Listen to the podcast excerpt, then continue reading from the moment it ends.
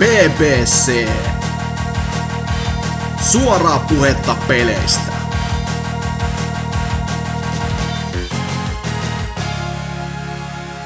Ja se olisi oikein paljon tervetuloa Pelaajapodcastin, eli BBCn episodiin, eli jakson numero 304, eli 304. Täällä tänään meikäläisen eli NK:n kanssa kansaa viihdyttämässä on sekalainen seurakunta. Ja täällä seurakunnassa ainakin on Oselot. Jou jou! Sitten on Opossumi. Jou! Ja sitten on... Älä matki mua, hei. No, copyright jou. Ja sitten on Dyna vielä. Mitä näin muita adlibbeja on, mitä voi sanoa vielä kun jou jou sanottiin. Skrt! Wow, oliks toisen kuusi? Oisit sanon what's up? Se on aina tosi niinkö tämmönen topiikali juttu. Joo, sit on tää 69 jäpä, mikä se on, New Yorkin kuningas. Niin sillä on ihan hullu hyviä kaikkia launoituksia. Ihan hirveä äijä. Ihan siis... päällikkö. Vito 6ix9ine. King of New York. Ei se voi mitään. Mutta joo. Tosiaan, jakso numero 304 ja... Perhana sentään. Ollaan menty meidän jaksokierrossa täys ympyrä. Ja tänään on taas luvassa top 3 pääosiossa, mutta sitä ennen mennään normaali tahtia. Eli käydään tässä ensin kuulumiset läpi. Ja jos vaikka Ose aloittaisi kertomalla, että mikäs on homman nimi? Mä oon tässä podcastissa tällä hetkellä. Alright, mäkin. Meillä on samat. Oho, vähän jännä sattuma. Mut tosiaan niin, joo, mitä tässä sentään viime viikolla en ollut, mut ehtin jopa jotain pelailee, jotain jopa uutta tässä läpi sinänsä, mut niin tosiaan tuo Far Cry 5 tuli se hyvin spontaanisti tuli silloin julkaisupäivänä, kun se oli tosiaan Gigantin pienellä alennuksella, Gigantti lähetä massiin, niin en edes tiennyt koko asiasta ennen kuin sitten, oliko se silloin aamulla tai joku tarjousvahti nimeltä Tontso tai joku sitten mainitsi, niin mä olin vaan silleen, että mulla ei ole muutakaan tekemistä ja silleen, että toi nyt semmoset 40 siitä on ihan varmaan fine, kun mä maksan 4:stakin silloin julkaisuaikoihin 40 ja just silleen sama juttu aion tehdä tälle, kun siillekin tehnyt, kun kunhan vaan pelannut niinku tarpeeksi tai näin, niin sitten vielä vaan vaihtoja niinku tässä suht lähiaikoina, niin sit se on se sama hinnan takaisin. Kun on kuitenkin Far Cry, on mun mielestä aina ollut semmosia niinku, paitsi Bloodborne, sen omistan mielelläni jopa parinakin kappaleena ihan fyysisenäkin pitää nostaa PClle sen, mutta tietenkin koska siellä tuli soundtrack CD muun muassa, mutta kaikki muut on aina ollut semmosia niinkö, että ei oikein tuu palattua.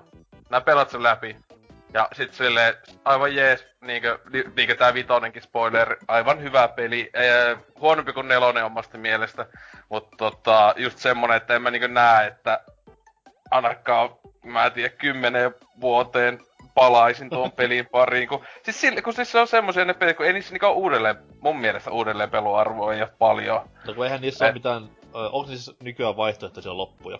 Siis se on nykyään, siis sehän tässä just onkin, kiitos sen, meikän tallennus on paskana tällä hetkellä 5:ssa, et tosiaan ihan siinä niinku samata kuin 4:ssa niin on näitä vaihtoehtoisia loppuja, että yksi oli heti alussa niinku 4:ssa, että siinä niinku tulee semmonen tyyli, siinä oli niinku, että paina X:ää niin nää pidät tän pääpahiksen, niin siinä jos vaan jäi oottelee, niin sit ne oli silleen, tuli yksi loppu, että vähän niinku semmonen kaikista niinku paras loppu, kaikki jää henkiin. Oho, spoilasin ehkä jotain. Mut sanotaanko, että tossa on oikeesti aika, meikä tykkää siitä, jonka on valitettavasti joutunut katsomaan YouTubesta sen niin sanotusti kunnon tapat loppubossin loppuun, koska tosiaan siinä ihan lopussa on taas tämmönen, että viimeinen tehtävä, nää on silleen, että okei. Et joko nää niinku, et valitset kirjaimisesti, että taisteleko sitä pääpahista vastaan, vai lähetkö helvettiin, kun se on niinku antaa mahdollisuus, että okei mä voin päästä sut menee, jos sä nyt haluut, että mä vaan haluut vittua sut täältä.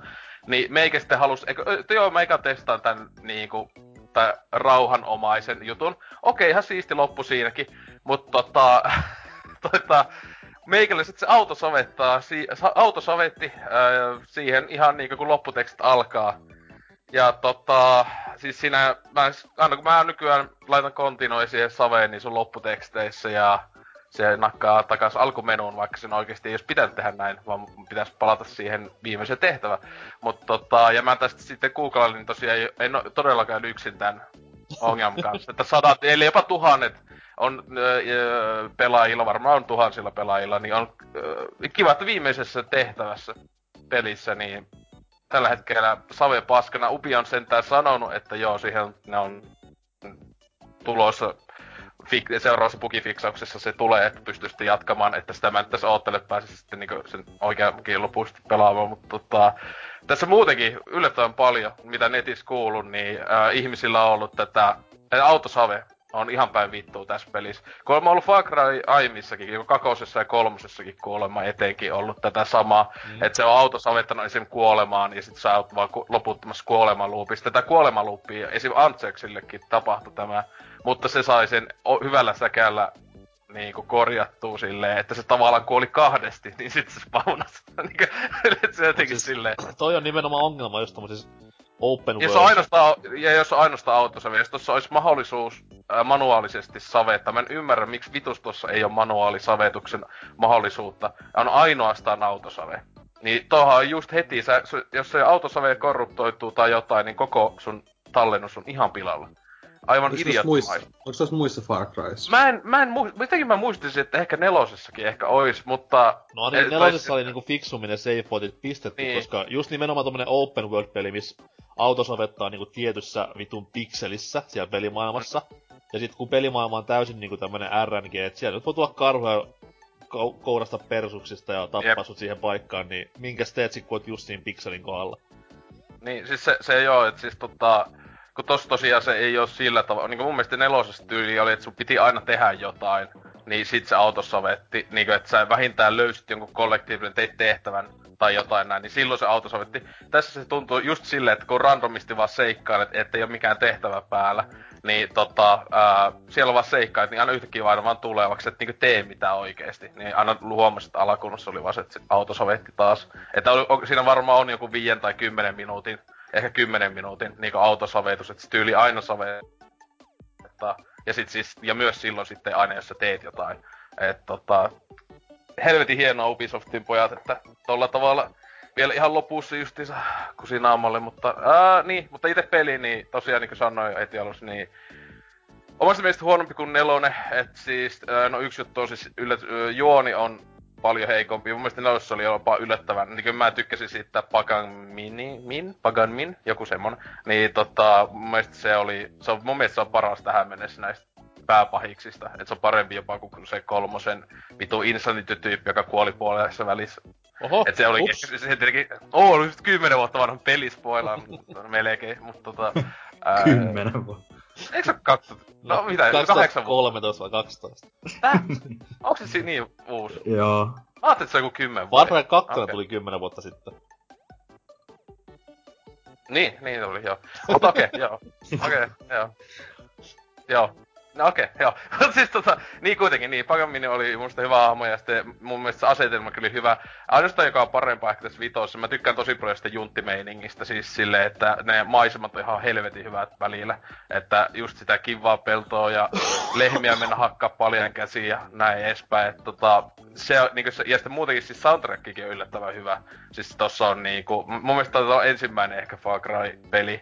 Mun mielestä ainakin, koska ne muut on sijoittunutkin jonnekin ainakin saatanaan paikkoihin, jossa ei oo mitään oikeesti niinku alkaa millä tavalla tunnettu musiikki, että tässä on kaikkea CCR ja näin edespäin on niinku autoissa ja tälleen soundtrackeilla, että kaikkia klassikoita, jotka sopii siihen tunnelmaan ja näin edespäin, mut tosiaan tossa on se, että siis se pääjuoni, kaikki muun paitsi se pääpahis on ihan siisti. Ja hyvä, että vasta sen jälkeen mä katsoin sitä Ubisoftin julkaisi semmosia 1,5 tunnin niinku lyhyt elokuvan, muun muassa YouTubeen, joka on siis live actioni.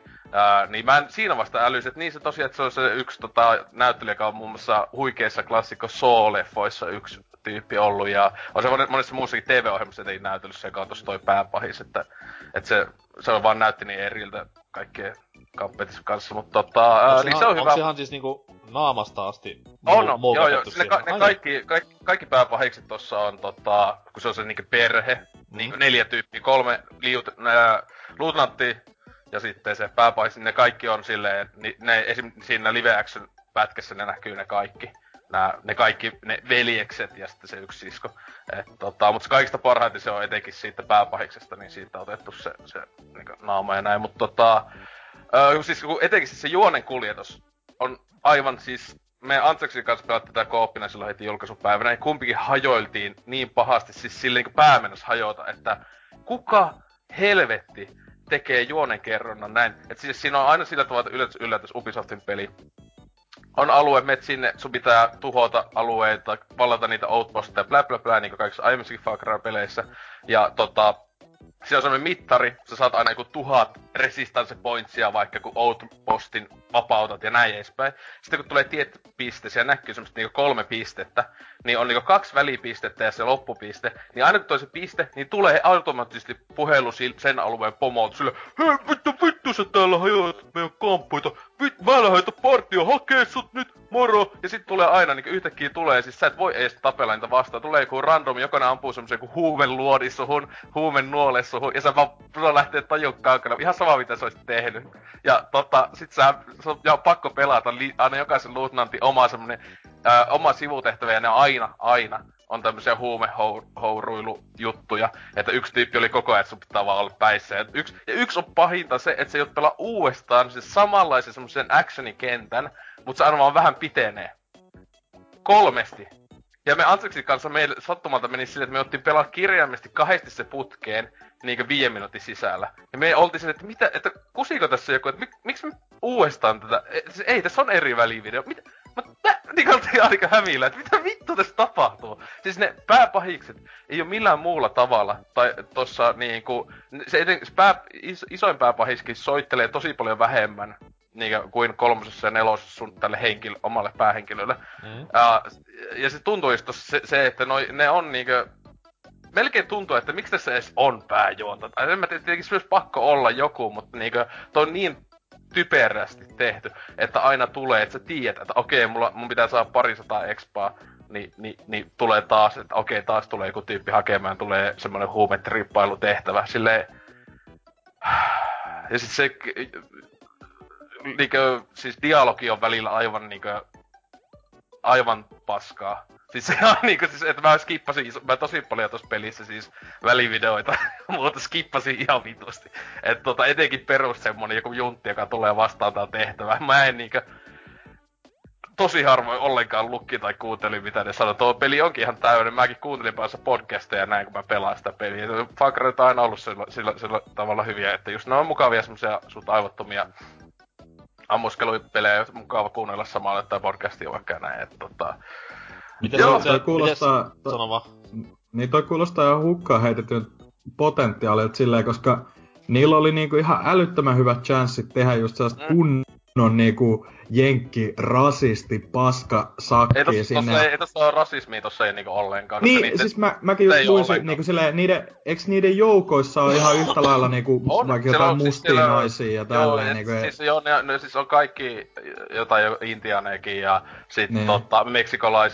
Meksikolaisia mustia on niinku melkein puolet ja sit naisia on jo tietenkin, siis se on siis silleen just, että mä en sinänsä ajatellut sitä rasismi-juttua ollenkaan silleen, mutta mä niinku enemmän olisin halunnut, että ne vähän liikaa niinku, ne ei oo on niitä tullut niinku jälkikäteen, kun sitähän tuli vähän sitä backlashia silloin viime vuoden puolella, niinku jenkeissä etenkin siitä silleen, että ei vittu tämmöstä joku vitu, siis ainakin onks päätös torontolaiset, että just, että kuitenkin, että ulkomaalaiset joku vittu arvostelee meidän maata ja että kaikki ollaan mukaan jotain ihmeen juntti hihuleita ja näin edespäin. Niin siis toi ei edes niin kauheena loppuun, sitä niinku esim just niinku tossa ei ikinä mainita, että ne on kristiusko. Ne ei ikinä.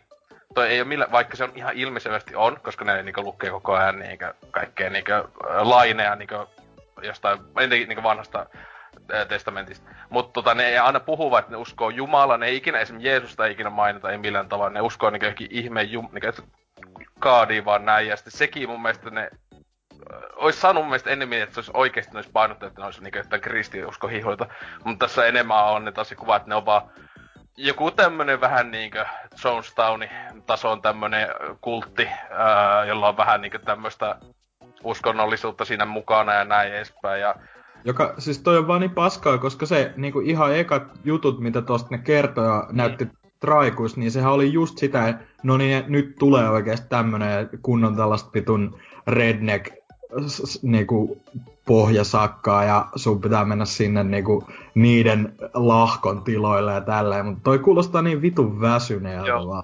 Ja siis se juoni koko ihan parasta, kun siis tosiaan peli alkaa sillä, että nää lähet niinku sä oot joku, siis se on yksi iso miinus myös, että sun päähenkilöllä ei oo ollenkaan siis ääntä.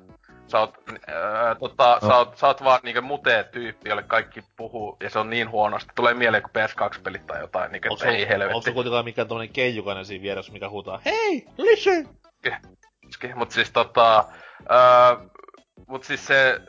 Niin, että sä alkaa, että oot mennessä pidättää sitä tyyppiä. Ja sitten, okei, yllätys, näet sä pidätetty sitä tyyppiä, ja nää niinkö sun kaverit, kaikki lähette pakoon, ja yllätys, kaikki sun muut sen poliisijoukoista. Jokainen niistä luutnanteista just ottaa yhden omaan huostaansa. Oho, mikä sattuma! Mut siis niin, että sun pitää pelastaa ne sun kaverit ja näin. Mut siis hyvä, kun siinä koko ajan sanotaan aluksi, että ei, sä et voi päästä tätä pois, tää on suljettu, lentokentät on suljettu ja ne valvoo kaikkia töitä, sä et voi paeta täältä. Niin siinä aluksi annetaan se kuva, että niin ensimmäistä tuntia aikana, että sä oot niin ansassa täällä, kuka ei tuu auttamaan sua, että kun on joku Jenkkilä armeijakin ja valtio on niin tavallaan kääntänyt selää ja näin. Menee ehkä 2 tuntia, ja sä oot lentokoneen, jolla sä ite voit lentää. Mä olin silleen, sulla on lentokone, Mutta entäs sit se tärkein ominaisuus, mikä oli itellään semmonen hullu heureka elämys. Oltiin tossa friendin kanssa kahvilla viikolla ja puhuttiin just tästä uudesta Far Crysta, ja sit mä innoissani puhuin tästä eläinten kesyttämisestä. Ja fiilistelin sitä, että se on niinku joku hullu innovaatio ja näin eteenpäin. Sit Frendi silleen vaan... Siitä on vaan 3 eläintä. Ja sit Frendi on silleen, että se oli jo Far Cry Primalissa. Niin Primalissa on se. Mikä peli? Niin Far Cry Primal. Siis mä olin täysin unohtanut tää koko vitun peli olemassaolo ja... Sit tuli semmonen hullu heureka aha-meininki, mut... Siis miten se toimii? Siinä on 3 lukkaa vaan. Ja, niin, tai siis siinä...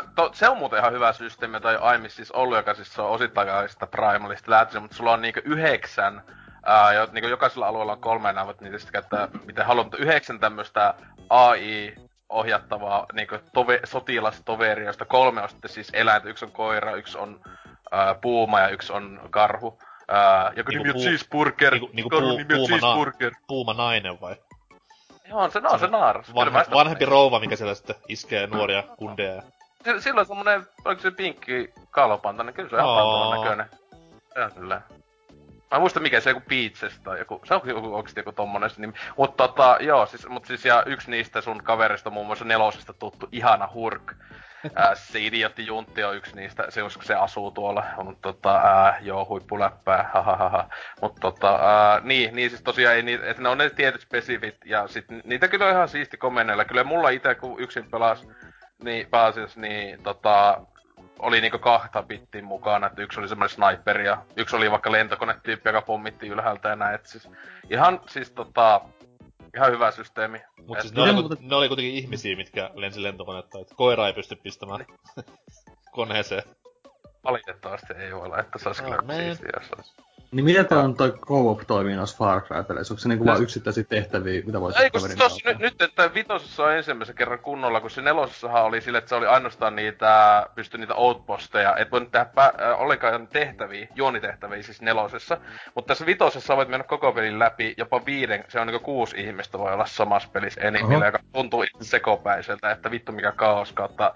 Mä en tiedä vaikeneeko ne tehtävät sitten, pakolla ne ois jos 6 tyyppiä, niin ne kaikki tehtävät on ihan yltiöhelppoja, kun ne ei yksinäänkään niinku mitään, se, ei mun mielestä, pystyykö tossa edes vaikeusastetta vaikuttaa, ei mun mielestä. Mut kuitenkin niin niin siis, joo, pelattiin siis tosiaan silloin heti eka-iltana joku varmaan 5 tuntia Antsexin kanssa, mut tosiaan siinä oli kiva, että mä menin Antsexin peliin, pelattiin sitä, sitten mä menin takas oman peliin ja oli se, että niin tosiaan joo, niin se, sulla joo kyllä eteni, mulla ei eten ollenkaan juoni omassa pelissä, mutta mä saan niinku expat ja kaikki kokemuspisteet, ja nämä kyllä saan siitä, jos käy sillä hahmolla pelaamassa koopis. Mut mun oma peli oli vieläkin siinä, että mä olin ehkä tunnin pelannut. Niin se on niinku aika mun mielestä tosi tökerösti tehty, että olisit saanut ottaa jostain Dead Islandin kautta Borderlands. Ja Borderlands 2:ssa esim, jos pelas koopissa ja teit tehtäviä, niin ne tulis sitten, kun sä pelaat yksinään, niin nää oot tehnyt ne tehtävät kyllä.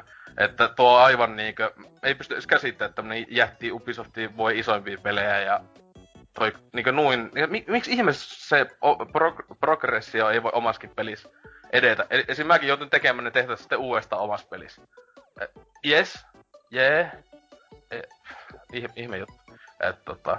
Mutta muuten se toimii kooppia on hyvin. Eikä siinä. Onko se, ihan saumaton kooppi, et pystyy milloin vaan hyppäämään? Joo, ja siltä ei voi, se on vähän huono, että me luultiin aluksi, että pystyis olleen, vaikka otti ihan kumpikin toisella puolella karttaa. Mutta tossa puhutaan, että joutuu semmoseen joku 1,5 kilsan, eli ei ihan lähekkäin todellakaan, mutta 1,5 kilsan päässä toisistaan. Ja jos toinen menee liian kauemmas, niin se toinen spavnaa sitten sen niinkö hostin luokse silleen, mutta 1,5 kilsaa kuitenkin aika paljon.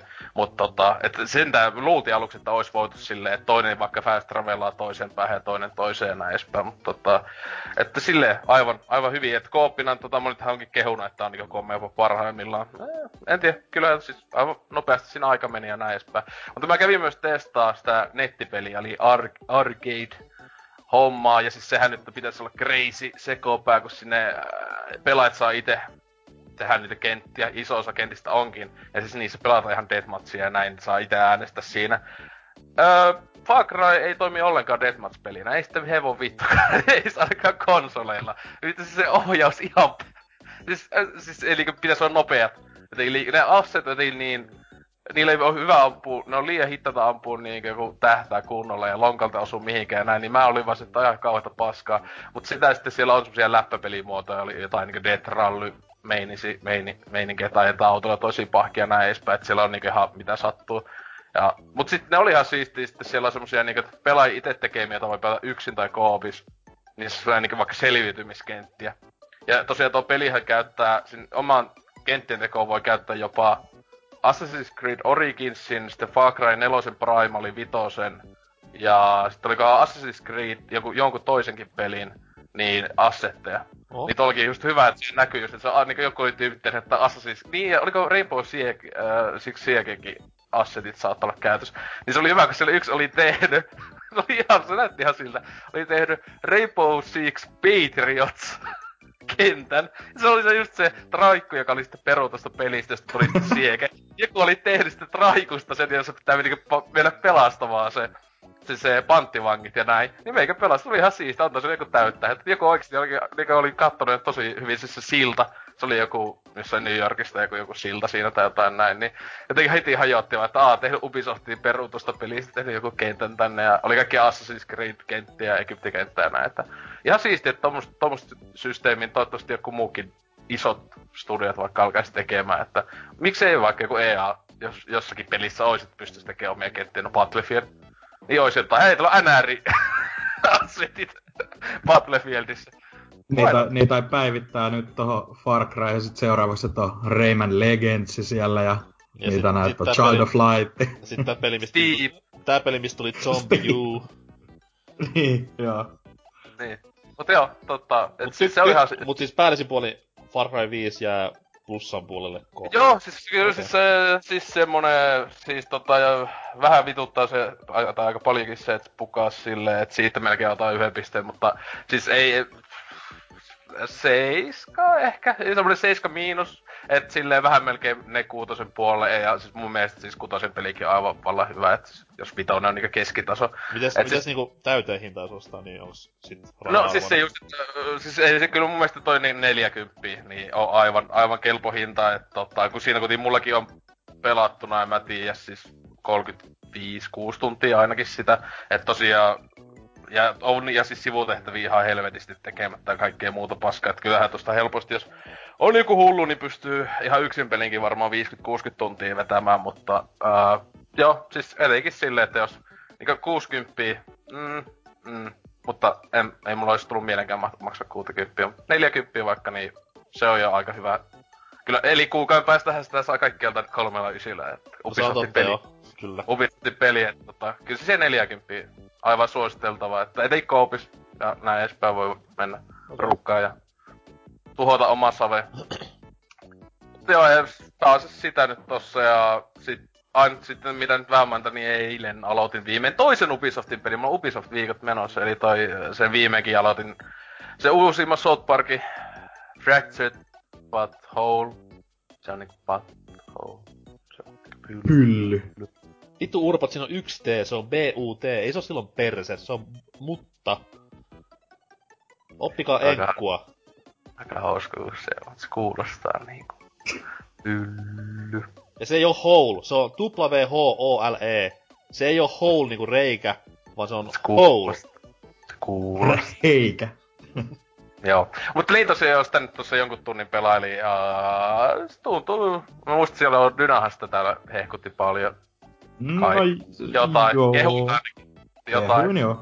Niin, mut kuten joo, tuntuu yllätys samalta kuin se aiempi, mutta toivon valitettavasti. Mä muistin, että Dynakin taisi sanoa sama, että toi asetelma ei oo niin mielenkiintoinen, että no supersankariutut silleen niinku joo vetän niistä läppää, niin mä oon silleen okei, niinkö Fantasia Lord of the Rings -homma, niin oli paljon itselle osuvampi homma, mutta ihan siistiä tein mustan hahmo, että on peli vaikeimmilla ja vaikka vaan huono, että ne ei oo vetänyt sitä läppää, mä ajattelin, että tullut kunnon jotain, että spook me tonne meininkiin, mutta ei. Kyllä ne juntit aina heittää läppää sit, kun sä niinku valitset jonkun, että joku uskonto tai jotain. Sillä ei mitään väliä, mitä sä valitet, sun kuitenkin heittää se samaa. Ei, niin silti heittää. Well, jos sä oot ihan niinku perus joku kristitty hetero, ne on silti silleen, we don't say kindly to you. Ai, okei, joo. Mut siis niin, tuntunut aivan hyvältä se, justis ihan oli unohtanut paljon, mä en muista oliko aiemmassa niin paljon quick time eventtejä tai muut, siis siinä on taistelussa, mut menin sit tossakin oli just aina hyvä, kun ekan kerran tuli ihan alussa se, että sun piti niinku hypätä sitä tai katolta ja myös ajatellut silleen, ai mitä vittua, siis oikeesti mä olin silleen, häh? Olisiko mun pitänyt painaa, mistä vitusta mä olisin voinut tietää, että yhtäkkiä pitää painaa jotain Xää. Tietenkin onneksi se on niinku heti siinä oli se lataus, niinku autosave siinä, mutta niinku ja niin tuntui niin turhilta, että miksi pitää tommosessa kohissa, että joo taistelussa se älyön, kun se on se iso osa sitä mekaniikkaa, että pitää se Xää tai jotain painaa oikeeseen aikaan, mutta joo, siis tuntuu aivan hyvältä ja kyllä siinä nytkin on saanut ihan hajoilla hyviä viittauksia vanhoihin hyviin kausiin. Se on aina kyllä paha vähän niin aiemmassa pelissä, tekee mieli vaan alkaa katsoa vanhoja kausia uudestaan, että se on, no, 10 euroa nytkin tosiaan taitaa lähteä jossakin verkkokaupassa, taisi olla taas alessa tai jotain 12, niin ei oo hinnolla pilattu joku 3 kuukautta Viaplayta mukana ja ykköspelikin mukana. Niin, että siinä on vähän älyttömän hyvä paketti just siinä mielessä, että kun miettii, että sehän tuli se ykkönen niinku nyt fyysisenä noille uusille tai nykykonsoleille. Se tuli erikseen myyntiin ja se on yli 30 euroa. Miksi vittu sinä julkaisit sen fyysisenä? En mä tiedä. Sen ymmärrän, että ne digitaalisena myy sitä erikseen, tietenkin. Se on muista 20 taitaa olla digitaalisena erikseen se uusilla konsoleilla. Mut niinku se, että joo, siis vai onko se sillä tavalla, että vaan tässä day one South Park-painoksessa on mukana se ilmatteeksi eka peli. Ei, kyllä se on kaikissa mun mielestä.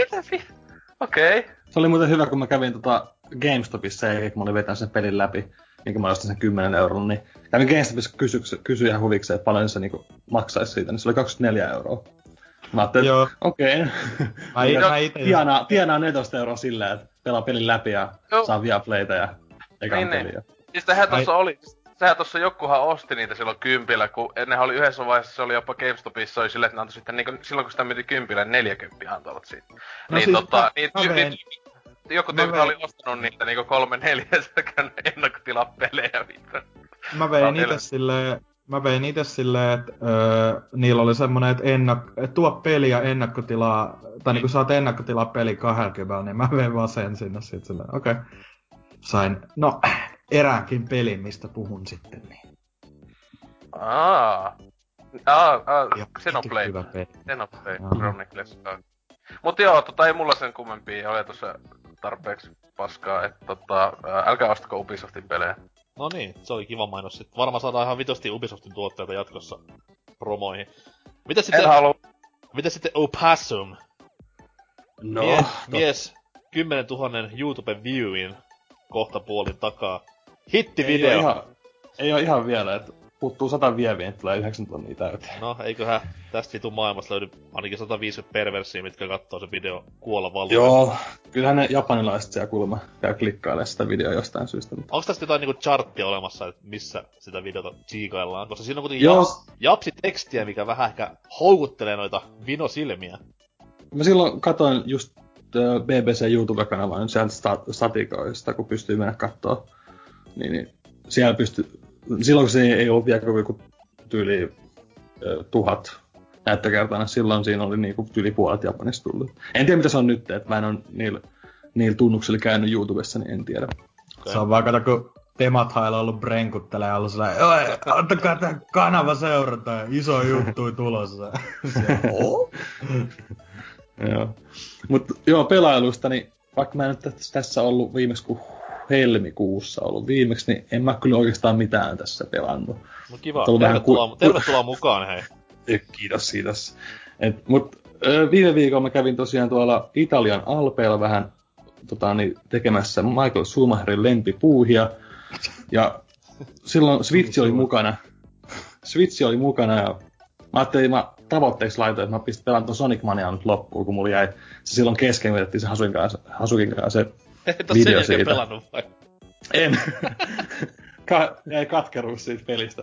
Se oli niin lähellä. Kun on livenä tehty Let's Play, että okei, nyt mä en koske tähän peliin tämän videon loppumisen jälkeen. niin, mä ajattelin, että no siinä on pari tuntia lentomatkaa, niin mä kerkeisin vetää sen läpi, tai pari tuntia suuntaansa. Mutta en mä saanut sitäkään aikaiseksi sillä matkalla. Jäin sen Metal Sonic bossiin, ja se oli tosi ärsyttävää, ja mä kuolisin pari kertaa. Mä olin, no joo, mä pelaan vaan Mario Karttia. Okay. Joko on lentokoneessa päivitetty tämä hieno turvagrafiikka, että siellä on myös Switch olemassa, koska ainakin noin, mikä sanotaan, Virgin Airlines, nehän päivitti silloin aikoinaan, kun tuli toi PS Vita, niin sinne grafiikoihinsa myös Vitaan. Siellä oli aikaisemmin vain DS, mutta huhhuh. Ja onko Switch jo? Siis niihin kun tulee näihin näyttöihin tämä, pistäkää turvavyöt ja älkää vetäkö röökiä ja älkää please räjättäkö konetta, niin näissähän on niinku nää yleensä jotain niinku näytetään, että mikä on pelikonsoli ja mikä on kännykkä, niin. Okei, okay. No ei ainakaan Finnari-koneessa ollut mitään. Vitu Finnari-juntit. Niinpä. Mut sitten, taas katsottiin Ghibli-leffa ja Studio Ghibli-leffa ihan vaan, että toi Ni no Kuni 2 olisi kiinnostunut pelata sitten, kun se tulee. Onhan se tossa noin, mutta se on vielä avaamattomana sekin, mutta tuli mieleen, että kun katsotaan Henkien kätkemään, niin mun tuli semmoinen fiilis, että tässä on niinku mitään tuttua, että tässä tuli tosi paljon niinku Breath of the Wild joissain kohtiin. Ja sitten mä kävin katsoa nyt tuolta Googlesta, niin moni on samaa mieltä, että niinku tosi paljon on otettu niinku kaikista Ghiblin leffoista referenssi tohon uuteen Zeldaan. Okei. Okay. Siis mä en oo yhtään Ghibli-leffaa kattonut kokonaan, mut name one.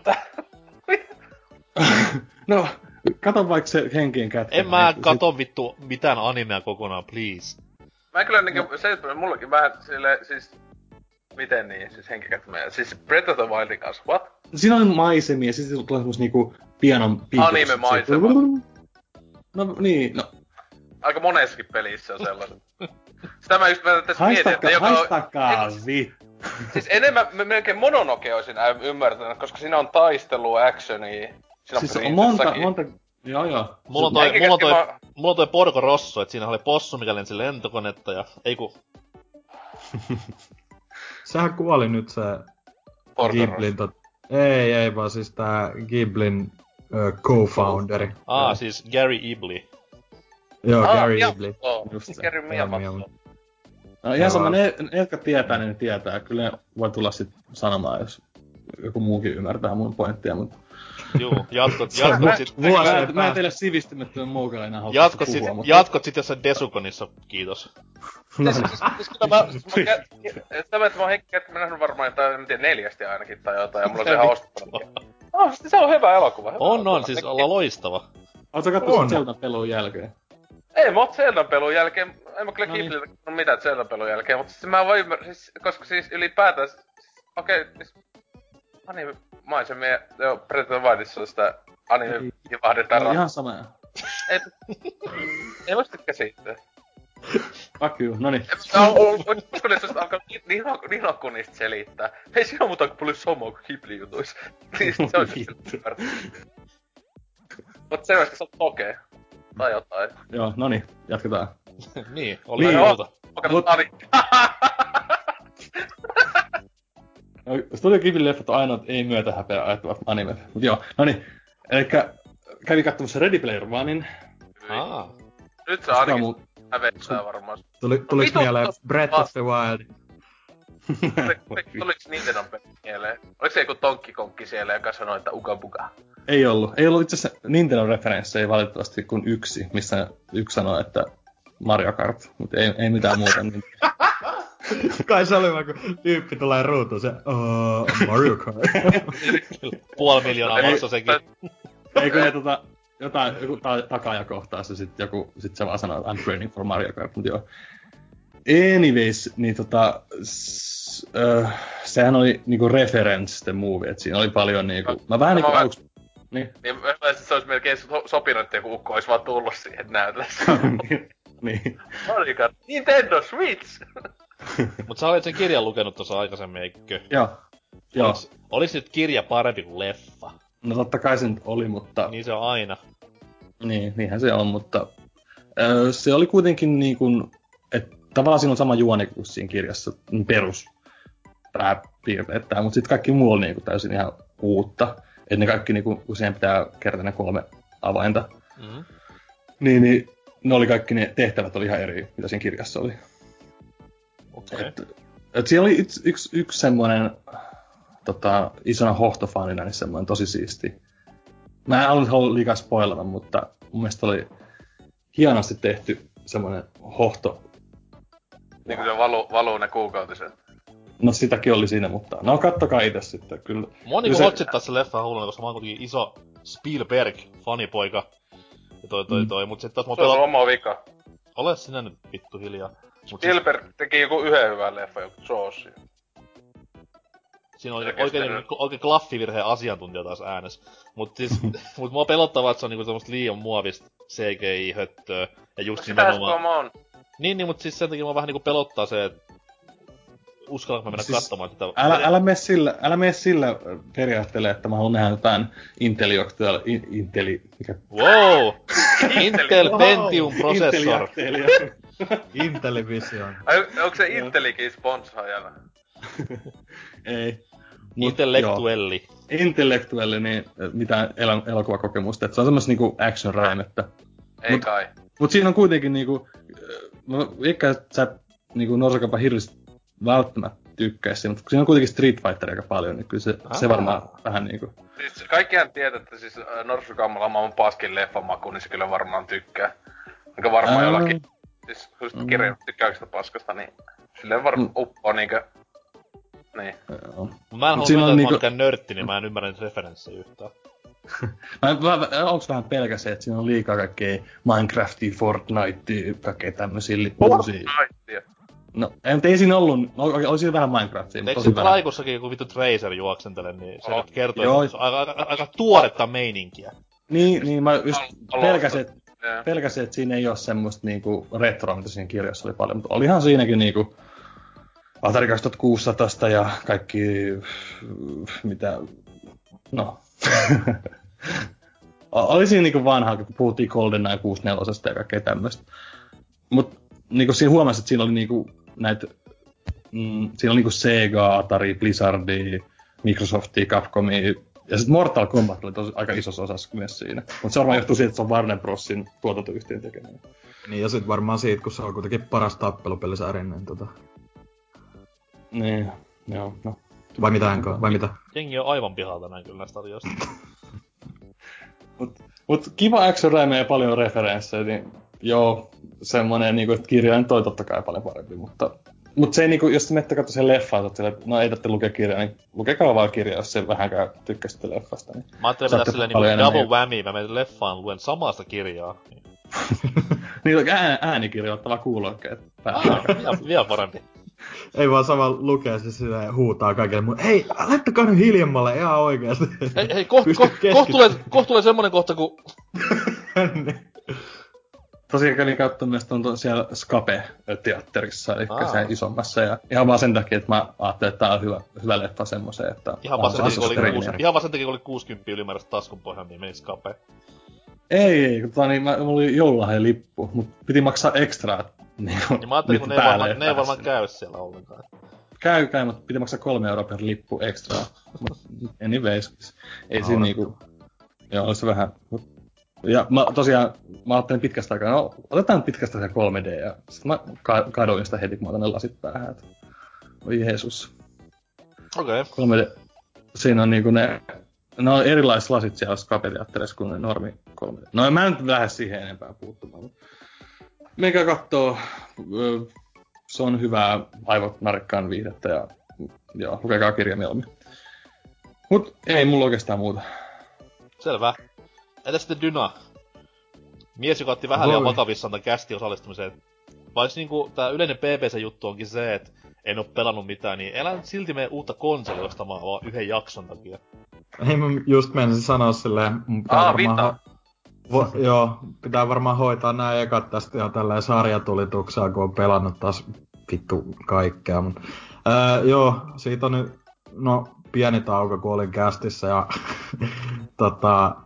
Kirby viikolla sanoin, mitäköhän mä just sanoin silloin, että jotain... En tuu todellakaan ostaa Star Alliance ja tälleen, mut ostin sit Switchin ja sen pelinkin, mutta... Mut joo, hoidetaan nämä pari muuta eka alta pois, eli tuli se Into the Breach, tuli ja meni, ilmestyi silloin helmikuun lopussa, ja puhuinkin kästissä tai videon siitä, niin päälle 50 tuntia mä pelasin sitä, että tuli aika lailla niinku kaikki, mitä siinä pystyikin pelissä saavuttaa, niin tehtyä, ja oli kyllä hauskaa, todella hauskaa, että eri niillä... Mech-squadeilla pelatessa se muuttuu aika paljonkin se peli ja kaikkea erilaista taktikointia hyvin paljon sinne tälleen. Ei yhtä diippi, tai siis yhtä... ei ihan samanlainen kuin FTL, että FTL:ssä on paljon enemmän sitä random generoitua meininkiä, kun se on niinku roguelike varsinaisesti, niin toi on vähän erilainen. Tossa on aina samat tietyt tehtävätyypit ja tälleen tulee vastaan ja tolleen, mutta... Tosi hyvä peli, tämänhetkinen GOTY tälle vuodelle. Ja toi parempi kuin Sea of Thieves. No, mä en oo pelannut sitä katon. Ei, mut siis niinku tämänhetkinen GOTY kuitenkin ja toivon, että tulee lisäsisältöä vuoden aikana vielä. Ja se kaipaisi kyllä ehdottomasti jotain semmosia viikoittaisia tai päivittäisiä jotain haasteita, että se pysyisi silleen freesinä, että olisi jotain semmoista kannustinta siinä, mutta... Tosi hyvä peli, kuten sanoin. Sitten seuraavaksi toi Spec Ops The Line oli Humble Bundles ilmaisena tai niiden sivuilla parin päivän ajan ja nappasin sen sieltä, kun ajattelin, että on tehnyt mieli pelata se uudestaan, mutta mä itse myin sen mun 360 kappaleeni, mikä mulla oli, niin jonkin aikaa sitten niin ajattelin, että no, tämähän nyt sattui sopivasti ja tuli tossa kahlattua läpi se, tasan 6 tuntiin meni. Hyvä kolmannen persoonan räiskintä. Se niinku... Mä en tajua. No jälleen sullahan paskamaku. Mä koitan perustaa. Monet sanoo, että se on tosi geneerinen tälleen. Ja mä itekin muistelin, että se on just silleen, että siinä on se hyvä, niinku semmonen mielenkiintoinen juoni. Tai mieleen painuva juoni, ja sit muuten se oli saas normihuttua.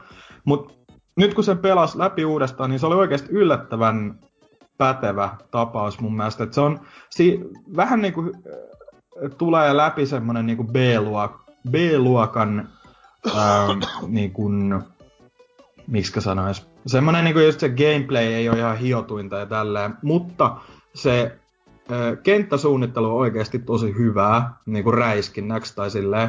Ja siinä on yllättävän paljon tämmösiä kohtia just, että pystyy käyttämään ympäristöä hyväkseen, ja sit sä pystyt myös niitä sun kahta apuria tai taas joukkueenlaista käskyttää sillä. Et siinä on vähän sellaista taktikointiakin pystyy, ja mä pelasin tuolla sen pelin niinku hard-vastineella, niin siinä oli haastettakin just sillä, ja jossain kiperissä tilanteessa piti vähän miettiä sillä, kenen nyt laittaa niinku, tai laittaakseen sun kaveri ampumaan nyt ketäkin ja tälleen, että miten tästä pääsee tästä tilanteesta, mutta tykkäsin tosi paljon ja se juoni, vaikka se ei ole täysin aukoton, se on itse asiassa aika, niinku miten nyt sanois, ei nyt ihan mitenkään mihinkään surrealismiin mene, mutta kuitenkin semmonen niinku, että se on aika semmonen tulkinnalle avoin, että se niinku, mä tykkään just siitä, että toi tuli niinku just siihen pahimpaan rakoon 360 PS3 aikakautena,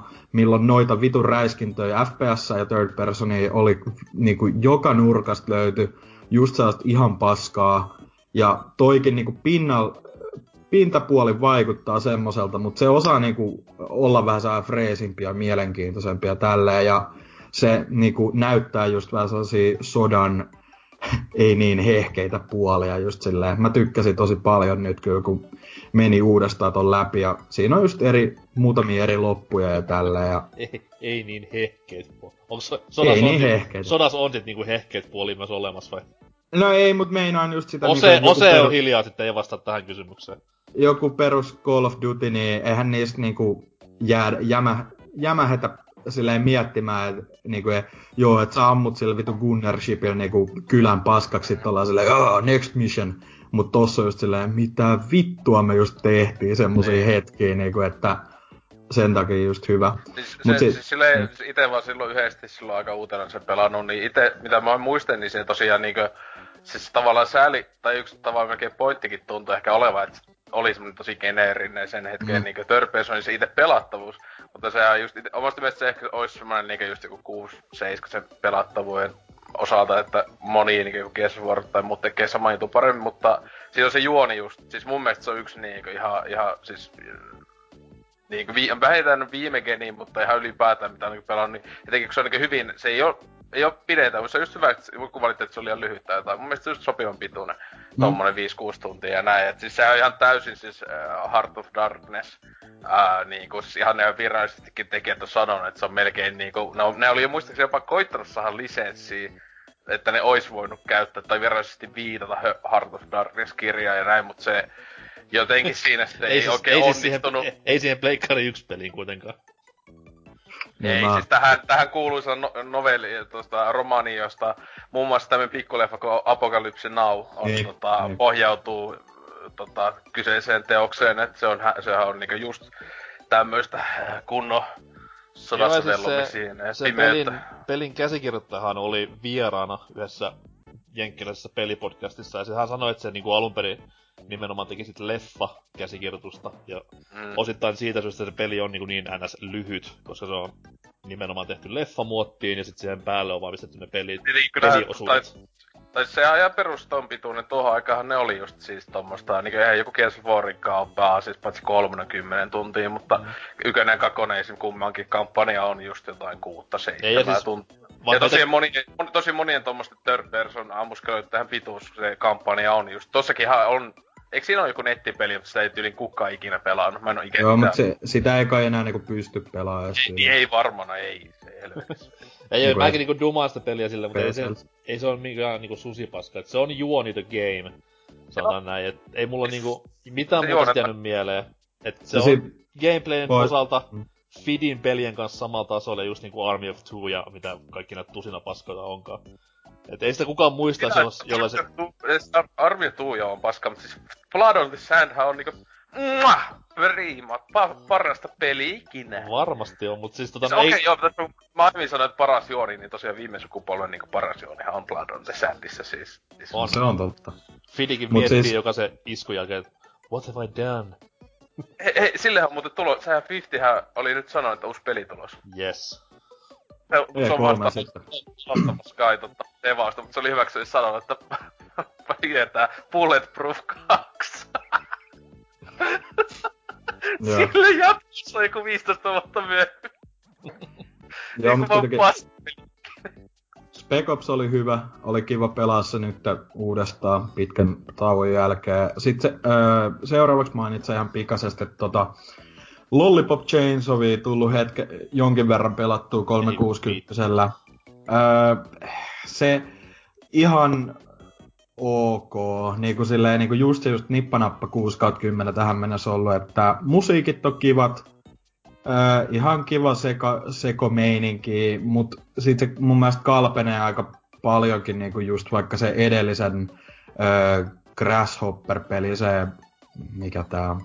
Shadows of the Damned, niin sen rinnalla, että se oli tosi Niin, kun mä tykkäsin oikeasti Shadows of the Damnedissa aika paljon, mutta toi on tosi semmoinen ei edes B, vaan C-luokan niinku pelillisesti, että ei ole jaksettu mitään hioa, kaikki quick time eventit vitun kankeita, pelattavuus vitun kankeita.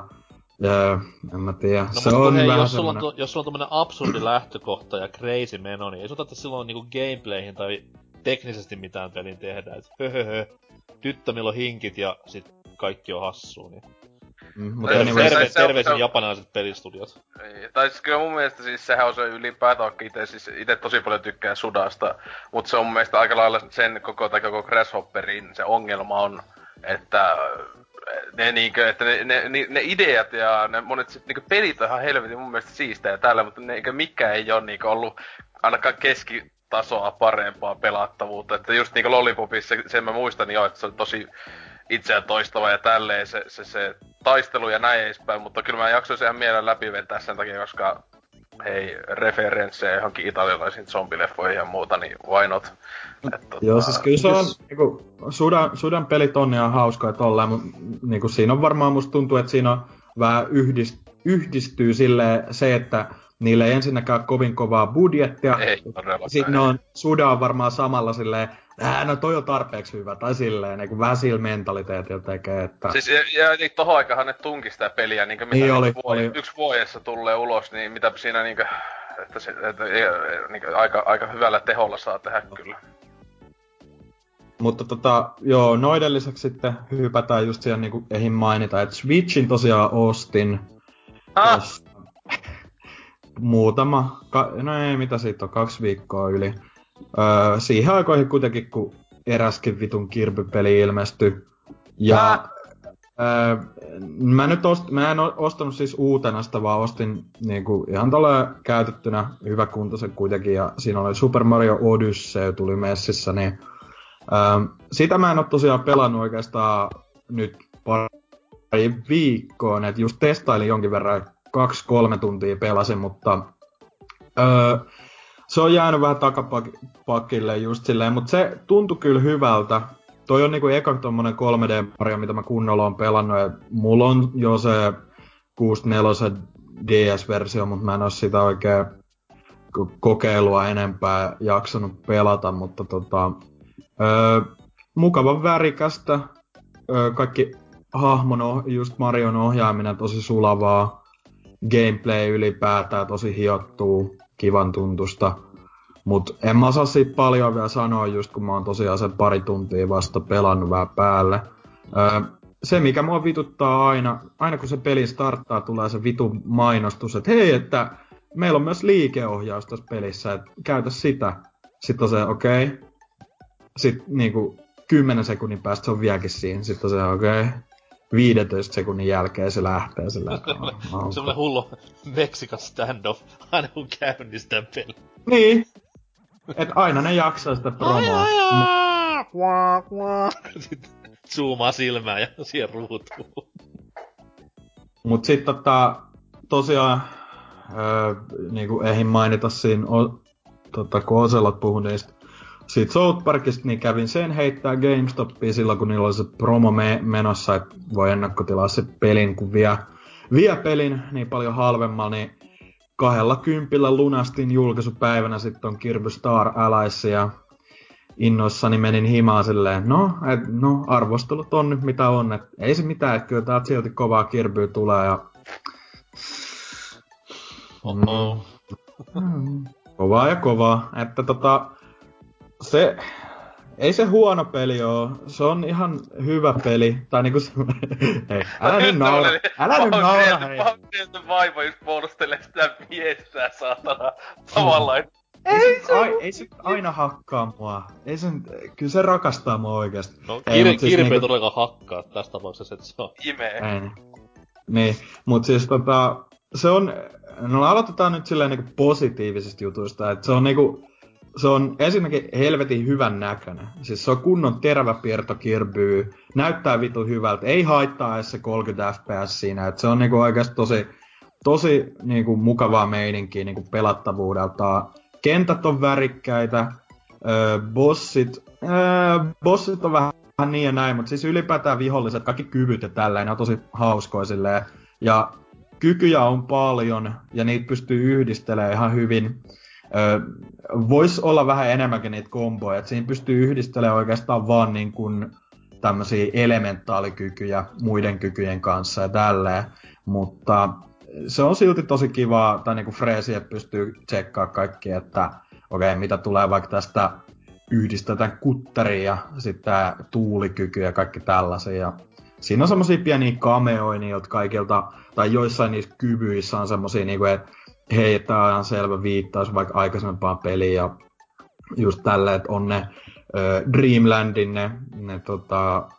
eläinapuritkin on jossain muodossa esiintyy siinä pelissä. Ja nyt niitä on ilmaisen päivityksen mukanakin tuotiin lisää just ja tuotiin sen vitun GUIkin Dreamland 3. Tälleen, mutta siis siinä, ja sitten kaikki tommoset pienet jutut, niinku, että pystyy niissä kenttävalintahubeissa pystyy liikkumaan niinku 3D:nä, keräilemään niitä tähtiä sieltä jonkin verran. Ja se on ihan hauskaa saada pikku lisää just, että niinku, niillä apureilla pystyy ratsastaa sille ja käyttää niiden kykyjä. Niinku olen reppuselässä periaatteessa ja sitten just Waddle Deal tehdään kaikkea ihmeellistä, että niinku vaikka kun sä Waddle Deal lauma vaan pyörii sua päin ja sun pitää paeta niiltä ja tälleen ja sit on just kaikki nää vitu Friend Train hassuttelut ja tämmöset, niin ne on just semmosia, ne ilahduttaa oikeastaan on silleen niinku tulee oikein hymy kasvoille. Tää on just sitä niinku hyvää kirbyä. Mut sitten se peli itsessään on vaan aivan saatanan helppo. Siis se on niinku aivot. No mitä Hasuki just Kirby-viikon siitä Epic-jarnista kun puhui, niin se sanoi niinku, että se on ihan vitun turhauttavaa ja puuduttavaa pelata, kun ei oo mitään haastetta. Niin toi on just pahimmillaan sitä, että niissä ekas kahdessa worldis ei edes tyyliin voi pudota mihinkään. Ei pysty niinku tipahtaa kentältä ulos. Sä et pysty tyyliin jäämään minkään semmoisen esteen alle. Viholliset ei ikinä tee suhun enempää kuin niinku joku 8% damagea helttiä. Niinku se peli palkitsee koko ajan sua niinku silleen, hei, että sä etenit niinku 10 metriä, niin tässä on ihan vitusti lisäelämiä.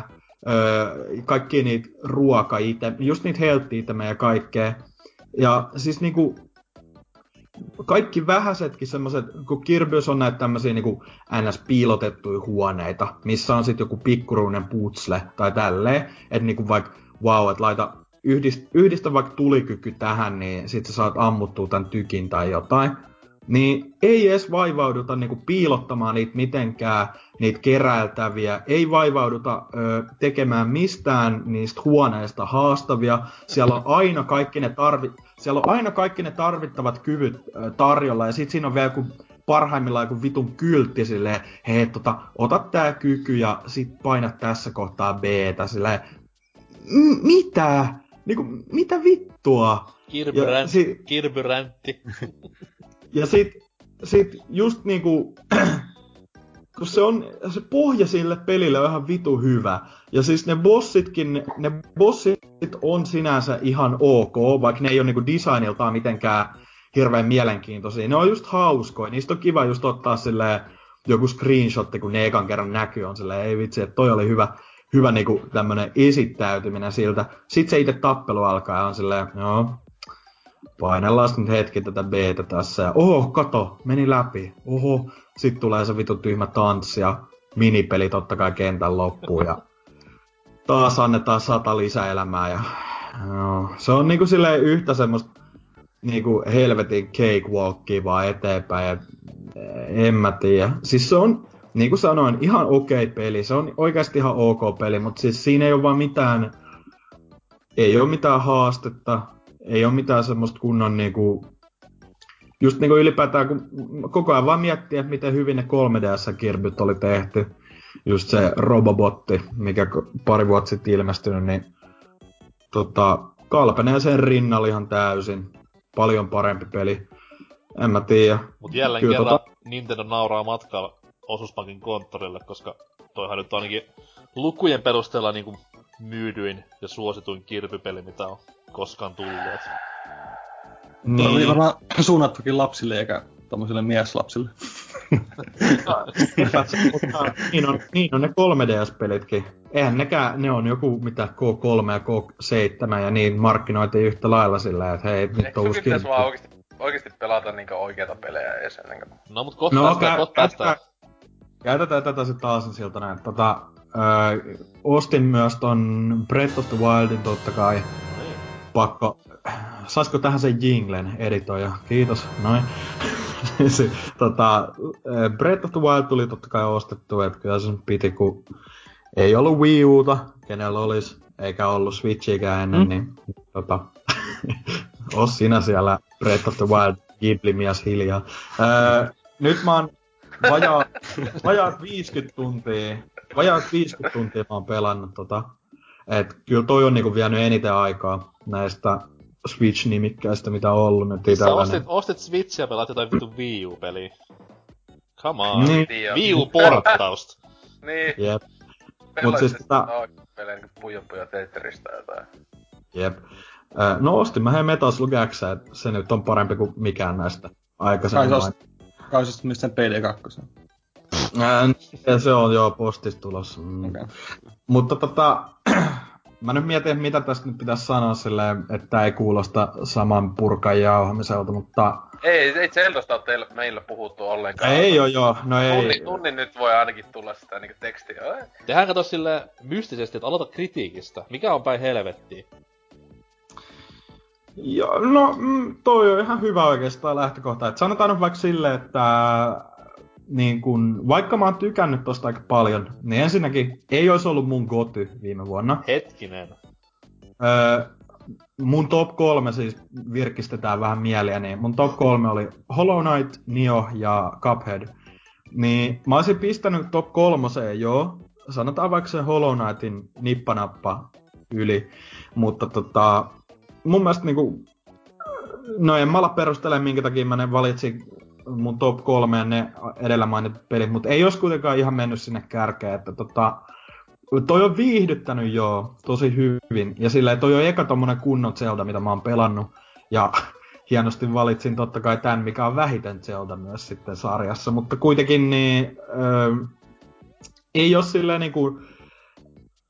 ihan täysin vienyt mukanaan. Et vaikka mä oon pelaillut just silleen parin tunnin sessioissa, silleen on hauska tutkia sitä maailmaa, niin en mä kyllä niinku tai onhan sitten sarjan fanitkin ollut just vähän silleen, että ei toi nyt ihan Zelda-peli kuitenkaan oo.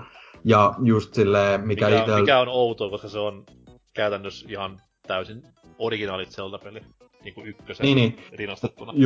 Just silleen niinku, että mulla nyt ei oo semmoista mitään kunnon tietämystä sarjasta, niin silleen just toi tarina, se vähän mitä sitä on, niin musta se on jotenkin silleen tosi sivuutettavissa, että joo, se on niinku okei, nää on asioita, mitä tapahtui 100 vuotta sitten, ok, ja sit mä oon vaan silleen, no jatketaan nyt siitä tutkimista ja tälleen, et se on vähän silleen niinku, ei oo vetässyt sillä kannalta mukaansa, mut sit tavallaan just se itse peli siinä, niinku just se gameplay ja tälleen, se tutkiminen ja tälleen, niin se on just ollut, niinku sanoin, erittäin viihdyttävää. Maailma on vähän liian laaja mun mielestä. Se on vakuuttavaa, onko se oikein, vaikuttavaa, että ne on niinku saanut just silleen, niinku periaatteessa käsikonsolilla, älyttömät piirtoetäisyydet ja niinku kaikkialle näkee siinä, kaikkialle voi laittaa ne tämmöiset pinnit ja sit menee vaan sinne tutkimaan, että okei, täällä oli tätä ja tätä.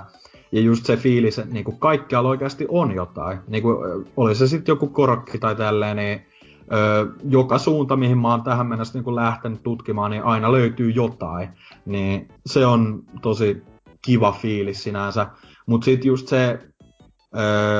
niin kun sanotaan nyt vaikka, että se tekninen toteutus on vähän niin ja näin mun mielestä, että se on ollut vähän pelaajakohtaista, miten niin paljon se häiritsee noi ruudunpäivitystökkimistä tälleen, mutta itse se on kyllä ärsyttänyt yllättävän paljon just, että niin joissain paikoissa vaan se peli tökkii ihan vitusti, etenkin siinä handheld moodissa, missä itse pelaan tätä enemmän, Mä en tykkää hirveästi katsoa tätä isolta ruudulta, se ei...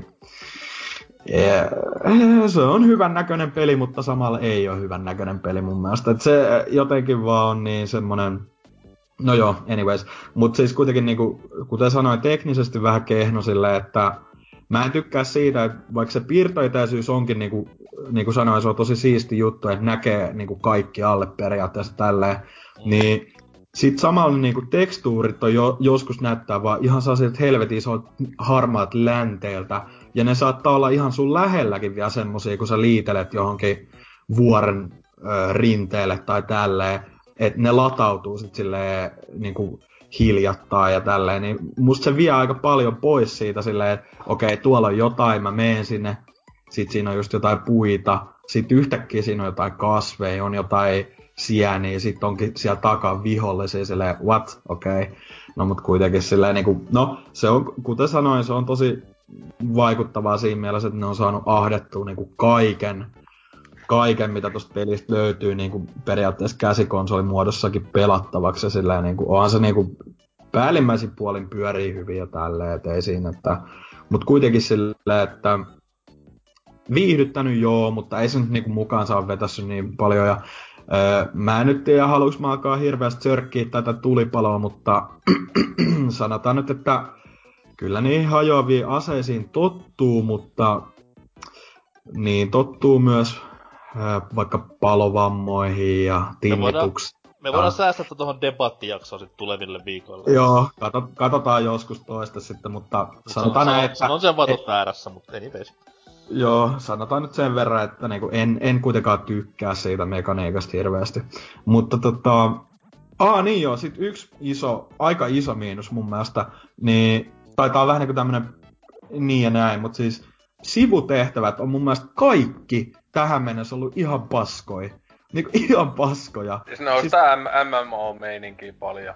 Siis pelastavat tekijät niissä on se, että yleensä ne kylät ja kaupungit, mitä tässä ei oo paljon, tai sit just nää tämmöset, mitä nää on nää hevostallit tai tälleen, niin ne on yleensä niinku paikkoina silleen aika mukavia, että niitä on ihan kiva siinä ympäristössä tutkia tälleen, ja ne hahmot on ihan mukavia. Just semmosia niinku, niistä huomaa, vaikka mä en oo niinku sarjan pelejä paljon pelannut, niin ne on semmosia Zelda-maisia ne hahmot kyllä, mut sit just kun se niiden dialogin jälkeen se juttu, mitä ne haluaa, on yleensä silleen, että hae vaikka mulle 10 heinäsirkkaa. Niin. Siis okei. Tai siis siinä on tosi paljon on tommosia just ihan MMOsta otettuja tehtäviä, mut sitten siellä on kyllä aina silloin tällöin, ja ne just ei kyllä monesti oo kylissä, vaan ne just jossain randomia vaan metäs ja jossain, niin on semmosia vähän ovelampia, niinkö.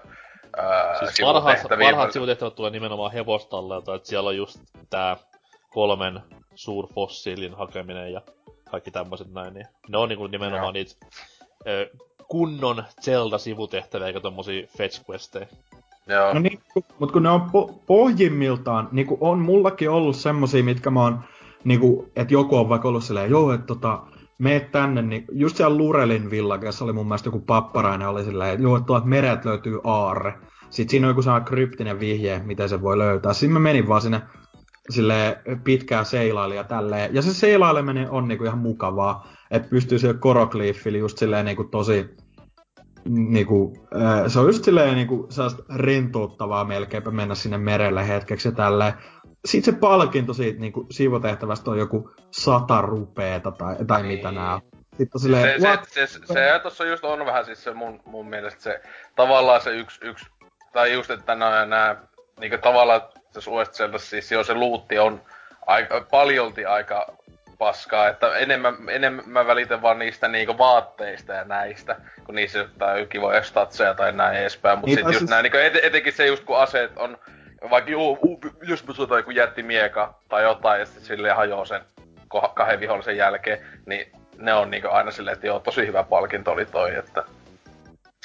Joo, ja sit ylipäätään just se, että ei mua haittaa, vaikka se palkinto ois niinkin simppeli, että se ois vaan joku rahapalkinto, mut kun ne on yleensä ihan säälittävän pieniä summia, mitä ne antaa, niinku vaikka joku sekin, että oli se yksi torni, tai tämmönen sheikah-torni, että missä on se äijä, joka haluaa nähdä, kuinka pitkään sä voit liitää. Niin mä tein niinku kaikkeni, että mä pääsin joku 1,000 metriä, ja sit se on niinku, mitä se sanoo, joku, joo, ota 200 rupeata, silleen, ok. Ja mä luulin, että sit se olisi jonkun niinku itemin tai jonkun hyvän jutun. Mutta siis, sehän tossa on, eihän tossa... Mitä tuossa edes massilla oikein tekee? Sitä mä just mietin, että sinä voit ostaa nuolia ja tämmöistä kaikkea, tai ainesosia, kokkailua. Isoin raha menee siihen, jos sä vedät helpomman kautta tämän valokuvaus sivun. Niin, se luonteen. Totta. Ja sitten niinku joku kamppeitten teot ja näissä.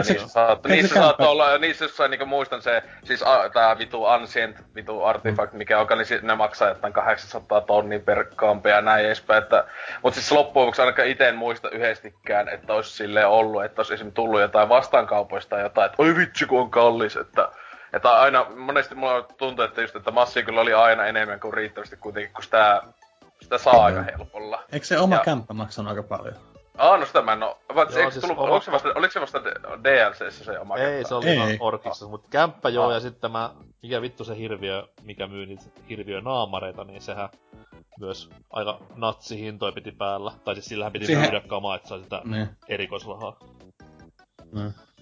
Mut nää on Dynalla vasta edessä.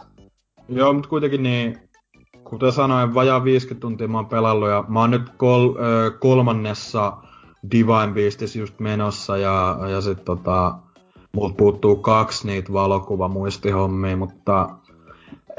siis niinku joo, nyt mulla on ollut vähän ähky just silleen ylipäätään kaikesta tosta Switch-pelailusta, kun tuli otettua kaikki noi kerralla, just Kirby, Mario, Zelda ja...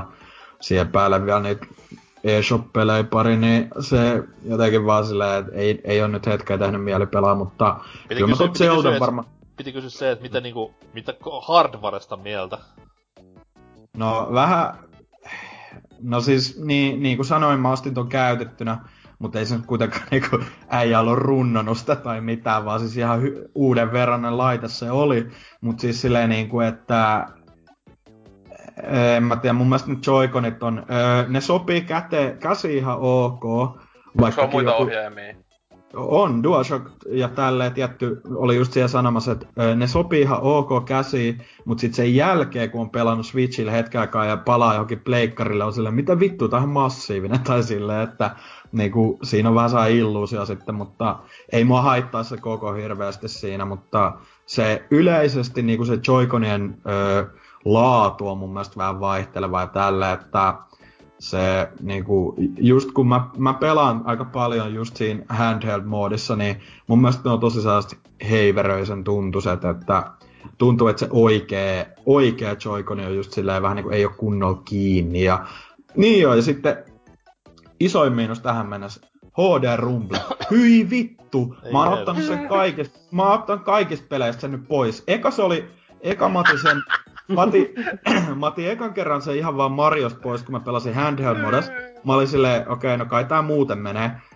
Sit kun mä tajusin, niinku, että se tulee vittu joka jutusta melkein. Aina kun Mario lähtee juoksemaan, tekee hypyjä ja kaikkea tälleen, niin aina se vauvan pieru pitää tulla siihen ohjaimeen. Siis ei. Mä en ymmärrä. Mä oon ollut tää RK-ilme tällä hetkellä, se on silleen ihan vittu ällistyneellä. Mä toivon, että kun seuraava Animal Crossing on se, mutta se on pelkästään HD-rumpea käyttää, niin katso miten Dyna kiamurtelee siellä himassa. Ei, pakko pelaa, mutta en voi pelaa.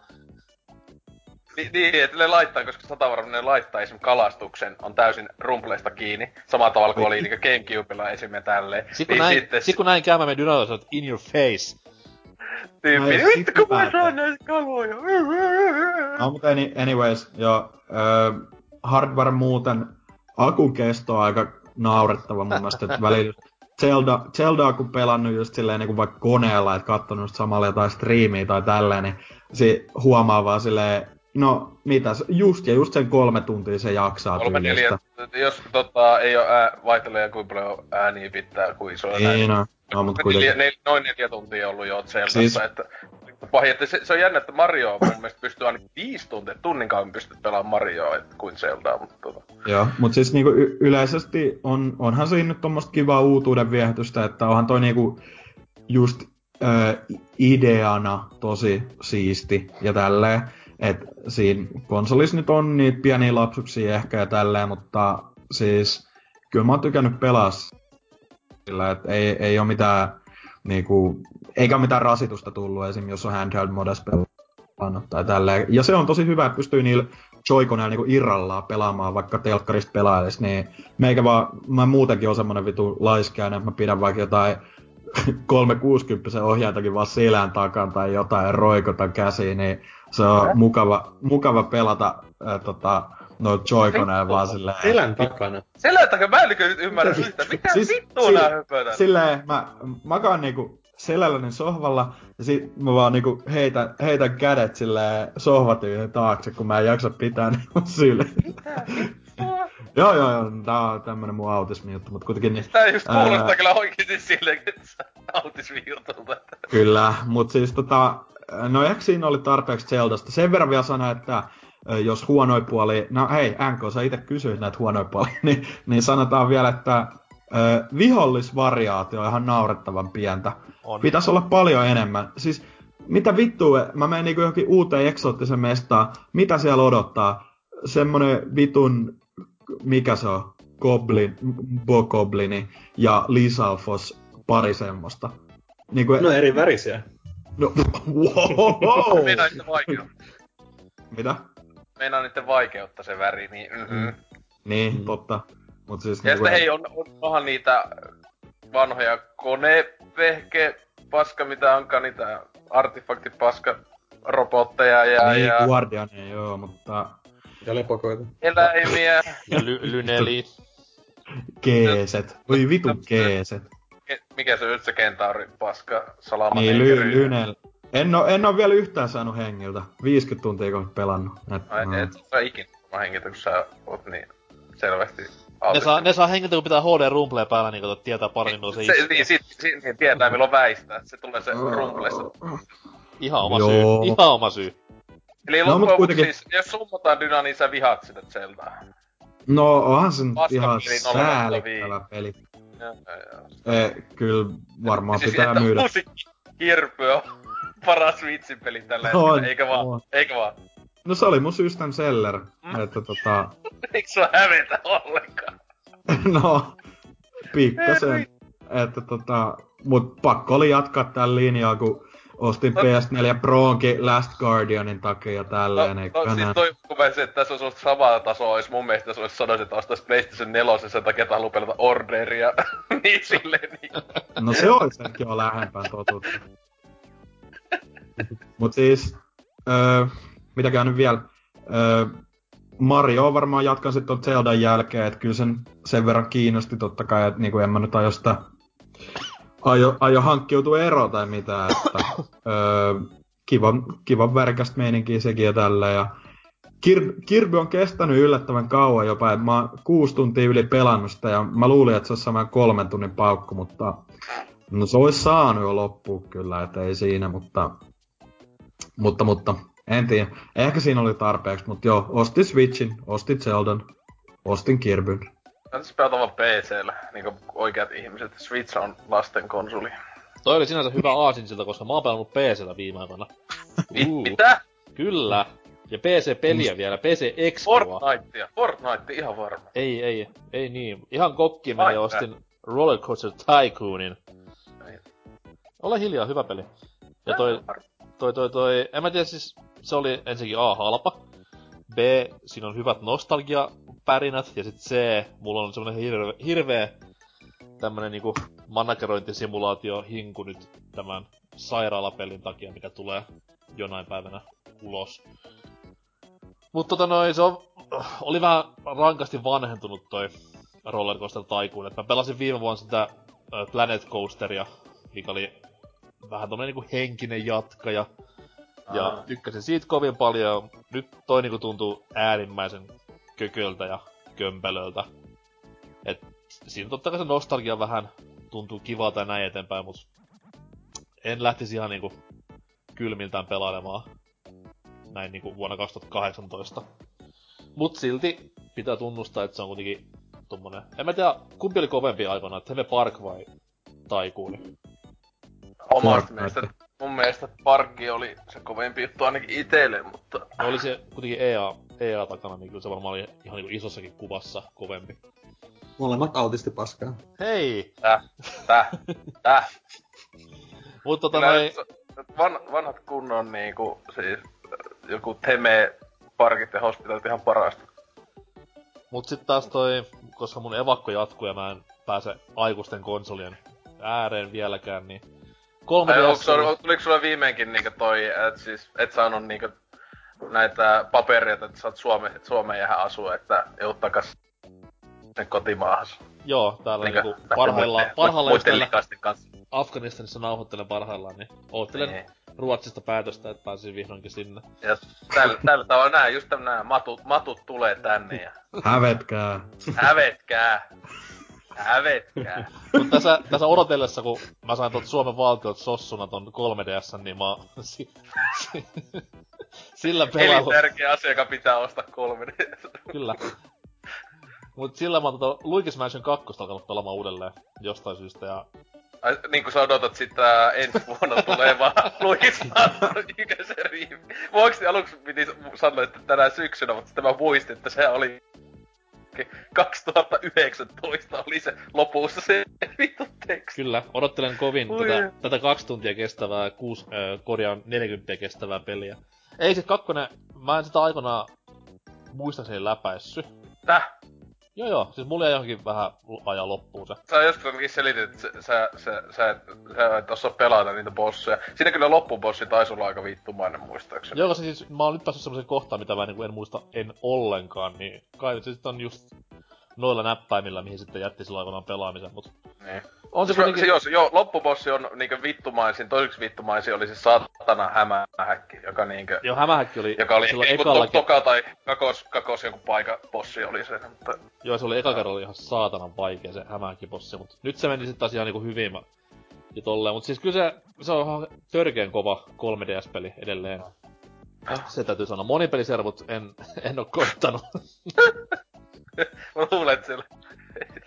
Mitä ei saa nauraa, koska silloin kun mä pelasin sitä monipeliä 2013, niin silloin se oli oikeesti ihan hyvä. Onko se siis ihan kilpailullinen? Ei, no siis siinä on kilpailullisia modeja, joo, tämmösiä niinku score attackia tämmösiä, mut sit siinä on semmonen yksi yhteistyömoodi, mikä on vähän niinku horde, mut ei ihan, et siinä mennään niinku kerros tai... Horde mode Luigi's Mansionissa. Niinpä, niin siinä mennään silleen niinku tiiminä, otetaan pikkumörköjä ensin ja sitten tulee bossi ja... Sitä ruvetaan kurmottamaan, niin se oli ihan tosi siis hauskaa silloin aikoinaan. Tosiaan nyt en oo koittanut, enkä varmaan uskalla koittaakaan, et valot sammuu Euroopasta. Siellä on tuhansia pelaajia just ohtamassa silleen, että jes pitää harjoitella, että yköisen remake tulee. Siellä on Spec Ops The Linen pelaajat siirtynyt sinne, kun ne servut suljettiin. Joo, mä katsoin just tässä Twitchin etusivu, niin Luigi's Mansion on 2, mä heti Fortnitein jälkeen, niin... Joo. Mutta erittäin mukava peli kaiken puolin. Mä en tiedä mitä se maksaa nykyään, että onko se halventunut yhtään? Sekin on mun mielestä Nintendo Selects siihen 20.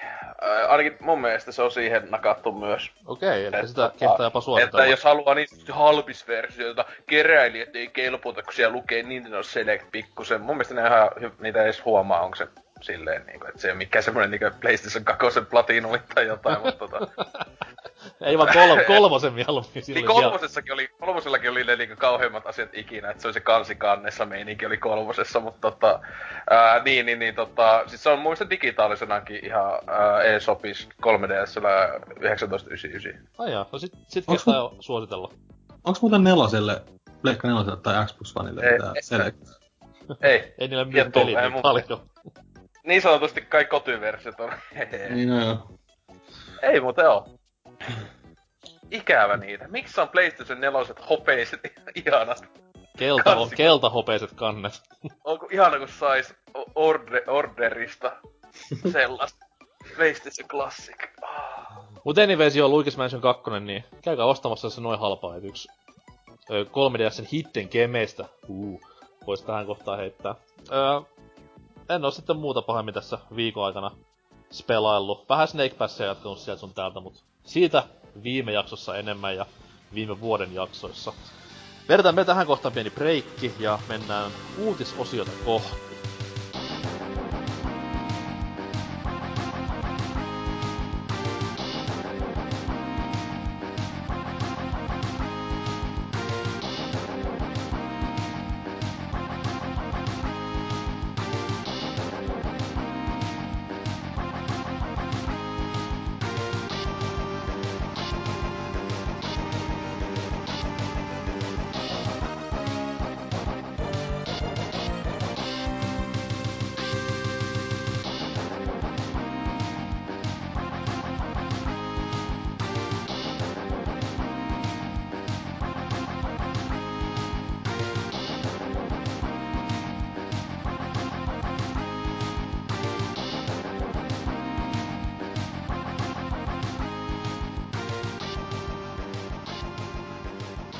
olisi aika jälleen uutisosion, ja tällä kertaa uutisosion korkkaa Obossumi. Joo, elikkä tämmönen uutinen, kun Flopanen Lawbreakers-räiskinnän kehitystyö on päättynyt. Voi voi. Niin, monet jää kaipaamaan. None of that $30 bullshit. 200 pelaattavia. Mikä peli se oli? Joo, ei, no siis perus, että Studio verkkosivun julkaistustiedotteessa Boski Productions kertoo jatkamansa Lawbreakersin tukemista nykyisessä muodossaan. Uutta sisältöä pelin ei kuitenkaan ole enää luvassa, sillä studion kehityspanokset on jo siirretty uuden projektin pariin. Se on aina sillä hienoa, että joo, me meni kaikki aivan päin vittua, mutta älkää huolikaa, me tulee uusi projekti. Tosi uskottavaa. Sille uskokaa meihin, please, älkää... Miksi ne ei, mä en oikeasti ymmärrä, miksi ne ei ole laittanut jo joskus viime vuonna niinku, no ei siis niinkö heti niinku, kun sehän oli alle kuukaudessa, viikossa kahdessa, niin ne pelaajamäärät oli niinku, että puhuttiin 10, ei edes 100. Niin miksi vitus ne ei silloin jo nakannut sitä free-to-playksi? Hei, siis, koska monet ois suuttunut siitä, jos on maksanut just... No monet, ei sitä peliä kovin moni ostanut. Se on se ihan, se just, että se ois toinen asia, jos se ois ostanut, jos sitä ois myyty jopa edes... Useita tuhansia, kun sehän jossakin on, että onko sitä myyty ees yli 10 000 maailmanlaajuisesti tai jotain. Siis nehän ne pelaajamäärät on aivan siis minimaalista ollut koko ajan. Että jos julkaisussakin oli hyvä, jos 2000, joka on aivan jäätävän vähän, kun miettii, että saa peli, joka on ainoastaan nettipeli. Mutta siis siis nehän siinä sanoi, eikö se pressissä mainitsi tästä free-to-playstä, että ne oli jotenkin miettinyt sitä, mutta ei tunnu oikealta. Vai oliko se Cliffy B, mä näin se vaan sen... oman twiitin aiheesta, niin se kyllä hajootti, että... Jotain semmoista, se jotakin se puhui silleen, että joo, ne oli miettinyt tavallaan sitä free-to-playta, mutta se ei tunnu oikealta tällä hetkellä.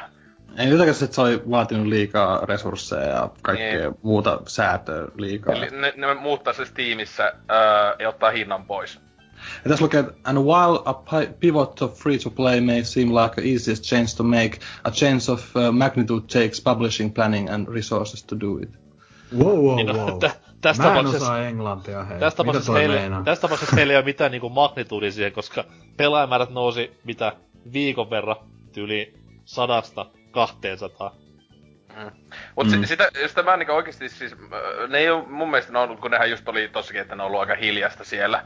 Mutta onkohan kuin helvetisti joutunut porukkaa nakkaamaan sieltä, kun sehän mun mielestä oli jopa niinku joku 100 ihmisen studio silloin. Ja kuitenkin tossakin, että ne on ottanut niin vitusti takkiin, 3,5 vuotta niinku yhteensä oli se niinku devaus nyt, niinku 3,5 vuotta sitten oli aloittanut.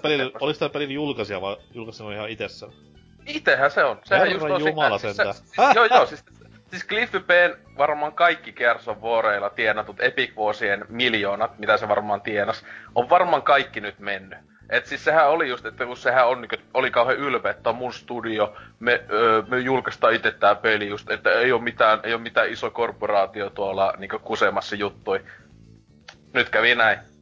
En mä sit tiedä, olisiko se kuitenkaan pelastanut sitä, vaikka se olisi ollut free to play. Ei niin, mutta kyllä mä luulen, että siis kyllä ne saattaisi sille... No sekin vähän vaihtelee, että kyllä on nähnyt peleille, jotka on niinku yhtä pahasta tai pahemminkin. Kun eihän toi, kun on peli, joka on kauhean huono, en ole koskaan tesmannut.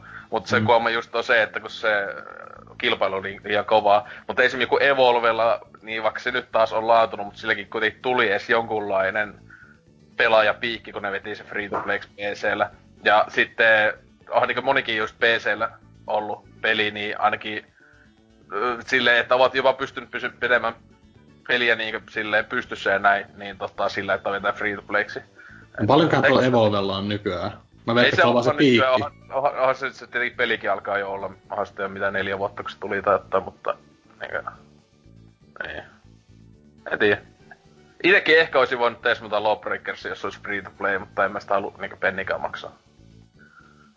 No, et ole yksin tämän mielipiteen kanssa ja no, kevyitä multia vaan Cliffy B:n yrityksille pelialalla. Sille ajattelin, kun se oli se oma idea lähteä ylipäätään Epiciltäkin, niin sille kattoo mikä on Epicin tilanne tällä hetkellä. Että, niillä on semmoinen kuin pikkupeli tällä hetkellä maailman suositui PC-jne-peli. Toki pitää muistaa, että silloin kun Cliffy B lähti, Epiltä, niin silloin ei tiedetty, mikä on Overwatch tai mikä on... Ei, mutta hei, sehän on muuten hyvä, kun voi vittu, se oli muuten noloa, kun se laittoi Cliffy B Twitteristä tästä, että hei, no hei, ihan muuten informaatio, että tosiaan, että jos tyypit sanoo, että meikä on menettänyt mun tatsia näin, niin ihan huomio, että meikä oli yksi alkusuunnittelijoista Fortniteissakin silloin. Mä sitä niin joku pelkäkin vuoden ehjä suunnitella sitä peliä. Niin, todellakin, kiitos Fortnite, Cliffy P. Jo totta vitos se peli on menestys nyt niinku, eli sekinhän oli aluksi ihan melkein floppas, mutta kun ne niin, teki siis vaan oikein... Mähän suunnittelin peliä, mikä on siis perus third person shooteri. Niin, tai silloin kun Cliffy oli, niin sehän oli just semmoinen Left 4 Dead melkein tyylinen zombi, että joku co-op, siinähän ei ollut edes niinku kilpailusta mun mielestä ollenkaan. Niin sit niin, että vittu kun se jätkällä oikeesti on pokkaa, ei helvetti. Sen takia mä tavallaan seuraankin sitä Twitterissä, koska sillä välillä tulee ihan kunnon jäätäviä möläytyksiä, että... Oi. No, ei tuu kauan, kun jo varaa maksaa nettilaskuita edes kännykkään, niin... No ei, kaikkea hyvää Cliffy B:lle, että toivottavasti saa uransa vielä takas raiteelleen. Entä sitten Dynan uutinen? Mulla on vähän tämmönen erilainen, koska ei ole varsinainen uutinen, vaikka tästäkin on toki uutisoitu varmaan, mutta tämmönen Kickstarter-kampanja pistettiin pystyyn tossa parisen viikkoa sitten, ja nauhoitushetkellä tässä on vielä tasan 2 viikkoa aikaa tukeakin. Eli tämmönen Oddworld Apes Origins taidekirja Kickstarteri, ja tossa on myös tämmönen niinku, vähän niinku big box pelille myös tämmönen oma mikä toi pledge nyt on, tommonen voi sen verran rahaa antaa, että saa semmosenkin, joka sitten yhdistää noin 2 ekaa Odyssey ja Exodus peliä, mutta se pääjuttu tossa on just toi taidekirja, että tää Oddworld Inhabitants tämmösen Indie by Design firman kanssa yhteistyössä pistetä pystyyn, ja niiden alkuperäinen tavoite on jo mennyt, joten ne on saanut tuplasti jo sen 50 000 punnan tavoitteensa läpi. Jipii! Kokainirahaa! Kyllä. Että kyllä ne sen, hei, jos joku firma ansaitsee koksurahaa, niin kyllä mä sanoisin, että Oddworld Inhabitants on niinku ihan hyvä sijoituskone. Hei, ensimmäinen kysymys, onko jätkä itse tukenut tätä? No en oo vielä, kun palkka tulee vasta tossa parin päivän päästä, niin mä ajattelin, että sit laitetaan menemään, siis, mutta... Mä löin veto, että se ihan varmaan tulee joku A4, jossa on joku vitun karkeasti kokainipäissä piirretty joku ape vaan ja... Kiitos! Siellä on vuoden bileet pitävät siellä vaan. Mut siis vähän jos pohjustaa tätä juttua, niin ne oli tosiaan... oliko se viime vuoden lopussa ilmoitti vaan silleen, ne oli löytänyt pitkään kadoksissa olleet niiden alkuperäisen Oddworld Inhabitants Studion, joka siis sijaitsi tuolla, se oli kai Los Angelesissa ja siis ei ole pitkään ollut siellä, niin oli löytänyt taas älyttömät semmoiset boksit täynnä niinku niitä alkuperäisiä konseptitaidetta ja kaikkea. Ja ne on nyt niinku taltioinut niitä sitten ja julkaissut tuolla esimerkiksi niiden Instagramin puolella tämmöisinä Lost Archives-julkaisuina, että kerran päivässä, muistaakseni vaikka joka toinen päivä, ne laittaa sinne niinku just noista alkuperäisistä peleistä kaikkea taidetta. Ja sitä on ollut ihan mukava seurata just silleen, että kun ne nyt ei ole siitä Soulstormista hirveän puheliaita vielä ollut, niin ne on kuitenkin jotain koittaa sitten tonne someihinsa päivitellä kuitenkin, niin sitä on ollut ihan mukava seurata, kun näkee just kaikkea konseptitaidetta noista jostain varhaisista vaiheista ekoissa peleissäkin, niin, niin tää on nyt vähän niinku sit laajennettuna siitä. Nää on semmosia, mun tietääkseni nää keskittyy nimenomaan just noihin Odyssey ja Exodukseen ja ylipäätään AB-hahmona, ja noita ne ei oo niinku laittanut vielä nettiin tai mitään julkaissutkaan, että toi tulee olla semmonen 280 sivua kohan tossa luki, että suht paksu uusi taidekirja, Oddworld ja täpö täynnä, niin kyllä meikän mieltä lämmittää, ja toi se pelihomma, että ne julkaisee fyysisenä, niin kuin toi on PC:lle ne 2 ekaa peliä, ja sit siinä on jotain bonusjuttua mukana, niin se on vähän laimea mun mielestä, että come on, että niinku Steamista saa joka vitu alennuksissa niinku jollain 50 sentillä ne ekat pelit, niin miksi mä tukisin tota, mutta toi taidekirja on tosi siisti homma, ja ne nyt on saanut onneksi ton tavoitteensa täytettyä, ja toivottavasti sitten ensi vuoden alussa tasan vajaan vuoden päähän huhtikuun 2019 on tarkoitus julkaista noin kaikki niinku pakettina, niin toivottavasti siihen mennessä on jo Soulstormista lisää uutisia, mutta joo, niin kuin sanoin, itse tuen varmaan vielä tuossa loppumetreillä sitten, kun pystyn, ja ehdotan muitakin tekemään näin, että kyllä siinä päälle viikko aikaa vielä kästi ilmestyä. Paljon aattelit laittaa?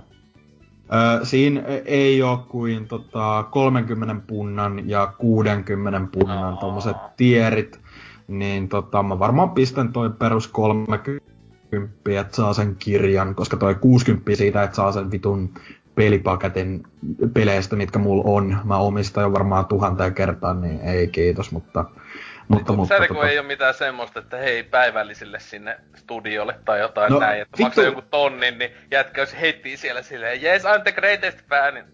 Ei, mut Lorne Lanning on mun Facebook-kaveri, niin ei mun tarvi kato semmosia. Mä laitan sille viestiä vaan. Joo, you home? Loris, mitä äijää, mä oon tässä huudeella silleen, who are you, tulee sieltä sit. Wanna party? Joo. Pidät silleen mankkariin pää yläpuolella sieltä ja sieltä soi, in your eyes soi mankkarista. Ei vaan, mä huutelen vaan, hello, follow me. Piereskelee vittu. Joo, joo. Koitan lumota sen. Mä lupaan antaa 30, jos siinä kirjassa on nimenmukaisesti Apes Origins, elikkä ensinnäkin fanfiction Aben vanhempien romanttisista hetkistä. Sitten tietty Aben lapsuutta ja nuoruutta, missä on hupparipää kuuntelee Limp Bizkittiä. Just menos ekaan työhaastattelun Rapture Farms, eli ihan innoissaan siitä. Siis se on todellakin. Tietenkin se vanhempien seksiakti varmaan aika samaa tasoa kuin ET-pornoleffoissa, että suosittelen niitä katsomaan, niin siinä saa jo se hyvän kuva. Jees, hieno homma. Niin sä nyt just niinku sanoit, että sä oot montakin niitä nähnyt vai? On 2. Niitä on vielä varmaan pari kattomatta. Joo joo, no ne ehtii katsoa tässä. Näin ja hyvä kamma. Joo, ei muuta tästä. Olis sulla ose mitään muuta niinku peliaiheesta uutista tänne ET-uutisen lisäksi? Niin, ET:stä tulee remake, no ei kun siis joo! Siis kun äsken, tämähän on hyvä aasi siltä, kun toi ei ET eikä niiden nussiminen vaan, tai ehkä nekin, mutta siis kun toi Dyna puhuu tässä äsken tommosista keskinkertaisista PS1-peleistä, niin mä puhun mestariluokan PS1-peleistä, ei mitään tommoista keskinkertaista unohtavaa paskaa. Spyro tulee takaisin, niin kuin kaikki tiesivätkin sen, että tosiaan ne huhut yllätys pitivät paikkansa, ja etenkin viimeistään alkuviikosta Amazonin, mä en muista missä päin, että oli jossain Espanja tai joku Amazon kuitenkin, niin se livautti vähän, että siinä nakkas sinne myyntiin ja kaikki niin kuin screenshotteinen kaikkineen vuoti ennen aikojaan tosiaan tää Spyro Reignited Trilogy, joka PlayStation 4:lle Xbox Onelle tulee syyskuun 29. päivä, ja hinta on se 40, sama kuin oli tuolla Crashillä. Ja tosiaan kuten, tuleekohan tässä samanlainen kansi kuin siinä Crashissa, että kuin monesti siinä luki se, että includes 3 great games, trilogy, niin tässäkin tosiaan on, kuten nimessä lukee, trilogy on ensimmäiset alkuperäiset 3 peliä PS1:ltä uusilla raffoilla tehtynä ja näin, ja mun mielestä jotain hyvää, mun mielestä tää art-style näyttää tosi hyvältä, siis silleen, että taas kun se mun mielestä Crash oli vähän niinku, mä en tykännyt. Se oli vaan siloiteltu se Crash silleen, että no okei, siis hyvä duuni nekin tekee siinä mitään, mut kyllä tää niinku näyttää huomattavasti paremmin. Toki nyt me puhutaan vaan still-kuvista, ei mitään kärryä käydä. On siitä traileri. On siitä pelikuvaa, kyllä. Ja sitten siitä on montakin peliä videossa, tai sivu, niinku toisessa on PS1-peliä, niinku samaan kohta PS4 ja näin edespäin, mutta joo, siis toi studion, joka tän kääntää kautta tekee, niin on tää Toys for Bob, joka on Skylanders-pelejä tehnyt tässä aiemmin, eli Spyro tavallaan tuttu sitä kautta. Jee, Skylanders. Mutta tossa on hyvä muistaa, Tuossa on hyvä muistaa se, niin myös toi Vicarious Visions oli viime aikoin tehnyt ihan samaa. Et ne oli just tehnyt niitä Skylanders-hommia ja sitten tämmöisiä niinku, periaatteessa vaan diilityönä jotain juttuja Activisionin sisällä. Niin kyllä ne siihen nähtynä sai mun mielestä ihan hyvää jälkeä aikaa sen Crashin kanssa. Että ei toi nyt ehkä heti mikään huolestumisen aihe ole. Ei todella. En mä sitä mennyt. Ja mä oon ollut ite huolestunut siitä. Skylanders-pelit on monen hyviä. Siis kuulemma ne on ihan hyviä pelejä, niin jos tämmöinen niin lapsille ja näin. Mä en ole ikinä pelannut, niin en tiedä, mutta niin nehän on. Ja mä uskoisin, että siellä on niinku vähintäänkin niinku jonkin verran jotain tämmöisiä tyyppejä, jotka on ollut tekemässä noita Spyro-hommia, tai silleen. No ainakin varmaan ne valitettavasti, jos on, niin on ollut näitä, jotka on tehnyt jotain PS2 jne sen jälkeen, kun niinku... No mut silleen kuitenkin niinku, että tavallaan ymmärtää, että millaista se Spyro-tasoloikkameininki ja tälleen on, että ei sitä varmaan saa kustua kovin helposti. Niin ja siis satavarmastihan, siis mä luulen, kun sehän oli tässä Crash Bandicoot-jutussa oli se, että ekat kaksi peliähän oli kuulemaan ainakin, että nehän oli just ne kontrollit vähän päin vittuun, koska ne kaikki pelit oli käännetty kolmosen kontrolleilla ja näin edespäin, niin sen takia ne yköisen joku tasohyppelyt oli niinku kolma, niinku silleen, että näin niinku oikeesti hyppäsit oikein, mutta se peli sanoo toista. Mutta taas kun Spyrot ei oo semmoista kauheeta paskaa, niinku Crashit on, tää fakta, ne on paskoja pelejä. Niin kun nää on tämmösiä oikeita videopelejä, etenkin omaa aikas ei oo mitään niinkö rehashejä vaan jostain 2D-pelistä ja näin, vaan että on tätä hyvää, jota ite yksi suosikkipeli on ylipäätään just tämmönen open world, niinku semi-open world kenttäpohjainen, mut kuitenkin niinku vapaa kenttä näin, ja sit tasohyppely meininki, että samaa henkeen kuin Super Mario 64 Japan, joka sulit ja näin edespäin, että tosiaan ite saatan jopa niinku tekee mieleen, en tiedä ehkä ostanko julkkaris, mutta kyllä mä aika... No ei 40 vaan, ja sen on 3 peliä, niin ai, että vaikka tosiaan viime kesänä viimeksi pääsin yköisen läpi, niin silloinkin just oikeesti oli, että miksei tämmösiä pelejä tuu nykyaikana lisää, että se on hienoja pelejä, että Ja onhan toi 40 kuitenkin hyvä summa silleen, että okei, Crashit oli hyviä joo, mut kuitenkin 40 niistä, mitkä on tommosia suljettuja fucking runner, glorifioituja runner-pelejä, niin tässä on kuitenkin niin paljon enemmän pelattavaa Spyroissa samaan hintaan, niin ehdottomasti parempi paketti. Kyllä. Et siis siis tätä jopa silleen, että se mistä jopa oottelen, että itehän en oo tosiaan läpi mennyt aiemmin 2 ja 3, että niitä on vaan pelannut silloin pentuna. Ja sykyys on, mutta en mä koskaan niitä läpi on muistaakseni mennä, että siinäkin sekin homma, että. Ja näin edespäin, että hyvä, että edes hyviä PS1-pelejä välillä käännetään. No. Vai mitä Dyna? No, on. Insomniacista puheolle. Nehän teki noita Spyroja niille, jotka ei nyt ymmärrä tätä viittausta. Tähän uutiseen muuten liittyy vielä se, että miksi vitussa ei tullut Switch-version julkistusta tuohon samalla. Että siis jos tuleehan sata varmaan, kun Crashikin tulee Switchille, niin miksi vitussa se ei ehdi siihen syyskuun loppuun? No sehän vilahti jossain... Että Xbox One ja PS4 tulee. Se vilahti jo jossain Nintendon omilla kanavilla, silleen, että se on niinku tulossa. Mä veikkaan, että tässä se, että ne on jo kuitenkin sen verran isompia pelejä, mitä Crashit on, että ne on varmaan niinku alkanut duunaa noita pelejä, tai remake-hommaa ennen kuin Switch on niin, edes kyllä julkaistu tai lähetetty dev-kittejä eteenpäin, niin... Niin, että jo tuleeko sitten meidän, kun meikä sinänsä ehkä haluista, niin just Switchille, mutta kai se voi Pleikka 4:llekin ostaa, ei kun Xbox Onelle. Xbox Onelle, he totta kai. Silloin ainakin tietäis, että saisi sen kopion. Niinku, ei pitäisi sitä pelätä, kun Crash Bandicootihan oli Suomessakin ainakin kaupoissa myynyt oikeesti loppuun silloin julkaisussa, niin en usko, että Xbox One-versiolla käy samaa. Se oli hyvä, kun se oli, siis sehän oli ihan joku reilun viikon sille, mistä ei löytänyt Crashia silloin julkaisussa. Tuntui ihan sekopäiseltä, että siis miten... Niin. Se oli just aika kummallista, kun itsekin kävi silleen just duunitauolla vaan silleen, mitä vittua, että tossa on niinku standi, niinku se on erillinen standi Crashille, ja joku 10 kohtaa siinä vaan ihan tyhjä, silleen, noni. Kyllä voi sanoa, että toi Crash on kuitenkin ehkä mun mielestä suositumpi tai tunnetumpi. On. se oli kuitenkin melkein niin PS1 maskotti, tai sinänsä oli niin, että... Ja etenkin Suomessa kaikki idiotit on pelannut, kun ei tiennyt mistään paremmasta, mutta... Mutta on toi ihan selvästi, niin kuin mun mielestä ainakin ihan selvää, että ilman sitä Crashin menestystä tää ei ehkä olisi tullut. Tai siis silleen niinku niinku... Tää on osittain just sen syytä, että tää nyt tulee mun mielestä.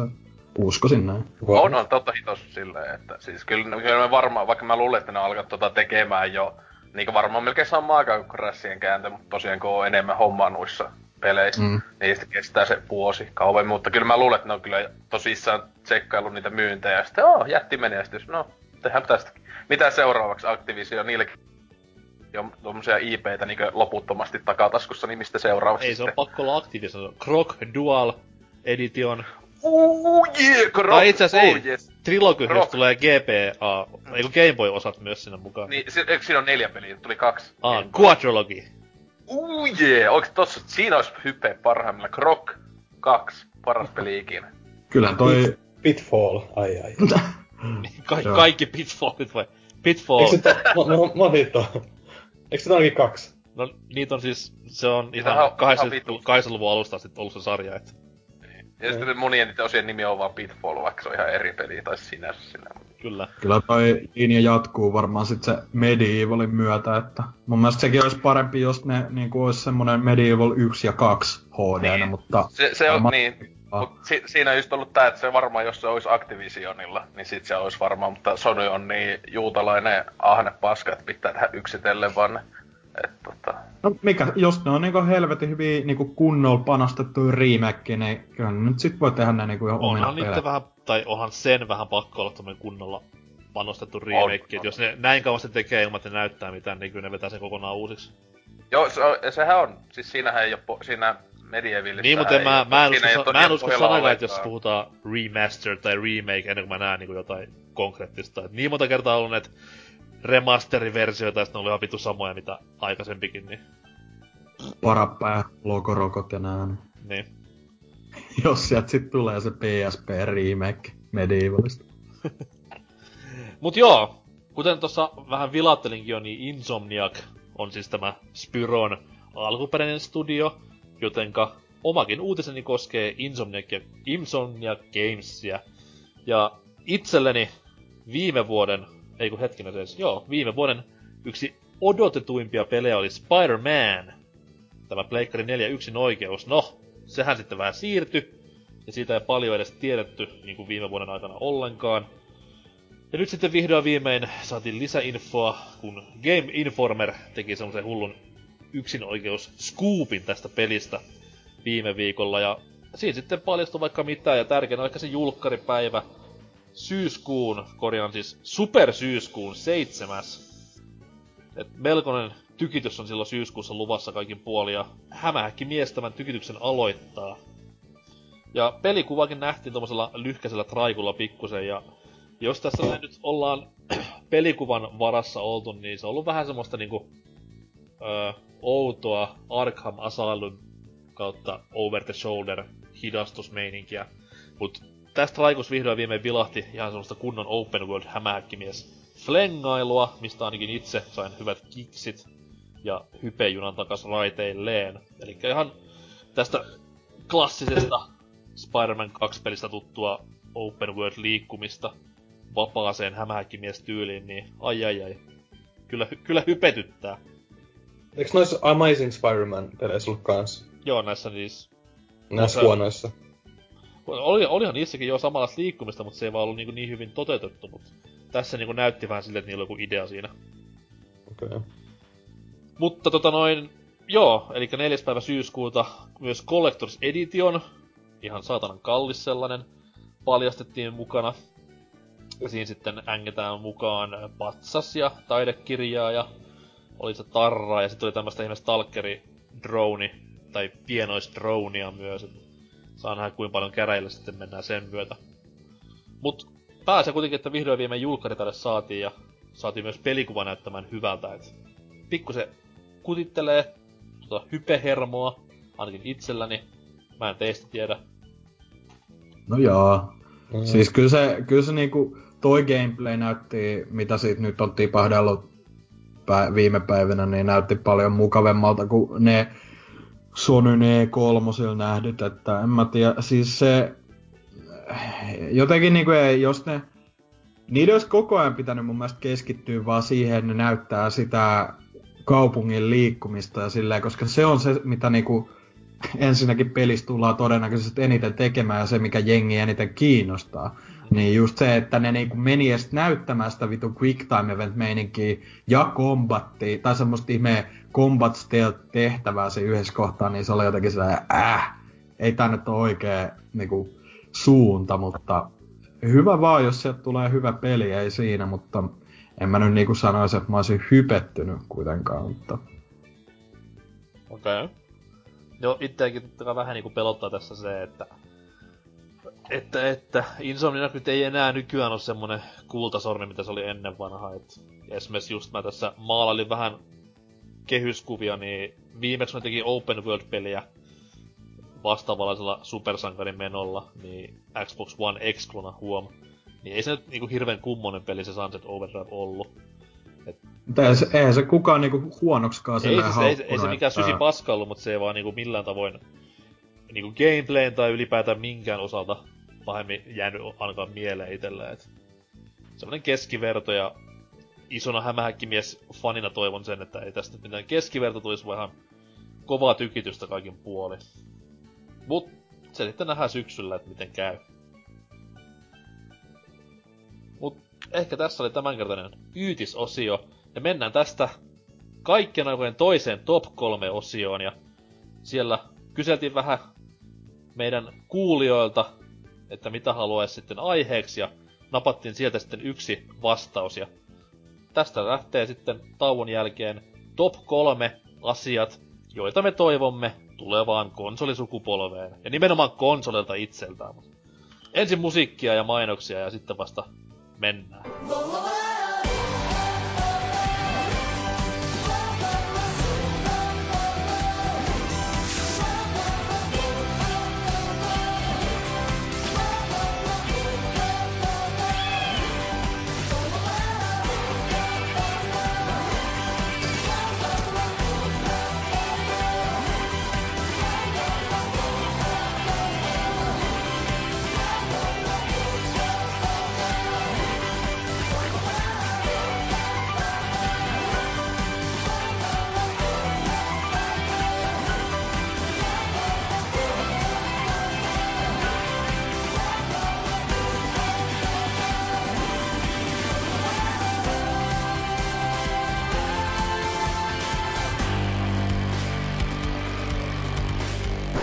Se on Dyna tässä. Änkäsin vielä tähän väliin kästiä muistuttamaan meidän pelaajapodcast.fi-sivustosta. Todennäköisesti oot siellä vierailut, jos kästiäkin kuunnellut. Ehkä jopa paraikaa. Mutta sieltä löytyy helposti linkit kaikkiin meidän someihin. Twitteriin, Discordiin, Facebookiin, YouTubeen jne. Vaikka siinä tulikin varmaan mainittua kaikki ne, mutta anyways, Twitterin puolella päivittäin aikalailla tuo norsukampa, vakio-osallistuja, puhuja, kästeilijämme, postailee ajatuksen juoksuaan. Yleensä kuitenkin ihan peleihin ja jotenkin ajankohtaisesti vielä peleihin liittyen, että sieltä semmoista. YouTube-puolella taas sitten pyritään vähän tiheämpään tahtiin julkaisemaan videomateriaalia kuin ennen, mutta ei nyt silti luvata kuitenkaan, että esim. Viikoittain videota ilmestyisi, mutta pitäkää kuitenkin silmällä, että kyllä sinne tämänkin kuun aikana jotain on kuitenkin tulossa. Discordin puolella sitten ehkä tällä hetkellä meidän aktiivisin tämmönen somekanava, että sieltä löytyy aktiivista keskustelua peleistä ja vähän aiheen vierestäkin ja sinne voi nykyään myös ton viikon kysymykseenkin vastailla ja peli seuraa uudella ja ties mitä, että sinne vaan messi, että meitä on jo monta, mutta the more the merrier, vai mitä se sanonta meneekään. Ensi viikolla pääaiheessa taas sitten vuorossa jonkin pelin tai pelisarjan muistelua, niin kuin on nykyään jo tapana tämän uudistumisen jälkeen. Se selviää sitten, että mikä peli tai pelisarja kyseessä. Muistakaa myös vastailla tosiaan viikon kysymyksiin. Et kuten edellä mainitsinkin jo, että sen voi suorittaa Discordin puolellakin nykyään ja vastauksia ei ikinä voi olla liikaa. Mutta joo, takas kästiin tästä sitten Dyna kuittaa. Ja kuten aiemmin kuulit, niin nyt on sitten aika kaikkien aikojen toisen top 3 osion. Ja tällä kertaa aiheena on ennen taukoa kuultu, mitä me toivoisimme ensi konsolisukupolven konsoleilta. Ja nimenomaan puhutaan ihan pelkistä näistä konsoleista itsestään, ei mitään software-toiveita, vaan konsoleihin liittyviä asioita, on sitten ihan fyysistä rautaa tai palveluita tai vastaavia, niin nämä nyt käydään tässä top 3 osiossa läpi. Jokainen valkaa 3, kertoo, että miksi, sitten me muut nauretaan tämä valinta aivan pystyyn ja mennään eteenpäin elämässämme. Ja Dyna, ole hyvä ja kerro ensimmäinen valintasi. Mitä haluaisit ensisukupolven vehkeiltä?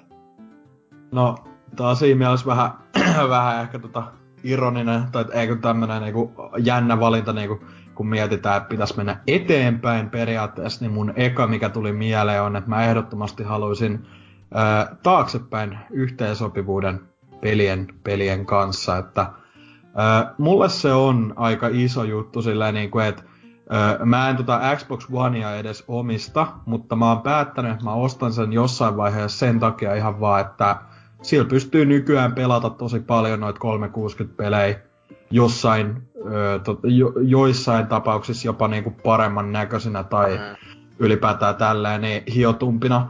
Niin mun mielestä se olisi tosi siistiä, että jos nyt julkistettaisiin vaikka vuoden sisään Pleikka 5, niin se ei ensinnäkään olisi mikään tämmönen konsolin välimalli, vaan se olisi ihan uutta rautaa, jossa sit samalla sanottaisiin, että hei, by the way, pyörii Pleikka 4 pelit ihan levyltä sellaisinaan kuin ne on, tai vähän samaan tyyliin kuin toi PS4 Pro Boost mode, että se niinku pikkasen silleen jotenkin parantaisi sitä teknistä toteutusta. Tai sit samalla kuin PS2 oli vähän nopeammat latausajat ja vähän siloteltuneita polygoneja.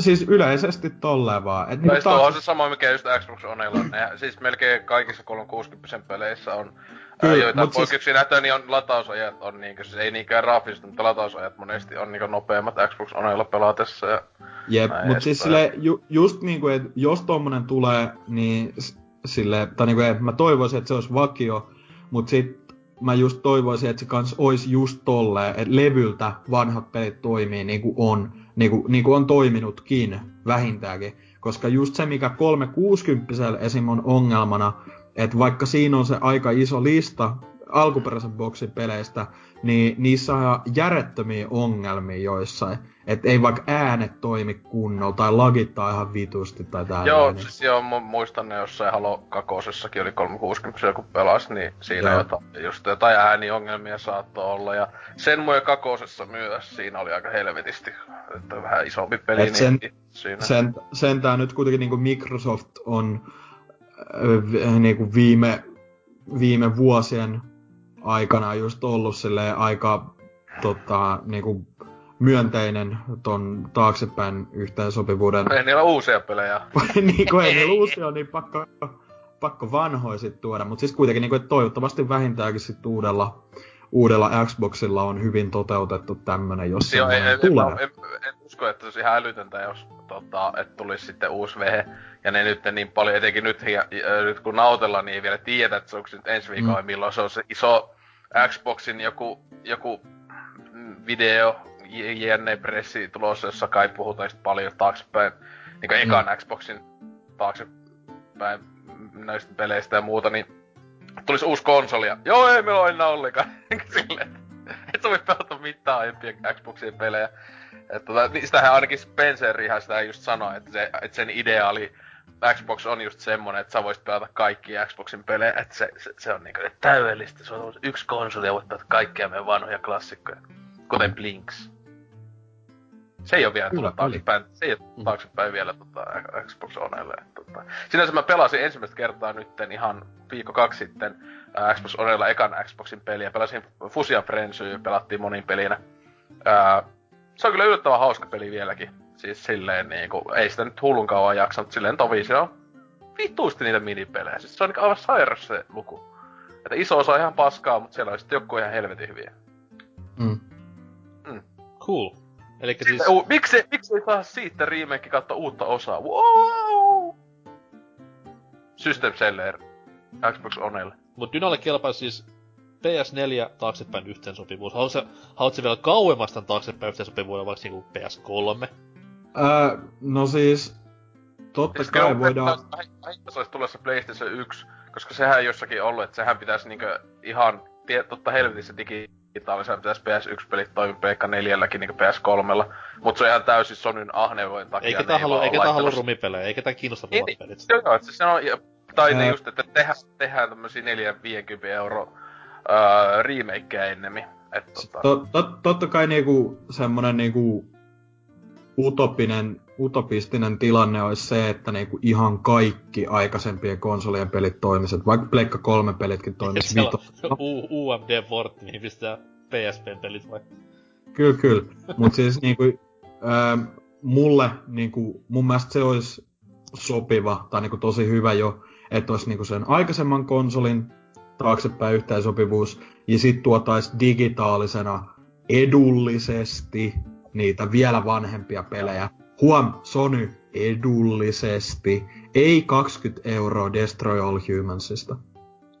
Joo, siinä se onkin just, että sais kyllä, no... Ja hulluja hintoja sama ajassa, jotenkin Nintendo on paljon tähän menee, että niitten monesti siis... Kun katsoo vaikka Viillä silloin oli, niin oli mun mielestä aika törkeä hinta siinä monenkin. Eikö se ollut mitään, 10 vai 15 € 64 pelit? No oli 10, joo, mut sit Nintendo paransi vähän sit taas Wii Ulla, missä okei, Wii-pelit oli kalliita, ne oli 20, mut DSN-pelistä 10 on mun mielestä taas semmonen vitun loksavoitteet alta pois. Ei, koska ne ois fyysisenä, monet niistä peleistä ois helposti yli niinkö aika kalliitakin DS monet pelit, et joo, siis niin, siis siinä joo, siis Kyllä, siis jokaiselle siis etenkin. Ja missä on virtua-konsole, Siis vitsiltäkin niinku oikeesti.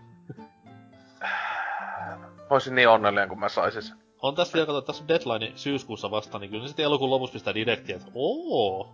Onko ne mukaan sanonut, että syyskuussa on deadline? Syyskuussa tulee, no siis aina deadline voi siirtää, ei siinä mitään. Niin, syyskuussa tulee se nettipalvelu-uudistus, kyllä joo, niin, et maksulliseksi ja näin. Ja siis silloin pitäisi tulla kaikki nämä nettipalvelut nimenomaan, mut ne nyt on 2 kertaa siitä sitä aikaisemminkin, niin eiköhän tässä nyt jouluun asti mennä ilman mitään. Ensi voi joulua. Mut kiva, että on kuitenkin beta-testi ilmanen. Entä sitten Obossumin tämä harras toive? Ensimmäinen niistä 3. Joo, no semmonen Xbox Game Passin kautta Netflixin tyylinen palvelu kaikille konsoleille olisi kyllä kiva, missä olisi vähän niinkun variaatiota niinkun jokaisella eri konsolilla ja voisi vähän niinku nykyaikana päättää, että ottaako Netflixi vai Viaplay tai muuta vastaavaa, niin että kaikissa olisi vähän erilaisia pelejä, vanhoja pelejä ja uusia pelejä. Että sit aina voi kerran kuukaudesta ylipäättää, että mitä haluaa nyt. Ja sit olisi niinku se syy ostaa ne muutkin konsolit. Elikkä puhutko niinku silleen, että Activision tekisi oman palvelunsa vähän niinku EA-alla on jo, ja sit... Ei, mä ajattelin vaan niinku konsoleita niinku... Niin siis sehän just olisi hyvä, että se olisi konsolilla, että se olisi kaikki siellä, eikä just tolle, että... Esimerkiksi nyt EA-pelejä ei ole ollenkaan Game Passissa yllätys, koska ne on kaikki EA-aksessissa. Niin. Ja sit se mun mielestä se sitten voisi riittää siihen niinku, ei heittäis helvettiin on kaikki plussapalvelut ja Game Plus Gold, että se menisi sit siinä samaan se netti sit kans siinä tyylisessä palvelussa. Niin, semmonen kyllä kelpaisi. Se on kiva palvelu kuluttajakohtaan, mut sit taas se ei hirveesti rahaa tuota. Siinä tapauksessa valmistajalleen, niin erittäin iso ehkä tälle. Mut niin, kun mäkin oon pelannut enemmäkseen vaan PC:llä ihan vaan sen takia, kun mä en jaksa käynnistää konsoleita, että se on niin helppo, kun mulla on aina kone päällä ja TVs kiinni ja langaton ohjaaja löytyy, niin se on helppo. Mä toivon, että se kone sammuu jossain vaiheessa, että huomaat silleen, että voi vittu, taas menee 1,5 minuuttia tai 2 minuuttia, että starttaa edes vittu työpöytä. Kyllä se nopeampaa menee, mutta niin ottaisi joku syy sitten NS alatakin noita konsoleet muuta kuin ne vaan yksin oikeudet. Että olisi niinku NS semmoista omat hienot palvelut, missä olisi kaikki retroa ja kaikkea muuta omia juttuja. Okei. Okay. Tää on itseasiassa jopa... No vaikka mä äsken sanoinkin, että se on täyttä utopiaa, koska raha pyörittää, mutta kyllä jossain muodossa saattaa totukin toteutua. No, kohta nähdään. Miten sitten toi... Ose? Niin, joo. Itellä heti ekana tuli hyvin selvästi semmonen niinku... Yksi isoimpia asioita, joka etenkin... No, Pleikka 4:llä... niinku ihan nyttenkin just tällä viikollakin vituttanut tää asia, mutta Xbox Onella nyt on mennyt vähän parempaan suuntaan päivitysten takia, mutta sekään ei todellakaan täynnä. Vaan siis, ei kauppapaskaa, mutta siis käyttikset konsoleilla. Switch on ainut, joka tässä on suhteellisen jees, paitsi se eShop on paska, ja tässä toinen, että käyttis kautta kauppa paremmaksi kaikilla näillä. Siis tällä hetkellä millään näistä ei ole hyvä konsolin sisällä oleva kauppa. PlayStation 4 käyttis muuten on ihan jees, hyvä se mun mielestä jatkaa samaa mallia, tai että se teki tuon PlayStation 3 jutun ja teki sitä paremmin, kun PS3 käyttisä oli niinku syöpäsintä paskaa ikinä, joka oli hias kuin mikä. Mutta PlayStation 4 se tekee mullakin aina, mulla ainakin tosi monesti, jos niinku joku tulee joku viesti joltain, mä haluan nähdä sen niinku kesken pelailu ja näin, niin tulee please wait, lataa please wait jotain kahdesti, ja sitten niinku siis joo, puhutaan huikeasta sekunneista tai jotain aina sinne tänne, mutta silti se vituttaa, kun tietenkin koko ajan kaikissa juttu se, mitä sä haluat tehdä siellä niinku siellä käyttiksessä ja näin. Tietenkin mulla on köyhä perus PlayStation 4, en tiedä onko Prolla parempi, en tiedä. Ainakin Xbox One X:lläkään kuulemma, vaikka ne mainosti, että käyttis pitäisi olla nopeampi, niin skooma ei ole oikein ollenkaan nopeampi kuin perus Xbox Onella. Ja siis tosiaan Xbox Onella, niin siis nykyään ne on oikeesti sentään mennyt, puhutaanko nyt 2 vuodessa. 2 vuotta sitten se oli aivan siis katastrofaalisen paska. Siis mä olin ihan niinku ostin Xbox Onea ja sitä käyttistä aloin katsoa silleen, mitä vittu? Mitä te oot tehnyt? Etenkin kun Xbox 360 dashboardi oli tosi hyvä tiettyyn pisteeseen asti, kunnes ne sitten alkoi niitä mainoksia ja muut tunkee ihan helvetisti, kun se oli ihan tosi nopea, joskus 2008-11 tai jotain. Siis se oli vaan tosi hyvä käyttö. Sitten ne niinku alkoi tunkea niitä mainoksia ja ne hiasti sitä ja hiasti. Niin mun mielestä ne suunnitelkaa ne saatana käyttökset sillä tavalla, että ne kirjaimisesti ois vähän niinkin siis Switchillä silleen, että sä pääset heti kun sä käynnistät sen konsoli. Vaikka se olisi ollut siis ei sleepillä, vaan ihan vaan power pois päältä ja näin. Niin ei Switchillä siinä me niinku ihan puhutaan ihan hetki, vaan vaikka esim. Dynatos valitti, että se jos on painanut 3 nappia. Et kun ei löy oikeeta nappia ohjaamista. Kyllähän sitä tietää, se on monesti näillä vammaisilla on vaikeeta elämä, mutta joo, siis ne siis paremmaksi. Se on aika hauska se, että nyt kun Wii U:lla tulee pelit Switchille, niin ei tarvitse niinku pelien takia muistella Wii U:ta enää ikinä. Mut se asia, mikä se teki täysin oikein on, siis eShoppi oli siinä jotain aivan jumalaista. Ja sen käyttis. Harmi, että te jonnet, paitsi totta kai opossumi, on päässyt sitä kokeilemaan ikinä, mut siis se oli semmonen, että...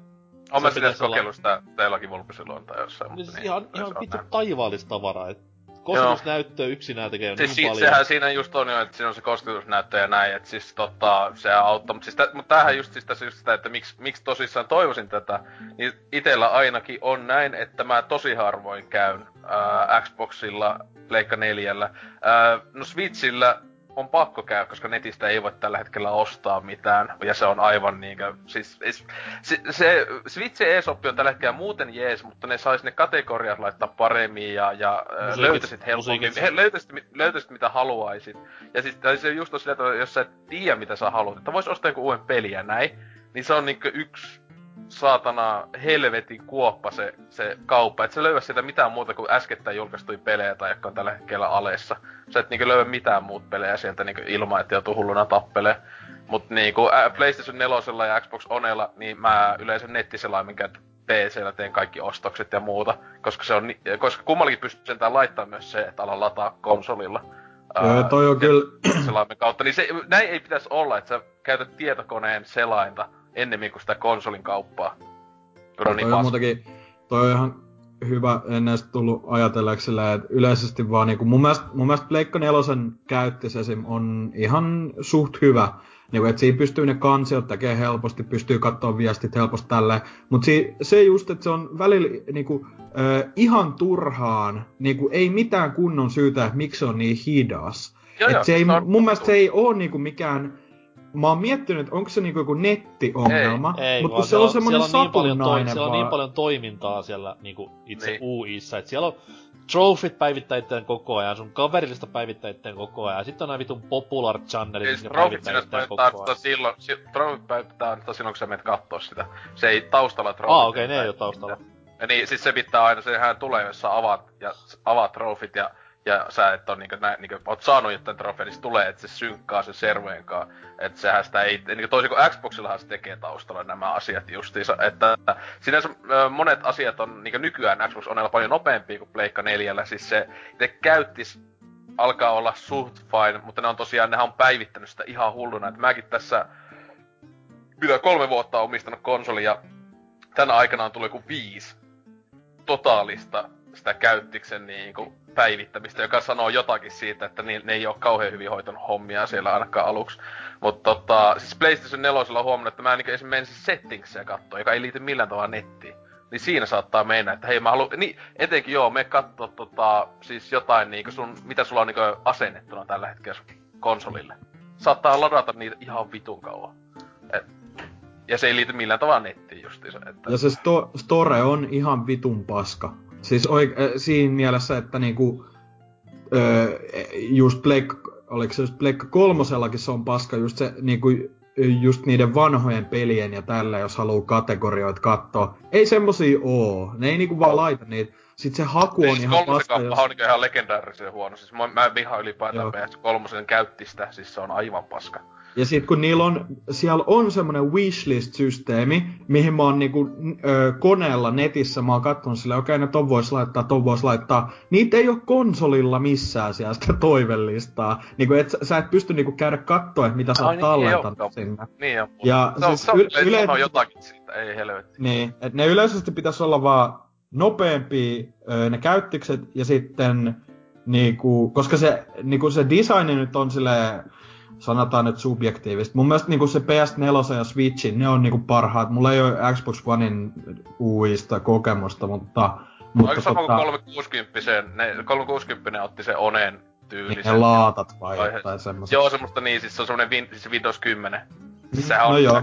Xbox One juoksee, niin käytössä on siis Windows 10, joka sekin on mun mielestä osittain se yksi ongelma siinä, että vittu mun pitää olla vitosi asennettuna sinänsä siihen.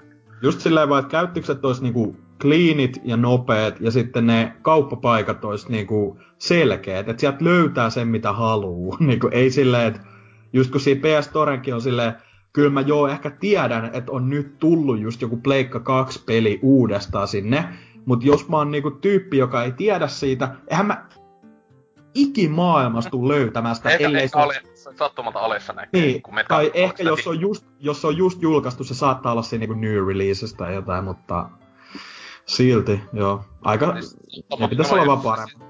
Switchillä ihan täysin sama juttu, että viikko julkaisun jälkeen, kun se ei oo enää siinä new releases kohdassa tai näin, tai ellei se joku megahitti, että se ois tollaan niinku charttien myydyimpänä.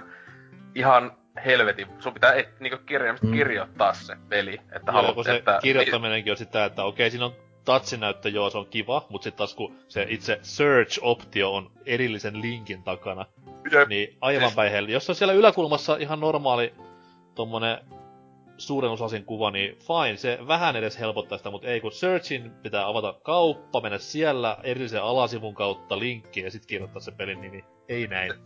Sen takia mä ihan sotavarana luulen, että Switchillä, vaikka sitä on kehuttu ihan hulluna, että nämä monet indie-pelit myy aivan ennätysmääriä, mutta ne yleensä just kehuu sitä, kun ne myy niinku julkaisuaikoina. Ja tietenkin sitten, kun ne myy paljon, niin ne tietenkin jää sinne esim. Myydyimpien peliä. Ihmiset sieltä sitä ostaa, mutta mä luulen, että tosi joku 90% tämmöistä indie-peleistä, joita tulee, niin niiden myynnit on joku julkaisuviikon jälkeen aivan niinku, saattaa olla ihan minimaalisia. Siis se mua niinku pelottaa... Sama ongelma kuin jollakin Steamissä. Steamissäkin niinku sinne tulee koko ajan hulluna pikkupelejä, jos sulla ei ole massia hommata sitä mainospaikkaa tai näin. Hyvä säkä, sun pitää joku ihme, joku YouTube-tyypi striimata sitä peliä, että sun peli alkaa myymään. Siis mua niinku pelottaa se hetki, kun Puyo Puyo Tetris menee alle 20, milloin mä siis ostan sen. Ja silloin Switchin nettikauppa ei oo vielä siinä kondiksessa, missä se pitäis olla, niin mä joudun nimenomaan tosi niinku first world issues, mut kuitenkin. Niin mä joudun nimenomaan mennä hakutoimintoon. Oliko? Fyysinen. Mä ostin 20. Fyysinen, mä otan digitaalisena. Se on käsikonsoli. Niin. Mä joudun menemään sitten vitun Switch. Se on yksi fyysinen peli, joka on aina sisällä. Se voi olla pujapuja sulle. Ei ole, se on Xenoblade muuta tällä hetkellä. Mut kuitenkin niin se on julkaisupeli Switchille, niin mä joudun kohtalaisen paljon rullaamaan sitä vitun ruutua alaspäin. Ja ties mitä sit silloin tapahtuukaan, millaisessa jamassa kauppa on, niin pelottaa. Mutta merkataan Osen ehdotus ylös, ja mun oma ensimmäinen top 3 ehdotus on vähän tähän samaan homman viittaava, se itseasiassa vähän mainittiinkin jo tossa noin mitä Dyna sano. Et ei Dyna vaan Ose. Et konsolit nopeammin päälle. What? Pieni asia, joo, tiedetään, mut nyt kun siihen on tottunut just tähän Switchin niinku, et otat sen pöydältä ja se on sekunnissa päällä. Aha, siis on niinku PlayStation 4, jos on restissä, jos on vaikka peli päällä, niin näähän pääset takas siihen peliin. Niin ihan puhutaan just siinäkin mun mielestä siis sekunneista. Mun mielestä se ainakin silloin kun aikanaan asti PlayStation 4, mä olin ihan silleen, what, tää toimii näin hyvin tää. Mulla, jos on mulla sleepissä, niin mä painan nappia ohjaamista, niin tulee pipipip. Ja sit siinä menee kuitenkin se hetki, että se niinku vähän kurattaa. Joo, siis, mut puhutaan niinku 10 sekunnissa alta, esimerkiksi jos on peli vaikka siis, päällä. Ja tää on siis tämmönen, siis tää on niinku niin nitpicking juttu, mutta tää on nyt vaan semmonen, mikä tulee ekana mieleen tässä aiheessa. Niin se, että konsolit menee päälle vittu nopeasti, kun Switch ja Applen koneet konsona, et yksi nappi ja se on siinä. Ja ennen kaikkea, mikä on niinku siisteen asia, mä en tiedä, onko se muilla vehkeillä, koska mulla on niinku, mulla on Sonyn telkkari ja Sonyn konsoli. Ja mä olen jostain kuullut vähän huhua, että ne synkkäis niinku keskenään, mut mulla ei mene siis telkkari päälle, vaan mä pistän pleikkari päälle.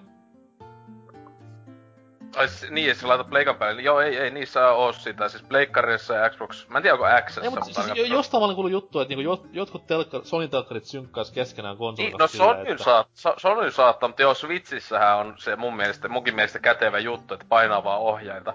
Ja Switch menee päälle, niin TVkin menee päälle. Joo, kyllä. Et siis se on se, mikä siis sillä onkaan, se kun smart jotakin paska, se on se mun mielestä Switchillä laittaa pois päältä, jos haluaa. Mitä? Mä en tiennyt tommosesta. Siis kun et sä painat, jos sulla on siis HDMI tietenkin pitää olla kiinni, sitä kautta se nakkaa sen, niin sun TV menee päälle myös. Ja suoraan pelikanavalle. Niin, okei, mitä helvettiä. Mä olenkin missannut ton. Joo, siis tota kyllä toivoisin, että sinä tuleville muittenkin konsoleille, että ei haittais ollenkaan. Sitten tosta vielä vähän sivuten, niin se mikä on jo tavallaan toteutunut, mun tietääkseni niin nykyään kaikilla konsoleilla, ihan niinku just Switchilläkin ja jopa Vitalla ja 3DS:llä, niin se on hyvä, että on noi nykyään noi, miksi sitä sanotaan? Siis että on toi niinku pelipyöri taustalla, on se semmonen standby, niinku että se jää sinne rullaamaan. Niin se on onneksi nykyään vakiona jo. Et mun mielestä sitä vois vielä niinku ehkä pikkasen parantaa vielä silleen, että niinku se olisi tosi semmonen instant, että heti kun hän painaa, se menee suoraan siihen. Switchillä se on oikeastaan silleen, että vaikka sulla olisi Zelda siellä, sä voit käydä kattoo sun profiilisivuun, kaverit, mitä ne tekee, sit menee vaan takas siihen. Mut just silleen, että PS4 esim. On joissain, vähän niinku esim. Jos on joku vaativampi peli tai jotain, niin siinä on hetken se saattaa ladata sitä. Tai sit jos sä avaat jonkun appi, toisen appin, niin se laittaa se suspend-tilaa sen hetkeksi. Mutta ja sit pleikkarilla on sitäkin vois vähän viilaa kuitenkin, et se on, mut se on hyvä ominaisuus kuitenkin nykyäänkin jo. Joo, ja pleikkarilla on se myös hankala, että jos ainakin joissain peleissä on silleen, että kesken niinku välianimaation sä et pysty menemään menuun ollenkaan homenappulasta, vaan sun pitää odottaa, että se välianimaatio loppuu, et Switchillä ei oo sitä rajoitusta, ja se on joskus pelastanut joku tilanteen, pitää mennä joku ovi avaamaan tyyliin ja mut toi on vähän pelikohtainen mun mielestä enemmän. On, mut sit taas se, että jos sit saas standardin silleen, että voit milloin vaan mennä sinne homeen nanosekunnissa, niin kyllä kiitos. Mut joo, tää oli mun ensimmäinen toivomus, elikkä konsolit päälle samaan tyyliin mitä Switchi tällä hetkellä, elikkä et ehdi persettä sohvaan tai tuolin pistää, kun se vehje tai peli pyörii siinä. Nimenomaan huomaa, se peli pyörii siinä, mikä sä oot jättänyt siihen sleep modeen. Tämmöstä. No, kerrohan sitten Dyna seuraava. Turha toive. No, itse asiassa on varmaan turha toive, mutta mulla on tämmönen aika simppeli, että tätä ollaan varmaan joskus jossain kästeessä, missä ollaan jostain toiveista tulevasta niinku puhuttukin, niin mun mielestä semmonen niinkin simppeli pieni juttu, että crossplay ihan kaikkien alustojen välillä. Peleissä, multiplättäreissä, mitkä semmoista niin mahdollisesti voisi tukea. Niin mun mielestä semmoinen olisi helvetin hyvä juttu. Mut se on ehkä jossain mielessä vähän semmoinen utopistinen sekin, että tietty on niinku laitekohtaisia rajoituksia mahdollisesti tehoissa ja nettipalveluissa ja näin poispäin, mutta olisi se kuitenkin siistiä, että pystyisi niinku, ihan sama vaikka se kommunikaatio olisi ihan minimissä, niin just semmoinen pystyisi pelaamaan niinku, vaikka tyypin kanssa jotain peliä, joka on niinku pelaa Switchillä, ja sit on kans yksi, joka pelaa Xboxilla, ja yksi pelaa vaikka Steamissä. No siis tällä hetkellähän yksi semmonen peli on just Rocket League, kun ei just noin vois tehdä, että niin. Siis yksi olisi Xbox Onella, yksi Switchillä, yksi on Steamissä. Minecraft. Niin, siis tässä, että onneksi näitä on oikeesti pelejä alkanut tulee, mutta tässä on se yksi likasin Sony siellä johtajana, markkinajohtajana on silleen, että fuck that shit, niinku se just on näkynyt, että mitä Rocket Leagueissakinhan se vahingossa meni välissä päälle, että Pleikka 4 pelaajakin oli samassa. Vai jollakin pelillä se oli. Että se meni Pleikka 4 juttu päälle vahingossa ja sitten... Eiks Fortniteissa ollut joku tämmönen? Mä oliko se Fortnite, että niin, oliko se ehkä se, että... Mut sehän ei oo... Onko se edes Xbox? Onkaan se Xboxille? On. Okei, joo. Siinähän on enemmän se, että niinku... Sony tuskin haittaa sen, että niinku PC:n kanssa pystyy pelaamaan. Joo, siis koska se on just silleen kaikki muut konsolivalmistajat. Niin. Siis Sonylla on ollut jo, eiks PS2-aikaa ollut jo jotain näitä pelejä, jossa oli niinku nettipeli PC:n välillä, jotakin mä muistelisin näin, että... Mut kun ne on nyt niinku vastarannan kiiskin ihan sen niinku tai niinku just sen statuksensa takia periaatteessa, että jos nyt ois niinku PS3-alkuajat ja boksi ois johdossa, niin... Tai siis, no, Nintendokin omissa kirjoissaan ihan helvetimoisessa johdossa, niin en mä usko, että niitäkään kiinnostaisi. Mutta siis periaatteessa toi on ihan siistiä, että vaikka Switch myy niinku sitä tahtia, mitä se myy, niin ei niillä ollut mitään ongelmaa niinku tehdä yhteistyötä just esim. Sen Minecraftin kohdalla niinku Boxin kanssa. Et niinku, se on nyt vaan se vitu Sony, millä on piikki perseessä, mutta... Nintendo on niin iloinen, kiva yhtiö, ne ei ajattele ollenkaan rahaa. Vitu, kun ne ei vaan niinku ymmärrä mistään mitään, niin ne on silleen vaan... Tässä varmaan oikeesti on käynyt joku jenkkityyppi tullut tai selittää joku just sieltä Minecraft-tyyppi vaikka jotain, niin ne on ollut ihan japsit silleen, että me ei vittu älytä yhtään, mitä sä oot, ja jes! Ne on lukenut sitä sähköpostia... Joku tulkannut väärin. Lukenut niitä Rinen. Lukenut sitä mailiisi silleen, että Sit nähnyt siellä vaan yhdellä kohdalla. Ah, money! Yes! Here! Bring it here! We love money! Yes! Nyt se ois kyllä joo, totta. Tässä oikeesti kohta tuleekin selviä, että lähtee Minecraftilla tää juttu, kun se tulee, kun tulee sanoa, että kai tiedät, että on... Mä luulen, että Microsoft antoi meille vaan ilmaista rahaa huvikseen. Aja. Mut ei mitään. Hyvä ehdotus. Saa nähdä, pelataanko jatkossa NR:ää ja FIFAa sitten. Kaikkien ihmisten kesken vai ollaanko vieläkin vaan siellä omissa poteroissa lymyämässä? Oho, siis third part, siis kun on multipeleissä toisi ihan niinku... Etenkin tämmöisille monille pienemmille peleille, jotka ei oo kodeja, joilla... Kododurit ja nämä, jotka saa pakolla miljoonia pelaajia, vai toisi joku tämmönen pienempi joku, niin semmonenhan saattaisi just ton avulla pysyä sitten elossa, kun pelaajia löytyisi ainakin potentiaalisesti paljon enemmän kuin olisi siellä kaikki sekaisin, että... Tietenkin sitten siinä on just mennä, jos on FPS, kunnon FPS-peli, niin PC aika pahasti kyllä sitten dominoi, että... Hei, sä et oo pelannut koskaan... Mikä sitä nyt on? No, mikä oli Halon tapaa viillä? Conduittia! Ai että kuule, motion controlit paljon paremmat kuin mouse and keyboard. CS-säkin olisi jopa oikeesti ihan hyvä peli, jos vois pelata liikeohjaimilla. On siis kyllähän. Mä pelaan paljon mieluummin viillä Call of Duty 3 kuin millään muulla, et... Granaatti kun heittää tosta alakoukulla, niin ai että... Hei, Ansat veit ykös natkaa myös granaatin liike, tai se oli pakko nakata. Joo, se oli tosi immersiivinen. Oli. Entä sitten Opossumin toinen turha toive? No, turha toive joo, ehkä... striimaus, pelien striimaus, niinku, ei niinku mihin sä Twitchissä sekoilua, vaan ihan vaan niinku sitä, että pystyy ottaa kauppapaikasta jonkun peli ja sitten alkaa suoraan vaan pelaamaan sitä, että se menee niinku streamin kautta. Et se nyt ei välttämättä liity konsoliin, vaan nettiliittymiin sun muihin, mutta Mutta jos olisi mahdollista tulevaisuudessa, kyllähän on netinkin nopeus nykyään nopeutuu aika paljon, että just näin tuossa lähibussipysäkillä mainoksen, että Gigan yhteys nyt Vantaalla. Säädettävä Vantaa yrittävän kalastella asukkaita.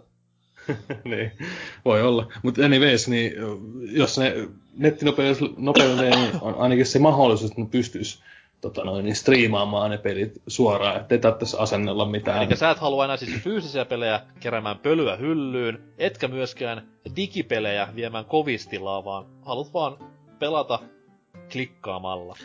Joo, paitsi Nintendo-pelit erikseen, ne pitää ottaa fyysisenä. Niin, totta. Mutta niin, mä haluan sanoa sieltä, että 10 vuoden päästä voi olla niin yleisnopeutta nämä, että siis videopeliä, että on vähänkään nopeampi tempoisempia. Mä en mennä vähänkään, että puhutaan, joku Civilization pystyisi menemään, joka on vuoropohja, niin joo, se voi striimata silleen, ei siinä. Mut sitten jos vähänkään niinku mitään actionia, niin siis onhan sitä nähty, mikä se on siis tää PS Now. PS Now. Niin siinä eikö se ole ihan legenda, eikö se joku Street Fighter 4 ole tyyli yksi niistä striimattavista peleistä, niin sehän on niinku se input-laki, jotta ihan naurettava, että sä teet iskun, ootat, nyt se tuli sitten niinku teki siinä pelissä. Joo, mä odotin ja siis, silleen... Ja tää on siis yksin pelissä, ei nettipelissä, yksin pelissä on näin, niin tietenkin Street Fighteri nyt on aika niinku, se on just ihan järjetöntä, että miksi te edes laitatte sen vaihtoehdoksi tänne, koska niinku joku tommosen kunnon tappelupeli tai FPS-peli, niin siis... Ei, mut siinä se homma onkin, koska mä ite nauroin silloin, kun se tuli, koska mä nyt olen vähän puristi tässä asiassa, mut kun sen huomasin, kun silleen ihan tavispelaatkin huomasi silleen, että tää on nyt aivan persestä, et ei näin. Siis sen takia mä sanon, että siis oikeesti siis, no ainakin 5 vuotta, niin ollaan niinku oikeesti siinä, että se ei vituttas. Koska esim. Tällä hetkellä toi PS Now ja kaikki mitä muutakin näitä ennen ollut, siis mitä näitä vitu, mä en ole mennyt konkkaan jo firmat, niin No sehän se online oli se... Online justiinsa, Ja sehän on siis PS Now periaatteessa, nehän joo, niin nehän siis Pleikka Sony osti sen joo, tai jotakin. Mut siinä on mun mielestä niinku, siis se on ideana ihan hyvä, just sellainen niinku, että olisi vaihtoehtona tommonen, niinku ei tietenkään sillä, että se olisi se ainut. Niin joo. Just niinku, että... Tulevaisuudessa varmaan aika todennäköinenkin jossain mielessä, mutta se just pitäisi olla vaan, että niinku sitä viivettä ei oo niinku, periaatteessa yhtään, ja sitten ne hinnat pitäisi olla niinku, tosi fiksusti viilattuja, että ne viehättelee, tai niinku se viehättää ketään ostamaan mitään niitä, tai niinku vuokraamaankaan, koska siis kaikki muistaa ne PS Nown, mikä 30 päivän hinnat. Siis ne oli ihan älyttömiä. Jos pelkästään jos olisi se niin minimi olisi tunti vai puoli tuntia, niin sekin oli useamman euro. Ja tunnin jotain peli pelaat silleen. Joo, ja puhuttiin siis niinku vanhoista PS3-peleistä. Ja kun sulla ei ole mitään katetta, että se toimii hyvin, niin edes joku testimahdollisuus silleen, että okei, tää nyt pyöri ihan kivasti, niin pistää femma tähän ja pelataan tai se just, tunti. Että miksi siinä ei voi olla sama tai siinähän oli muistaakseni niinku kiinteä kuukausimaksu, mutta sehän oli jopa oikeesti 2-30 tai jotain. Et se ei ole todellakaan tämmönen, niin just Xbox Game Pass, 10 € kuukaudessa. Ja siellä on nyt niinku 150 peliä on tällä hetkellä, ja sinne koko ajan tulee joka toinen viikko tai kuukausi. Kuukausi ainakin tulee aina joku 5-6 peli minimissään lisää, ei Anka vieläkään lähtenyt yhtään pois. Mut siinä se on tasa 10 € ja sä niin voit pelata niitä niin paljon kuin haluat. Mut se voisi olla itse... Streamissä, niinku Netflixissä, sekin on se, no nykyään se on 11/15 € vai mitä onkaan, mutta kiinteä summa. That's it. Mut se voisi olla aika hyvä just tohon mikä mun eka vaihtoehto, eli tommoseen Netflix, että sais kokeilla sitä striimin kautta, ja jos se tuntuu kivalta ja se toimii niinku, niin sit sä voit lataa se vaikka omalla kovalevöllä, jos se tuntuu hyvältä, että sais niinku instant semmosen niinku fiiliksen siihen, että niin, siis mikä se peli on. Peleistä demot ei oo enää semmosia vitun 13 gigan mölliköitä, vaan semmosia niinku, että klikkaat sen auki siitä kauppapaikalta ja testaat sillä sekunnilla ja sitten tosta päätöksen. Et se olisi vähän niinku, jos jotain pitää jopa kehua EA:ta, niin sille just se Game Passin kauttahan jokainen uusi peli, niin on se just 10 tunnin ilmanen testaus. Mut siinä joutuu tietenkin koko pelin lataamaan. Mutta et sen saisi striimiksi joo, ja että 10 tunnin testaus, niin olisi se aika kova juttu. Siis silleen, mut tietenkin no, en usko, että millään muulla tekis, että noin pitkään olisi, mutta että vaikka peli alusta puoli tunti, ainut. Niin, tai siellä semmonen yhtä pitkä, mitä nyt näistä kaikista demoista ja betoista annetaan pelistä, niin Sama homma. Ei. Toki monipelibetta on eri asia totta kai, koska sitä pystyy pelaamaan loputtomiin, mutta... No, se nähdään nyt sukupolvella. Mä en tiedä, että tekeekö se vielä vaikeammaksi sen, kun nykyään pelin koot on noussut niin paljon, ja Final Fantasy on pienenä. Se on joku 155 gigaa ja Forza joku 100 gigaa, niin... No, en tiedä. Ja siis just siis itellä isoin, mitä tainnut tulla vastaan. Oma en oo tietenkään noita paskoja pelannut, mutta... Xbox Onella toi, oliko se Master Chief Collectioni nykyään on joku 130 giggaa. Mut se on kans kiinni... Ja vaikka pelaat levytä, vaikka pelaa levytä. Se on kans kiinni siitä vitsun osaamisesta, koska jos on. Breath of the Wild saadaan 12 gigaa, niin... Ei, jos Doom saadaan, jos ne sai vittu Doomin, joka oli 80 gigaa vai mitä se oli PC:llä, niin yhdelle kortille, niin... Mut joo. Ei se oo HD4, kun... No melkein HD. Mennään eteenpäin. Ose, kerro oma. Joo, no tähän jälleen hyvä, kun tästä aika paljon tulee tämmöistä samanlaisia, mutta ei ihan sama asia, mutta itsellä yksi isoimpia ongelmia konsolipelaamisessa sen jälkeen, kun Steamin ihmeisen maailman muun muassa eksynyt, on ollut siitä lähtien näitten konsolien latausnopeudet. Siis ihan ylipäätään kaikkea. Niinku download hieman, speed. Niin, siis joo, latausnopeus, että se siis niinkö miten nopeita saat ladattua. Et tietenkin kun itsehän täällä Suomen Piilaaksossa, Oulussa, ei oikeesti toi ihan oikeaa joku Oulun kaupungin mainos jossain vaiheessa oli. Onko sielläkin ihan... 5 000 vuokrat vai? On tossa keskustassa jotain, on ne melkein Helsingin tasoa tossa keskustassa, ihan, ne on ihan helvetin kalliita käppiä, mutta Helsingin yksiä tasoa. Siis joo, siis sitä luokkaa, niin se on joku ne uusimmissa kämpissä jotain yli tonnikuussa. Mut siis niin että niin kuitenkin, niin täällähän on siis tosiaan yhdessä vaiheessa oli ihan selvästi Suomen nopeimmat netit nykyään. Keskitaso on se, että aika ihmeessä, jos lähellekään sanotaan 10 kilsan keskustasta, niin jos et 100 megasta nettiä saa, niin on ihme juttu, että se on se minimi. Että sitten kun on näitä just tämmösiä, että saa ihan älyttömiä, niin se ei oo tosiaan omasta netin nopeasti kiinni. Että se Steamissä näkee, Steamillä ne on helvetin hyvät servut, ne joku kattoo aluksi pelin koko, just joku 40-50 gigaa, niin se on sille, ei vittu menee kauasta, aloittaa latautua, niin okei menee ehkä, mä tiedän, tunti jotain. Mut sitten niinkö PlayStation 4 on mun mielestä tästä pahin, Xboxilla on pikkasen paremmat latausnopeudet, mut sekään ei oo todellakaan ideaali. Mut etenkin siis kun nykyään nää pelit on niin saatana isoja, niin just PlayStation 4-sellakin, siis se on kivaa, että no esim. Nytten tää Far Cry 5 viimeisimpänä. Ostan julkkarissa peli, laitan levy sisään. Niin siinä on eka... Siis se Teivan patchi siihenkin oli...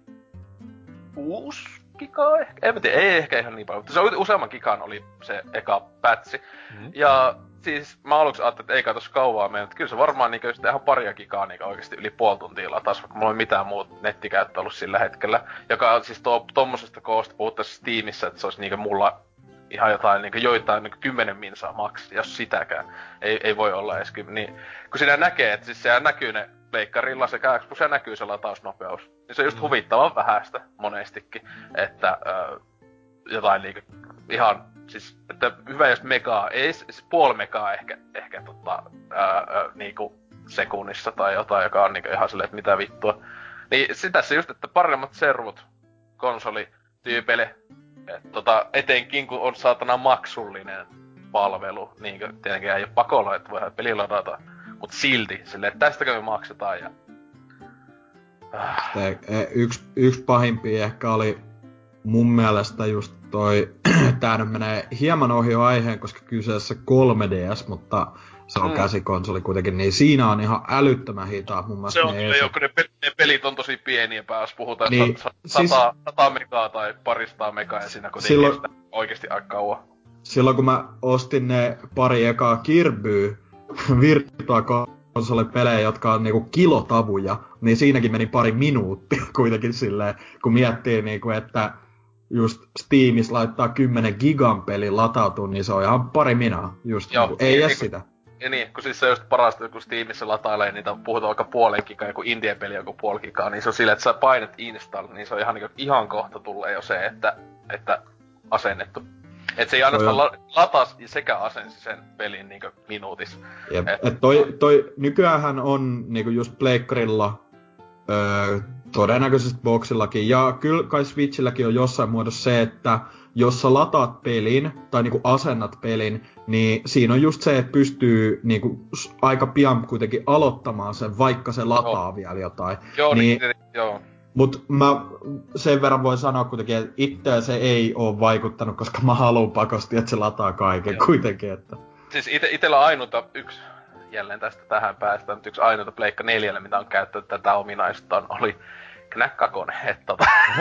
Silloin oli niin hirveä hinku päästä. Oli kun se oli silloin just oltiin siinä Rottenin kanssa jotain, siinä vähän kaljateltiin, ja sitten oli se, että ai vittu knäkki ilmoitteeksi siitä sai just silloin, ja totta, laittoi lataa tuonne, ei sitä kuin 20% peli, siinä meni kyllä aika kauan, katsottiin sitä koko, että se oli joku 20 gigaa, että ei saatana, tuossa oli se estimate-aika, oli useampi tunti, ne oli se, että ei he nyt päästä, kun tätä edes tänä iltana pelaa, mutta onneksi tuli se jossain 20% kohdalla, niin pääsi siihen peliin. Onneksi. Pysty jatkaa, helvetti hyvä. Viime vuoden paras peli, mutta mutta siis joo, Xbox Onellakin on toi, sillä on sama, että se näkyy se tietty piste, että näin edespäin. Mutta tiedätkö mikä tämän kohtaa auttaisi? Nimenomaan se, mikä 3DS:n tämän hitaan download speedin pelastaa, eli siis tämmönen hauska musiikki ja animoitu hahmo sinne heilumaan. Ja jätkä kattoo oikeesti sitä 3DS:llä ihan mielissä. Se oli itse asiassa ennen vanhaa ihan vitu hyvää uniläidettä, että kun latasi jotain ihan täydessä kiimassa 3DS-pelejä silleen keskiyöllä, kun halusi äkkiä päästä pelaamaan, niin tuijotti vasta ruutuun, kun ne vitun pallo tippui ja...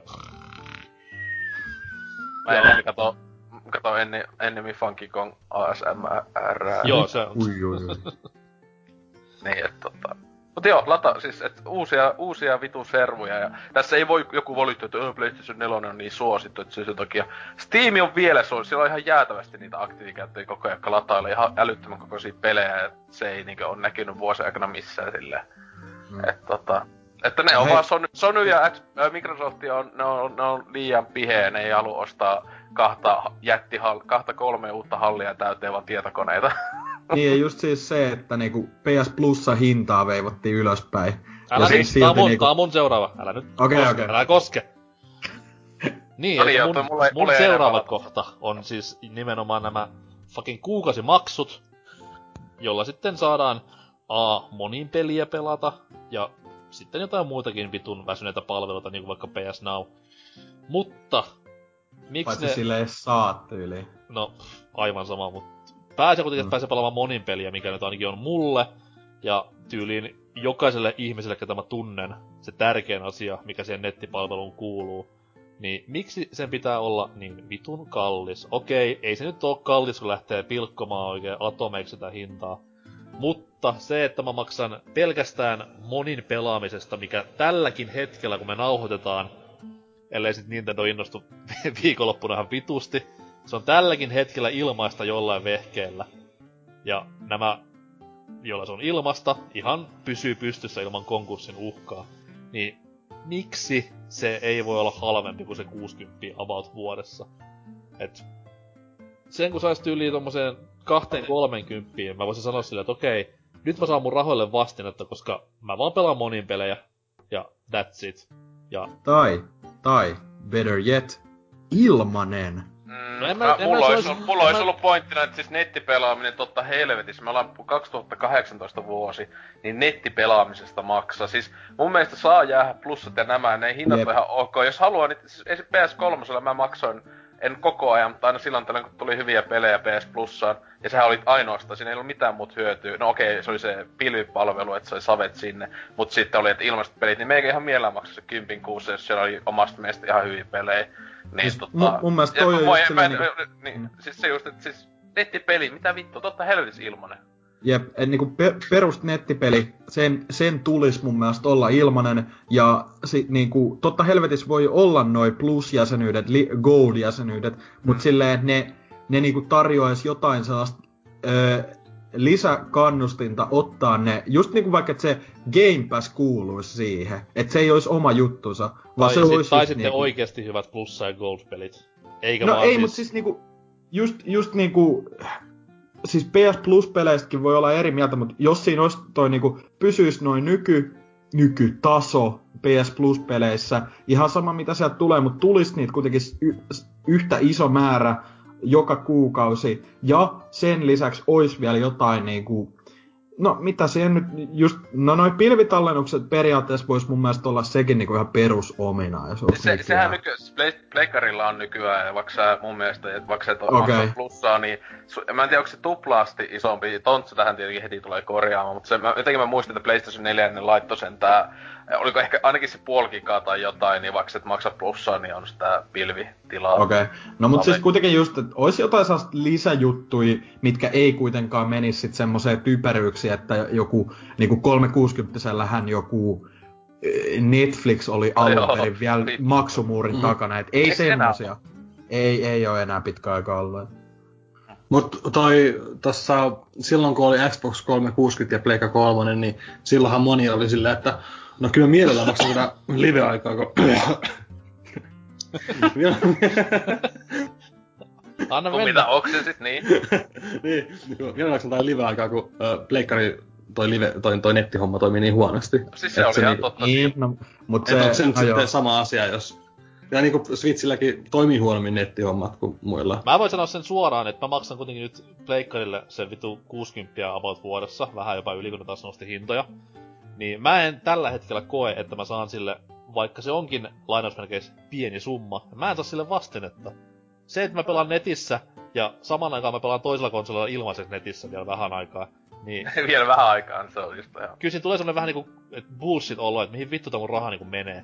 Niin, no siis ite on vähän siis, kyllä siis PS4-aikana, siis tietenkin silloin kun se Pleikka kolmosella oli täysin, siis se oli oikeesti aika kova tykitys, oli silloin PS3 siis silloin aikona, niin että siellä oli kaikki Uncharted, silloin mä hommasin just kun Uncharted 3 ja jotain vitu kakone ja muuta, mitä näitä oli just silleen samana kuukautena, että oikeesti oli näitä isoja etenkin näitä... Se oli vähän pakko tehdä silloin niin, kun sinne hyvitti sitä vitu hullua tietomurtoa.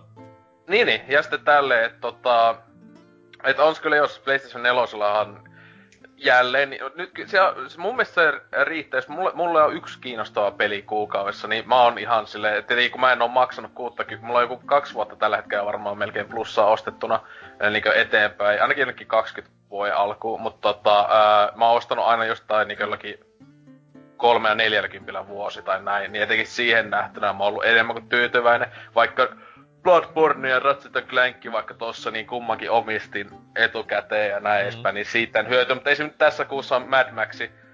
Mä oon sitä kuinka monesti meinannut ostaa, tai tietenkin joo, se maksaa joku alle 10 € kaikilla vehkeillä, jos se haluais. Mutta mä en oo koskaan vaan saanut, no, nyt se on tossa, niin kai mä jossain vaiheessa sitä sitten pelaa, että. Joo, siis mullekin riittää silleen yksi semmonen kiinnostava peli. Totta kai nyt maku on erilaisia, niitä ei voi spesifikoida. Niin. Mutta edes se, että antakaa just nimenomaan yksi tommonen NS ison luokan peli kerran kuussa, niin se olisi... Sehän just joo, että se on pakko, siis se on naurettavaa, että siellä kun välillä on tullut näitä, että on kaikki ollut pelkkää indie. Ihan tämmösiä, että siis niiden jokaisen pelin hinta on ollut enimmillä ehkä 15, niinkö uutena. Että indie-peli, kyllä joo, se pitäisi olla yksi ees. Tason peli. Mut itelle niinku se on yksi iso syy just toi ylipäätään nettipelaamisen maksullisuus nykyään sen lisäksi, että mä en pelaa co-op tai nettipeli tai niinku monipelipelejä niinku nykyään paljon, niin ei mulla tuu vaan ostettu. En mä mitään PS Plussaa tee, en mä niitä pelejä sieltä haluu. Mä mieluummin, jos mä jonkun pelin oikeasti haluu, mä ostan sen tyyliin fyysisenä joko uutena tai sit käytetty vaan, et ei mua hirveästi lämmitä se, että siellä on Bloodborne tai silleen niinku tarjolla ladattavaksi. Mut en mä tiedä, mun mielestä se ois vaan niinku, joo, sekin on askel parempaa suuntaan, että se ois vaan paljon halvempi, niinku kerralla joku vuosimaksu 20€, mut sit just se niinku, että nettipelaaminen itessään ois vaan ilmasta, niin... Mutta heille, se mun mielestä siis aivan uskomatonta, että se niinku siitä joutuu maksaa 2018. Siis sen niinku viime sukupolvessakin se oli niinku vähän silleen, niinku että oikeesti, no sen tai Pleikka 3 oli ilmanen. Mut siis tässä just, että kiitos Microsoftin ahneuden, niin nyt pleikkarilla kun ne oli kattu, no Microsoftilla ne ihan mielellään maksaa, no laitetaan mekin sama paska. Siis aivan, siis... Mutta se on myös se, että mistä konsolivalmistajat saa eniten rahaa on nimenomaan nämä palvelut, niin sen takia, jos niitä ei olisi, niin olisi aika ankeet näkymät tällä hetkellä kaikilla. En tiedä, siis sillä ei pakko olla, mutta siis siis se vaan just se, että kun tässä siis se, että just PC:llä Steam ja nämä, niin ja jopa niin ihan siis perus PC näissä palveluissa, jotka ilmaisia. Ja tietenkin niin kuin, että siis kaikkihan nyt maksaa erikseen vielä nettilaskunsa, ellei oo joku, jossa emme opiskelijakämpässä kuuluu vuokraan, mutta et silleen, että tavallaan niinkö se on niinkö älytöntä, kun siis koko konseptina, kun mietit, että sä oot jo maksanut sit netistä ja näin, niin sit se pitää uudestaan alkaa sitten jossain niinkö, etenkin kun on niinkö PC-pelit, jossa ei oo kuukausimaksua nettipelaamisessa. Tai vielä pahempi, jos on niinku tämmönen tyyli bäfä, että se on vähän niinku pelkästään monin pelin painottava, niin sä ostat sen pelin, ja sit sä ostat siihen vielä pelin, tai maksat semmosesta jutusta, että sä pystyt sitä peliä vähän niinku pelaamaan. Niin, siis no hei, tässä on hyvänä esimerkkinä. Kaikkien suosikki tämän vuoden paras peli Sea of Thieves. PC:llä ei tietenkään vaadi kulta-aikaa, että sä voit pelata sitä. Ja siis se on ollut ainoastaan nettipeli. Siinä on ollenkaan yksi, että se on pakko mennä nettiin koko ajan. Niin Xboxissa se on pakko ostaa kulta-aika sekä sitten peli tai sitten Game Pass. Mutta PC:llä niin sulla tarvii olla vaan Game Pass, koska eihän nyt kukaan ikinä, jos PC:lle nyt yhtäkkiä tulisi Microsoft, jos että hei moro, maksakaa kulta-aikaa, että voitte pelata netistä tätä peliä. Niin siitähän niinkö, siis Microsoft joku vitu niinkö poltettaisi sitten talot oikeesti, siis. Niin. Se on kuvittavaa. Mun toivo oli se, että halvemmaks niitä. Mä olen silloin tyytyväinen, tai olisin naama peruslukemilla, jos se olisi 30 vaikka vuodessa, mä silloin voisin pelata netissä monin pelejä. Mä olisin vielä enemmän tyytyväisempi, jos se olisi 30 vuodessa, mä saisin vähän ekstraa vielä päälle, niin bingo, mut tällä hetkellä en tunne saavani 60 eurolle per vuosi vastennetta millään lailla. Ja seuraavaan, joka on Dyna. Joo, no, mulla nyt oli pari tossa, mitä jossain muodossa jo sivuttiinkin äsken, mutta no sanotaan vaikka toiselle lyhkäisesti, että mun mielestä ylipäätään vaan pelit, jotka sä ostat fyysisenä, niin niitä ei tulisi joutua asentamaan niinku koko sitä pelin kokoa sun konsolin kovalevyllä. Et siis konsolien kovalevyt on nykyään, niinku jos miettii vaikka viime geniin verrattuna, niin kyllähän joku 1 tera on aika vitusti tilaa, mutta kun ne vie vaan niin helvetistä tilaa, niin just se, että niinku, kun mä ostan fyysisenä ton, just vaikka toi Doomi, niin se asentaa ja asentaa ja asentaa, sit se asentaa ne päivitykset, mitä siihen on tullut mahdollisesti, ja sit on silleen, niinku, joo, voihan mä pelaa tätä, mut silleen, että kohta, niinku, mulla nyt ei oo vielä onneksi kovalevy täynnä Pleikka 4:ssä, mut silleen, niinku, ei se kaukana siitä oo kuitenkaan, et silleen, et mulla tuli aika yllätyksen jopa silloin, kun mä ton PS4 Pron ostin, niin että ne pelit tavallaan on pakko asentaa. Just mä tyyliin tuon Discordin puolella kysyin siitä, että se oli vaan silleen, joo, et sä tiennyt, että nää tulee niinku, se on pakko siitä levyltä asentaa ne kaikki. Mä oon se, mitä vittua? Mun mielestä on joitain poikkeuksia tämän kevyempiä pelejä, niin ne ehkä jonkun, ne alkaa omaa kokoaan siis asenna sen. Joo, mut siis niinku. Se on 360. Niin, semmosen, että se saattaa olla parhaimmilla jollakin pienpeleillä niinkö joku giga tai jotain näin. Et se tosiaan se koko, mut siis on jos on vähänkin isompi peli, niin joo, se tuntuu siltä, että tavallaan niin pöliä tuntuu pelata levyltä, koska sulla sinänsä on se peli sillä koneella. Että, niin, tai siis, että 360-sellähän se meni just niin, että sä voit laittaa levyasemaa, ja sit sen pystyy erikseen niinku asentamaan sinne laitteelle, ja se ei silti vie tyylistä sen koko tilaa, mut sit ne latausajat ja tälleen on pikkasen nopeampia tyyliin. Et niinku mä tein väliin sitä jonkun Skyrimin kohdalla, jonkun Forzan kohdalla tälleen. Siitä kyllä aika paljonkin asentelin silloin, mutta ne tosiaan, kun ei ne niin paljon vienyt. Siis ei niin, mut siis toi just niinku, et jos mä menen nyt kauppaa, ostan Final Fantasy 15, meen himaa, sit on silleen, mitäs vittua. Niinku, mähän oisin voinut periaatteessa ostaa tän digitaalisenakin, koska se tekee tän ja tän.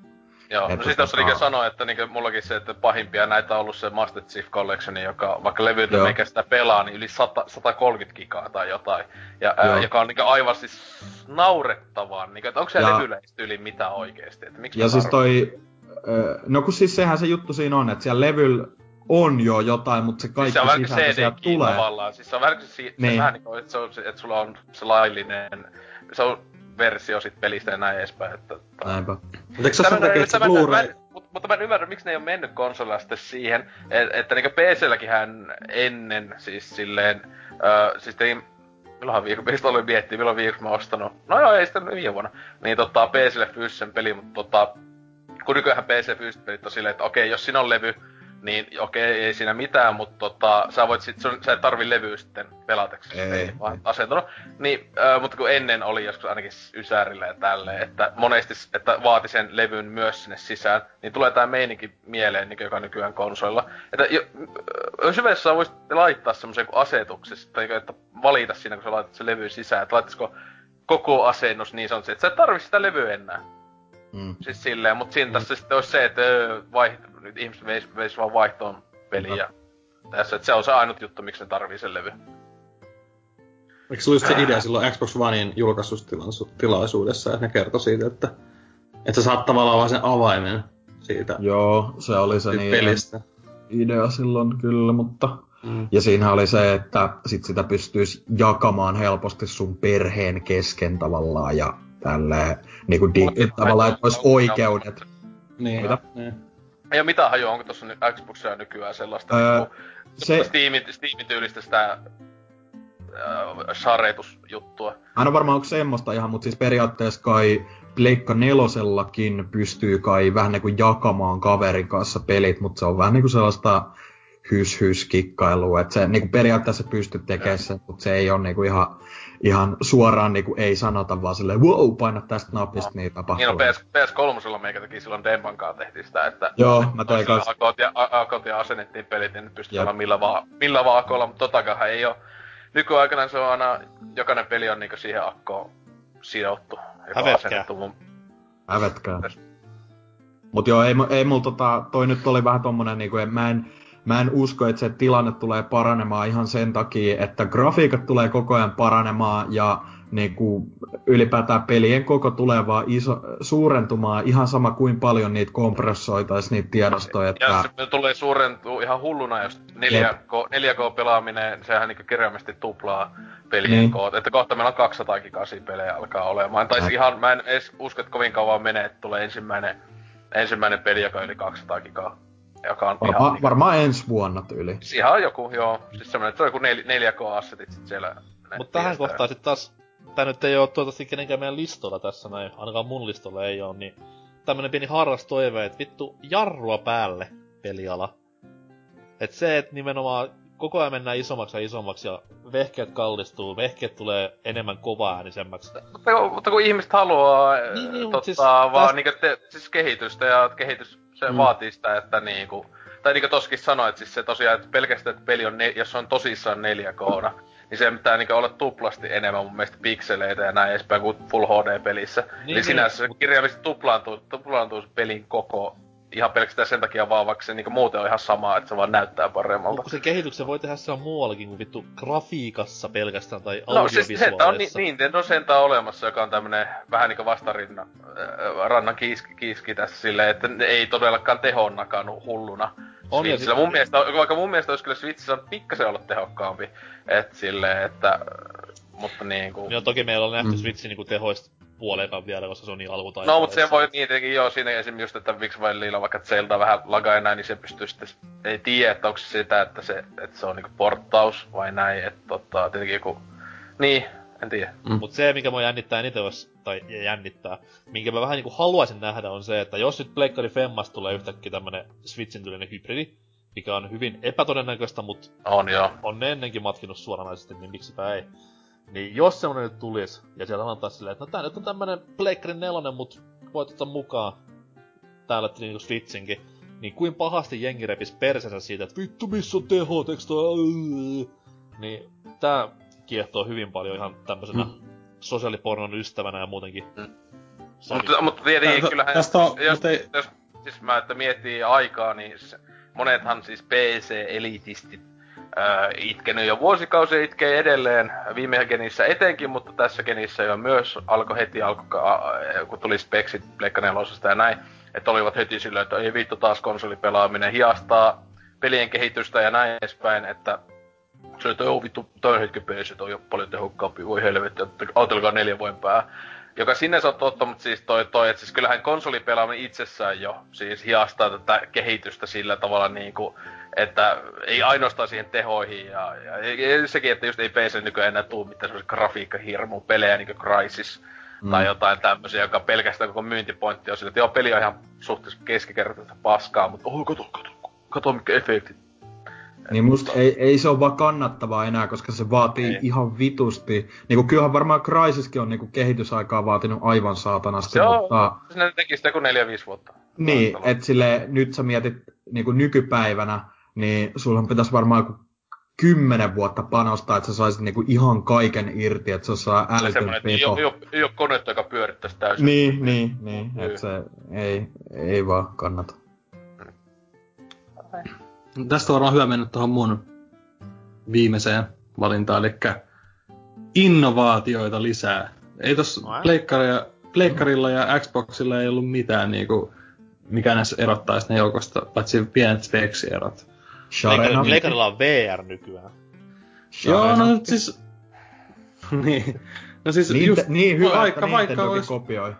Niin. Mut niinku pleikkarilla on se VR, eikä millään muulla noista on, niin jotain niinku olisi vain VR tai... Ehkä tänä vuonna ehkä tulee Oculus Rift, sehän sitä on huhuiltu, että Mikkisellä E3:lla julkistetaan, kun nehän on jo nyt niinkö... No, yhteistyössä ovat, että Oculus Riftikaan tulee aina Xbox One-ohjaaja ja näin edespäin, mutta nyt viimeen tulisi kunnon niinkö Oculus Rift for Xbox-versio tai jotain. Joo, sitä on huultu pitkään. Mut se ei oo innovaatio, siis VR ei oo innovaatio, se on vaan Ysärin... siis kaikki kopiotaan. No siis... Nintendo kopioi taas siis.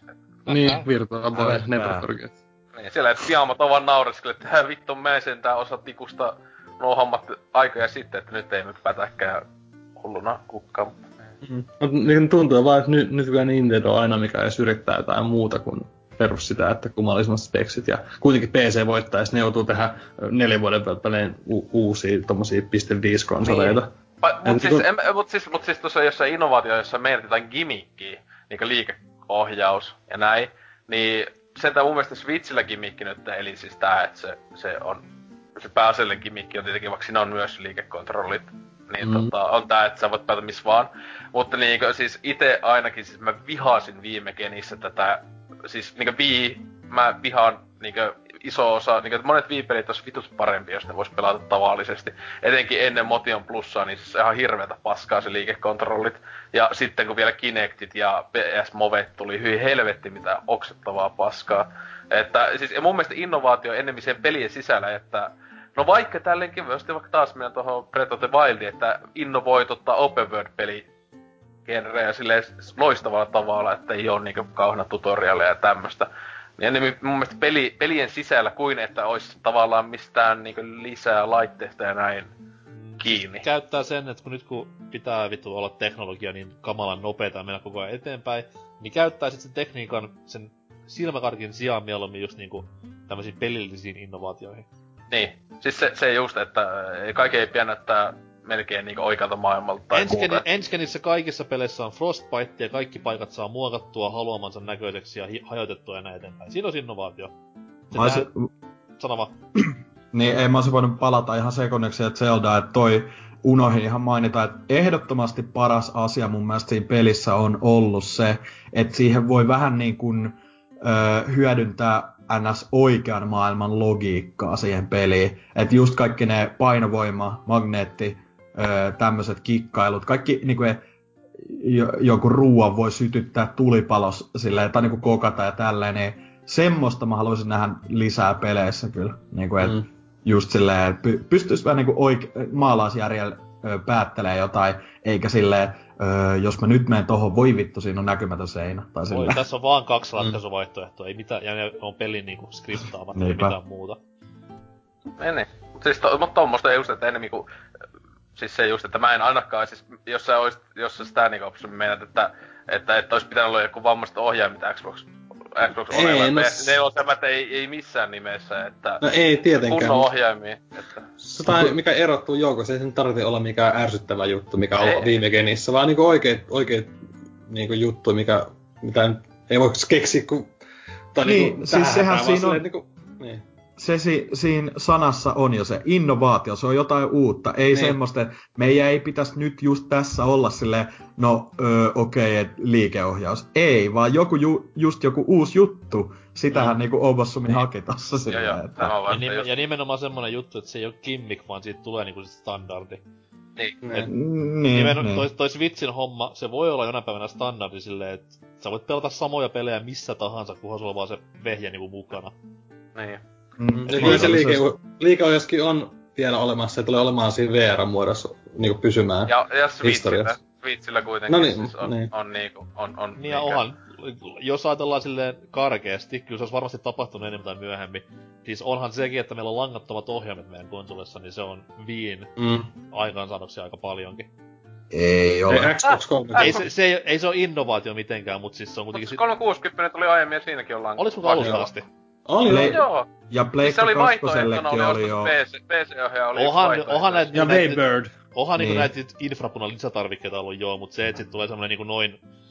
Niinku... Joo, mutta 360-sellä vakio-ohjaimet on langattomia. Se on pitää erikseen ostaa, se on PC-ohjaimella myyään, joka on jo hollinen.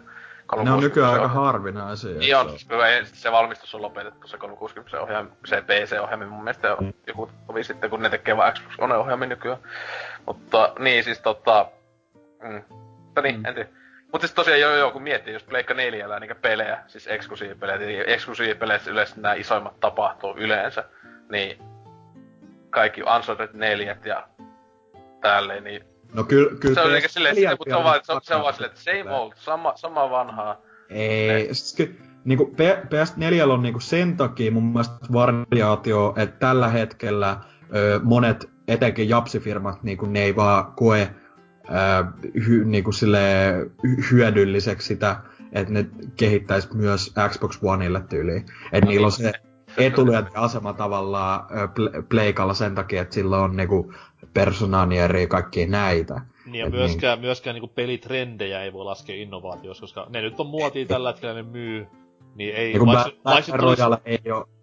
niin vaikka se tulisi huomenna niinku uusi maailmanräyttää innovaatio, niin kyllä jengi pelas silti saa seuraavat 3-5 vuotta Battle Royale-pelejä ja näitä, niin ei se auttaisi siihen mitään. 2 vuotta maks. Sehän nähdään. Mut joo, siinä meni Obossumin. Entäs sitten Osen viimeinen? Joo, taas vähän meni muuten tohon aasisiltaan tähän omaan. Et tosiaan tossa Dyna aiemmin puhui tosta taaksepäin sopivuudesta, niin mulla ei niinkään sinänsä joo, kun ei tullut mieleen itellä ekana siis tää, että se olisi vakiona, että se pleikalle tulis, mut taaksepäin sopivia ohjaimia. Esimerkiksi tässä just se, että miten seuraavan PlayStation 5 ohjain? Onko se Gay Boomerang vai onko se vaan DualShock 5 ja se on niinku meille aika kirjaimellisesti siinä eri napit, ehkä vähän niinku parempi joku materiaali ja näin, mutta siis tälläkin hetkellä PlayStation 4 ja PlayStation 3:nkin ohjaaja, niin loppujen lopuksi samat napit löytyy siitä. Mutta tietenkin PS3 ohjaaja on ihan paska, mutta etenkin tässä tulee mieleen, että Xbox One ja sitten 360, Xbox Onen ohjaaja on vaan niinkö hiotumpi versio 360 ohjaimista, joka on mun mielestä, tai että Xbox One ohjaaja on niinkö vakio-ohjaimista, eli on mun mielestä paras, mitä löytyy edes, koska 360 ohjaaja oli paras. Mutta et se on vielä vaan se, mutta parempana, niin... Esimerkiksi Next Geni, kun siis tulisi, niin en mä nyt tällä hetkellä siis sinänsä en näkisi mitään ongelmaa, miksi ei voisi Xbox 360-ohjelmilla pelata Onella. Miksi ei voisi? Saman verran nappeja niissä molemmissa. Niin, ja siis ne on täysin, ne on ihan nappien järjestys. Eikä nappeja varmaan tuu enää ylipäätään lisääkään, koska niin, ne on niin paljon jo. Ja etenkin Xboxilla on tää, että kummassakaan ei oo mitään liiketunnistusta ja tämmöstä. Että kun Pleikalla siinäkin on kummassakin se. Että, mutta PS3-ohjaan kyllä on niin paska, että en mä sitä kyllä haluais PS4 pelata, mutta enskenissä sitten siis. Mm-hmm. En usko, että PlayStationin ohjain paljon muuttuu. Niin ois aika siistiä, että vois pelata Pleikka 4 ohjaimella. Niinku vaikka just edes monin pelissä tai jotenkin näin, että, koska en usko, että tulee muuttumaan. Ja tässä on se, että ohjaimet on tässä sukupolvessa etenkin nämä hinnat on lähtenyt ihan käsistä. Että siis Pleikka kolmosella ohjain oli 40 tyyliin. Tai niin kuin mä muistan, että mä ainakin ostanut joku esim. Peli, niin kuin Killzone kolmosen ohjaanpunne ostin 60 julkkarissa. Siis siellä tuli se uusi peli sekä ohjain. Että oli se kamo-ohjain. Joo, joo, mulla on semmoinen. Se on siisti mun mielestä, se on hyvän näköinen. Ja siis vaikka aina on, aina on ollut niinku sellaisia halpisia tai Mad Catsia tälleen, niin kuitenkin esim. 360-ohjaimia sai 2,39 oli mun mielestä OVH tai jotain. Joo, mutta siis tarkoitan, että 20 sai aika usein jostain perus Anttila, rest in peace, Gigantti, jotkut tämmöset. Mut niinku nykyään en oo ikinä nähny DualShock 4 alle 4,5 oikeesti. En mä muista. Mäkin ostin toisen DualShockin ostin just jollakin niin eikä 4,5, et se oli huikea. 15% tai jotain aleissa sille sittaris. Wow, yeah. Et mun mielestä 60, kun sehän on, taitaa olla kummallakin. Eiku Xbox One on 50 € on se perusohjaimen hinta. Pleikka 4 on 60 € mun mielestä se. Joo, ja se joka 60 € ohjaamista on ihan liikaa. Siis, joo, aivan liikaa. Tässä vaiheessa on aiheellista lähettää terveiset Nintendolle. Joy-Con-paketti 295, Pro Controller on 79,90. Jep, siis tietenkin tässä on hyvä, että sentään mulla tässä kirjassa tällä hetkellä on Pro Controlleri kädessä. Tää on kyllä helvetin hyvä vehe, mutta kyllä joo, mulla aina kun tulee miettiä, että maksaa tässä se 70, niin on silleen. Tää on kallein ohjaaja, mitä mä oon ikinä ostanut. Mut ei siinä HD rumple ja liiketunnistus. Nam. Vittu! Kyllä tulee niinku ikävä niissä aikoja, kun sai sitä Wiin Shovelware ohjainpaskaa. Näitä 20 tai vauvaohjaimia Prismasta, niin nämä ajat kun palaisi. Joo. Ihan hyviä ohjaimia nekin oli, ei siinä mitään. Siis tää tosiaan siis joo, kun tossa aiemmin muutenkin sanoi, että just, että siis yksi pointti oli tässä myös, että just ohjelmat halvemmaksi, niin siis Nintendo silleen haistakaa vittu, siis ne on oikeesti, kun, silloin kun ne tuli siis ennen kuin konsoli julkaistiin, niin Nintendo laittoi, että tässä on Day One tulevat lisätarvikkeet ja niitten hinnat, niin silloinhan oli just niitä blogposteja, että joo, että Switch on ihan vaikka joo, että itse Switch ei oo kallein Nintendon konsoli ikinä, niin että tosiaan jos sä haluat edes pari ohjainta lisää tai näin, niin tää on ihan helposti kallein vehje, mitä Nintendo on ikinä julkistanut, että siis 80 kahdesta ohjaimesta on niinku siis laitonta. Siis mä en oo ostanut. Mulla on vaan yhdet Joy-Conit ja Pro. Haluisin kyllä, että ostaisin yhden bundlen Joy-Conei lisää monin pelejä varten. Mutta siis 80 on niinku se on ihan siis sairas hinta. Siis meikä silloin mietin jopa, kun se oli sitten Snipper Clips. Se oli niinku ilmatteksta vaan, että se olisi 80, mutta nekin on myyty loppuun. Jos tuli 2 Joy-Conia ja sitten se peli. Mut siis. Ja sit kun miettii vielä, että sehän oli vielä Jenkeissä etenkin, kun niistä konsoleista oli aika paljon pulaa siinä julkaisussa, niin GameStop ainakin ihan röyhkeästi teki silleen, että ne vaan bundlas kaikkea, ja se oli joku yli 500 helposta jotain. Joo, kyllä. Joku vitu vantu Switchinä mukana ja ohjaimia, niin 500 €. Ja mä kans ihmettelin sitä, että miksi se niinku oli sen hintasta ne ohjaimet, koska Nintendohan markkinoi silloin alussa tosi paljon sitä, että niinku yhdellä padilla pystyt pelaamaan monin peliä, koska käännät sen poikittain ja se on semmonen vitumaamu paskin ohjaan siinä kohtaa, mut ohjaan kuitenkin. Mut nyt kun on katsotaan. Tai se ainoastaan niinku siis peli, esimerkiksi Puyo Puyo Tetriksessä aivan hyvin toimii se yksi. Joo, siis joku tommonen joo. Se on semmoisessa pelissä, mut joku ollaan pelattu miitis Mario Kart Deluxeen. Ja silleen, että onneksi itellä oli Pro, mutta testasin yhdesti sitä, että sivuuttaisella yhdellä Joy-Conilla, niin sanotaan, että itku meinas tulla siinä, että ei minä mahto painaa niitä nappeja, kun niinku peukot osuu vastakkain, kun koittaa tatilla ajaa ja painaa nappia, se ei mitään vittua tapaa. Kyllä mä lentokoneessa pystyn helposti pari tuntia sillä tavalla pelaamaan, vaikka oli sen perse, niin ei ole yhtä kivaa olla. Se helpottaa vähän, kun pistää ne vitu strapit kiinni, kun niissä on ne liivasen nappulat. Joo. Niin mun ei aina jää jumi ainakin muulla. Mulla on monta kertaa jäänyt sille, että mä en saa nyt pois enää. Kiitti Nintendo. Mut anyways, niin pointti oli siinä, että nyt sen on huomannut vähän, että miksi ne niinku ei niin kovin tykittänyt sitä, että ostakaa lisää Joy-Coneja. Kattokaa labomainontaa. Siellä on joka paikassa silleen Vähän työnnetään sinne päin, että hei, osta nyt toinen pari Joy-Conen ja saat kaiken irti tästä labosta. Niin tai sehän just oli siis, eikö se samassa bundlessa oli, josta mä liikkasin se bändi juttu, tää, oliko se karaoke joku paketti. Niin tosiaan jossakin oliko se, että 10 Joy-Conia pitää olla, että sulla on koko bändi kasas. Joo, ja joku mun kaveri kommentoi... joku mun kaveri kommentoi silleen, että tosta on mut ihan vittu hienoja sit YouTube-videoajakaan, jos jaksaa vaan tehdä. ... ja ostaa 4 Switchiä, ja ostaa 4 Joy-Conit. Niin joo, jokaisessa soittimessa on se oma vitu... Mä oon unohtanut se konsoli, ei takia joka vehkeessä on se oma konsoli kiinni.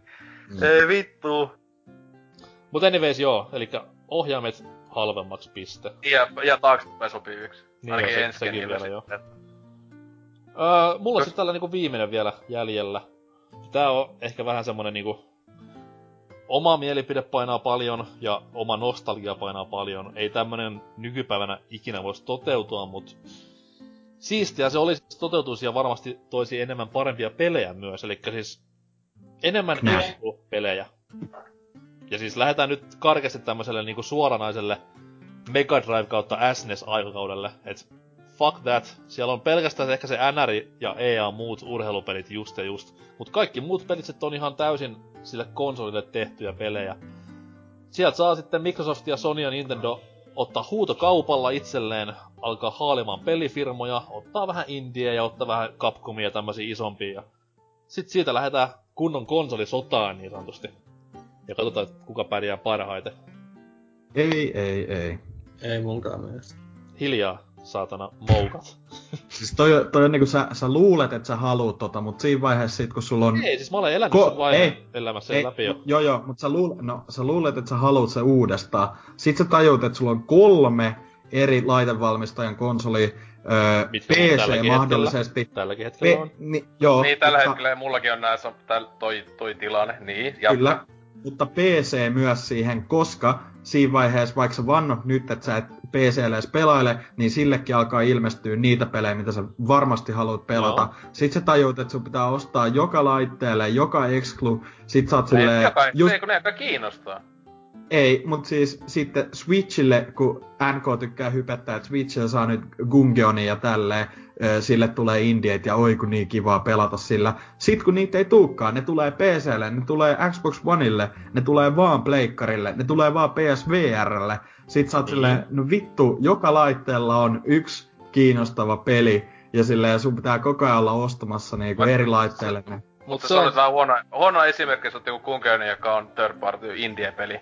Et siis eihän se ois niin... Eikö se ideaali nimenomaan se, että siitä tulisi exclusive? Silloin se ei ois, jos Sony maksaisi tai joku valmistaja maksaisi, koska se ois huonoa bisnestä, vaan jos niille ei kukaan estä julkaisemasta monelle vehkeelle, koska jos olettavasti ne haluaa mahdollisimman monta myytyä kappaletta. Ei, kun se mun visio on nimenomaan se, että nyt kesäkuun 1. päivä tänä vuonna, niin... Microsoft, Sony, PC ja Nintendo menevät tuohon toimistohuoneisiinsa ja sitten ostavat itselleen kaikki 6 pelivalmistajaa. Ja sitten nämä pelivalmistajat tekevät vain jatkossa pelinsä näille alustoille, mille ne ostetaan. Aivan ääliämäistä. Ei mitään järkeä.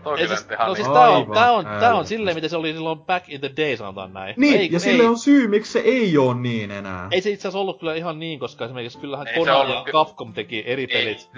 Ne teki vaan diilejä. Siis sehän niinku kunnon tommonen loppuun ikään on melkein se Capcomin GameCube-diili, että silleen, että vaan joo, hei, tehdään jonkun tietyn pelimäärän exclu-diili. Ja ton tyylisenhän tietenkin tapahtuu siis, mutta ne nykyään on vaan se, että no usein on ellei se joku valmistaja ostaa sitä IPtä itselleen, niin sitten ne on niinku vaan ajallisia excluja.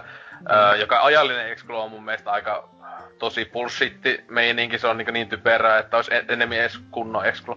Että terveisiä Tomb Raiderille ja Xbox One meininki, mutta niin. Etenkin se, että jos sitä ei ilmoita sitä ajallista, että hei taas sitä vuoden. Mutta se nykyään aika selvä juttu, jos silleen niinku joku tommonen törpi kuin Square Enix tai joku tämmönen ilmoittaa. Mitä muita niitä ei se ollu nyt hetken? No, eiku niin, aluksi luultiin, että Titanfall ois ollu. Crashihan toi tavallaan. Niin, siis no Crash joo. Siis jos jotain, niin mun mielestä just pitäis lähteä siihen suuntaan, että joo, voidaan kannustaa tekemään enemmän excluja. Sellaisia laadukkaita, niinku esim nyt eihän se nyt mikään niinku salaisuus on, että Xbox Oneilla ei tällä hetkellä vaan ole niinku hyviä exclu-pelejä. Niinku, niiden pitäisi vaan kannustaa enemmän, että semmosia on, niitä first party-nimikkeitä, ja that's it. Mut ei tai siis mun mielestä se on se, että Microsoftin pitäisi siis se on vaan, että niillä on aika pieni se studio-kattaus tällä hetkellä. No että näillä on just tämmöset, niinku Lionhead on lopettanut, ja, tai lopetettiin. Kirjaimesti tapettiin ja sitten niinku... Ei, mutta Mikkis ei ole ostanut uusia studioita oikein ollenkaan niinku tämän sukupolven aikana. Et siis se just esimerkiksi Sonyllä sen takia tulee, että suhteellisen tasaisen tahtiin nykyään on tullut Pleikka 4:lle. Puhutaanko edes, no joku 4 kuukauden, mä tiedän, no ainakin siis just joku 3-4 isompaa Exploa-tyyliä ollut nyt vuodessa. Kiitos sen, että niillä on vitusti Japani-studioita, niillä on myös länsimaissa studioita. Joo, mutta Mikkis keskittyy sitä enemmän markkinointi-exclu-sopimuksiin, että niillähän on just nimenomaan EA:n kanssa diilit, niillä on nimenomaan... Se on mielestäni niiden virhe, kun niitä ennemmin ne käyttäisi niitä masseja siihen, että ne hommaisi oikeasti joku exclu-studioita, joka tekisi uusia pelejä, että niillä on valitettavasti nyt on, niin niillä on Forza-tiimi, Gears of War-tiimi, Halo-tiimi. Jota yllätys tulee just näitä asioita, jotka kaikki tietää. Että niillä ei ole tällä hetkellä oikein yhtään semmoista uutta tai studioa, joka niin tekisi jotain hämärää. Joku Rarekin, no nyt teki Sea of Thieves siis sentään, että uusi IP, mutta vittu miten siinäkin kävi. Että Mut kuitenkin, niinku, että jos niinku, mun mielestä pitäisi just niinku, vähän enemmän sivuttautua toiseen suuntaan mieluummin. Niinku, seuraavassa genissä sillä, että ei olisi niitä semmosia niin selkeitä rajoja välttämättä niinku konsolien välillä silleen, et niinku, tai mun mielestä toi on vaan liian väärä asenne silleen, että pitäis olla niinku exclu, indietkin exclu. Se tuottaa laadukkaampaa tavaraa loppupeleissä. Tässä nyt ihan tarpeeksi monta vuotta eletty sitä, että tulee yhdelle konsolille peruspeli. Sitten yhdellä konsolilla se peli on pikkusen huonompana, koska sillä yhdellä konsolilla sattuu olemaan vittu yksi mikrobitti vinossa siellä piirilevyssä. Ja sitten tämmöstä niinku paskaa. Nimenomaan se, että keskittää, fokusoi siihen, että hei, sä et saa tätä peliä mistään muuta kuin meiltä, niin osta meidän konsoli. Siis tietenkin koko konsoli, että konsoli voi olla olemassa, jota Microsoft ei tunnu älyävä, niin ois ne exclut, koska siis miksi et pelais PC:llä? Tai niinku sillä tavalla, jos niinku jos ei ole ollenkaan konsolilla exclu-pelejä. Tietenkin nykyään Mikkiksellä kaikki exclutkin on PC:llä toimivia, joka onkin siinä mysteeri, että tavallaan kukaan enää nykypäivänä haluaa Xboxia, mutta No joo, mutta siis toi on kuitenkin niinku... Mutta siis on pakko, ja siis siinä ois mitään järkeä. Miten pystyis niinku firmat, jos ois, siis ettei ois yhtään excluja ja kaikki tulis kaikille, niin siinähän aika nopeasti kävisi näin, että olisi enää yksi tyyppi. Siis yksi studio, joka olisi kaikista jäisi eloon, monopoli, jyllään ja näin edespäin. Niin, että yksi konsoli ja näin, ja se ei ole kovin hyvää siis kellekään. Että se on asiakkaalle huonoksi, ettei olisi kilpailua ollenkaan. Siis totta kai kilpailua pitää olla, mutta sit kans semmonen niinku niinku mulle toi, mitä NK eka sanoi. No sä pohjustitkin just sitä silleen, että toi on niinku... osittain myös sitä omaa nostalgiointia sellaista aikaa on, ja siis onhan niinku täyttä utopiaa, joo, mut sit taas se, että mentäis vähän sinne suuntaan. Ihan samalla kuin oltiin silloin 600-bittisellä eralla. Silloin tuli tottakai multiplatteja, joo, mut niiden multiplattien erot niiden kahden konsolin välillä oli semmoset, että ne teki vähän niinku itsestään omia excluja sille pelille. Siinä on se, että oli eri, niin täysin eri, niin esimerkiksi sen takia Segalla ja Nintendo oli joku eri versiot tietystä peleistä, koska ne konsolien rakenteet niin täysin erilaista, kun taas kun nykyään ne sinänsä kumpikin PlayStation 4 ja Xbox One on PC-tä. Mutta tavallaan siinä voitti kaikki, koska jos vaikka lähdetään funtsimaan, että klassinen Aladdin... Ei silloin, jos tuli huono versio, tuli jollain kuva. Ei tietenkään, mutta jos lähdetään vaikka Aladdin peli, klassikko, vitun hyvä, ja siis... molemmille konsoleille oman näköisensä peli, mikä on ihan saatanan hyvä, niin silloin mä kuluttajana ostan, tai sanotaan, että jos mulla on vitusti rahaa ja vapaa-aikaa, niin totta kai mä ostan ne molemmat konsolit ja ne molemmat pelit. Boom, devaaja saa tuplarahat 2 peliostoksesta, ja boom, molemmat konsolivalmistajat saa rahat molemmista konsoliostoksista. Ei oo enää nykypäivänä niinku mitenkään realistista. Ei, siis ei se nyt ollut silloinkaan realismia, että kyllä niin, olihan mullakin molemmat konsolit, äiti toki ne osti, joo. Mut sit taas se, että sekin oli silloin niinku niin ylellisyys, että itkettää tänäkin päivänä, että miten se oli mahdollista itellään. Niin, toi yksi pointti, että se just, että nykyäänkin isolla osalla ihmistä edes jollain asteita. Joku saattaa olla tosi kovia pelaajia ja niin, monesti saattaa olla se yksi kone vaan. Mm-hmm. Että joko, tai silleen, että yksi kone ehkä plus PC, tai sitten monilla on vaan pelkkä PC, tai sitten just pelkkä pleikka ja näin edespäin. Että niin, eli isossa osassa maailmaa. Pelkkä PSP tai pelkkä Vita. Pelkkä Vita, se olisi kyllä aika siis itsemurhaa lähellä. Että... Kyllä mä olisin siitä tykännyt tosi paljon, jos olisi ollut silloin ennen aikaa, jos olisi saanut pelata Sega Mega Drive Marioa sun muita. Koska mulla oli pelkkä Mega Drive, mä olin niin katselin sit Super Nintendosta, eikä mä sitä saanut. Ja kyllä sitä saa nykyään ihan nytkin ihan katso, kun tuli Mario Odyssey ja Zelda. No, niin. Itkee, pelaajankin sivuilla itkee, että vittu miksi tää ei tossa tuu pleikkarille. Niin, no nyt on rahaa. 2008 vieläkin sitten. Lentää samaa paskaa, mitä... Oh. Mm. Mutta kuten sanottua, niin se on utopia joo, mutta se ei ole utopia, että mentäis niinku enemmän vähän siihen suuntaan, että... Se oli nimenomaan silloin, kun tuli tää Rare Microsoft-kauppa, niin silloin niinku vähän viisari värähti, että hetkinen seis, voiko näin tehdä? Ja totta kai nyt voi, se on ihan niinku bisnestä. Niin vähän toivoo silleen, että mentäis enemmän tämmöseen niinku ns... Onhan se totta kai vittumaisen härskeä, että näin tehtiin. Jos mä oon niinku sitä mieltä, että mä en koskaan osta Mikkiksen konsoleita, joten en pysty enää koskaan pelaamaan Raren pelejä. Mut sit taas se, että sitä rahaa nyt kuitenkin löytyy aina jostain, oli tilanne mikä tahansa, niin fuck that, sit vaan vähintään osa maksulla. No, sekin on totta. Ja rotteni konsona, että se on se aina se viimeinen niinku. Mut pääpointti on siinä, että jos mä haluan kaikki vitun konsolit riviin, ja mulla ei missään sitä rahaa ole, niin sit mä vaan säästän niinkuin, että mulla on sitä rahaa ja ostan ne konsolit siihen riviin. Ja pelaan niitä kaikkia pelejä. Niin. Et se on vaan niinku täysin kiinni siitä omasta preferenssistä, mitä haluaa tehdä. Just se itku siitä, että vittu sentään, mä vihaan Nintendo, kun se ei julkaise muille pelejä. Oh, hiljaa, osta Nintendon konsolia ja pelaa niitä pelejä. En mä osta, kun se on vauvojen konsoli. No, nyt on oma vika sit taas. Tai tässä sentään, että kun Nintendo oikeesti tukee, niin kuin näkyy 3DSn kanssa aivan liian kauan tukee vehkeitä. Silleen kamaa, antakaa 3DS jo kuolla. Eli siis tässä just hyvä, kun itelläkin siis, tää on monesta... tai mainita kästissäkin, että itse siis toi Xbox One on niinku yksi vähiten käyttöimpiä itellä konsolita, mitä mä ikinä ostan. Tai on vähiten käyttöimpiä konsolita, mitä mä ikinä ostanut. Mutta onneksi mä en niinku täytehintaista ostanut tietenkään eikä mitään näin, että sut halualla. Et silloin aluksi se oli, silloin kun mäkin 2015 vuonna se hommasin, niin silloin oli ihan jäätävää tykitystä. Mut sen jälkeen on ollut ihan vittun kuollut. Niinkö vähän paljon silloin ei viime vastaampana, vaan tuli viimeksi niinkö isompi yksi oikeas peli, mitä on niin ollut Gears of War 4, ja sitten on niinku 1,5 vuotta nytte. Mistä pelit on? Toi on sama riski kaikilla. Et jos mä nyt oisin pelkästään Sony... Mun mielestä Pleikka 4 on kuitenkin tullut siis silleen, niinku, vaikka kaikki ei mua nappaa, niin sillä kuitenkin tulee esimerkiksi, siis on tullut vaikka kuinka paljon, että on vielä pelaamatta itsellä moniakin, jotka eksklusiivit. Et siis silleen, tai joku saattaa olla niinku Nioh ja Nier, että ne on PC:llä, mutta ne on kuitenkin Pleikka PC-eksklusiiveja, että tommosia just on tullut niinku aika mun mielestä tasaisen tapoilta.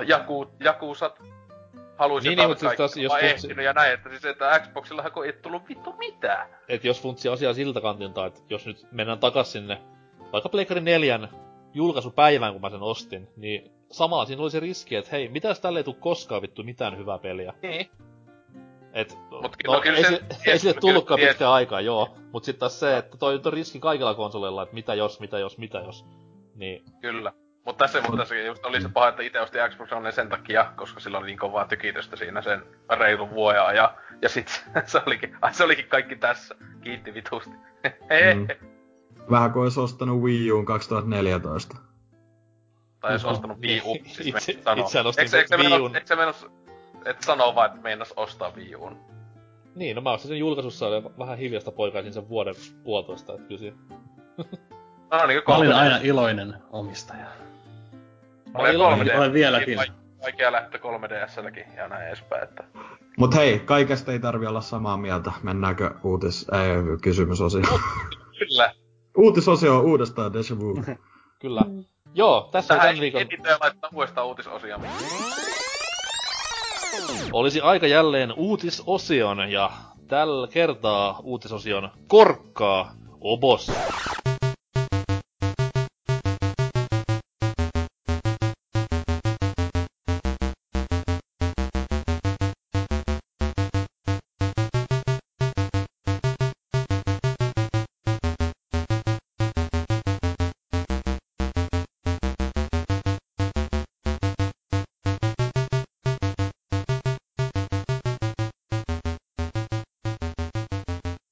Jaha, se oli sitten viimeistä silausta vaille valmis tämäkin farssi.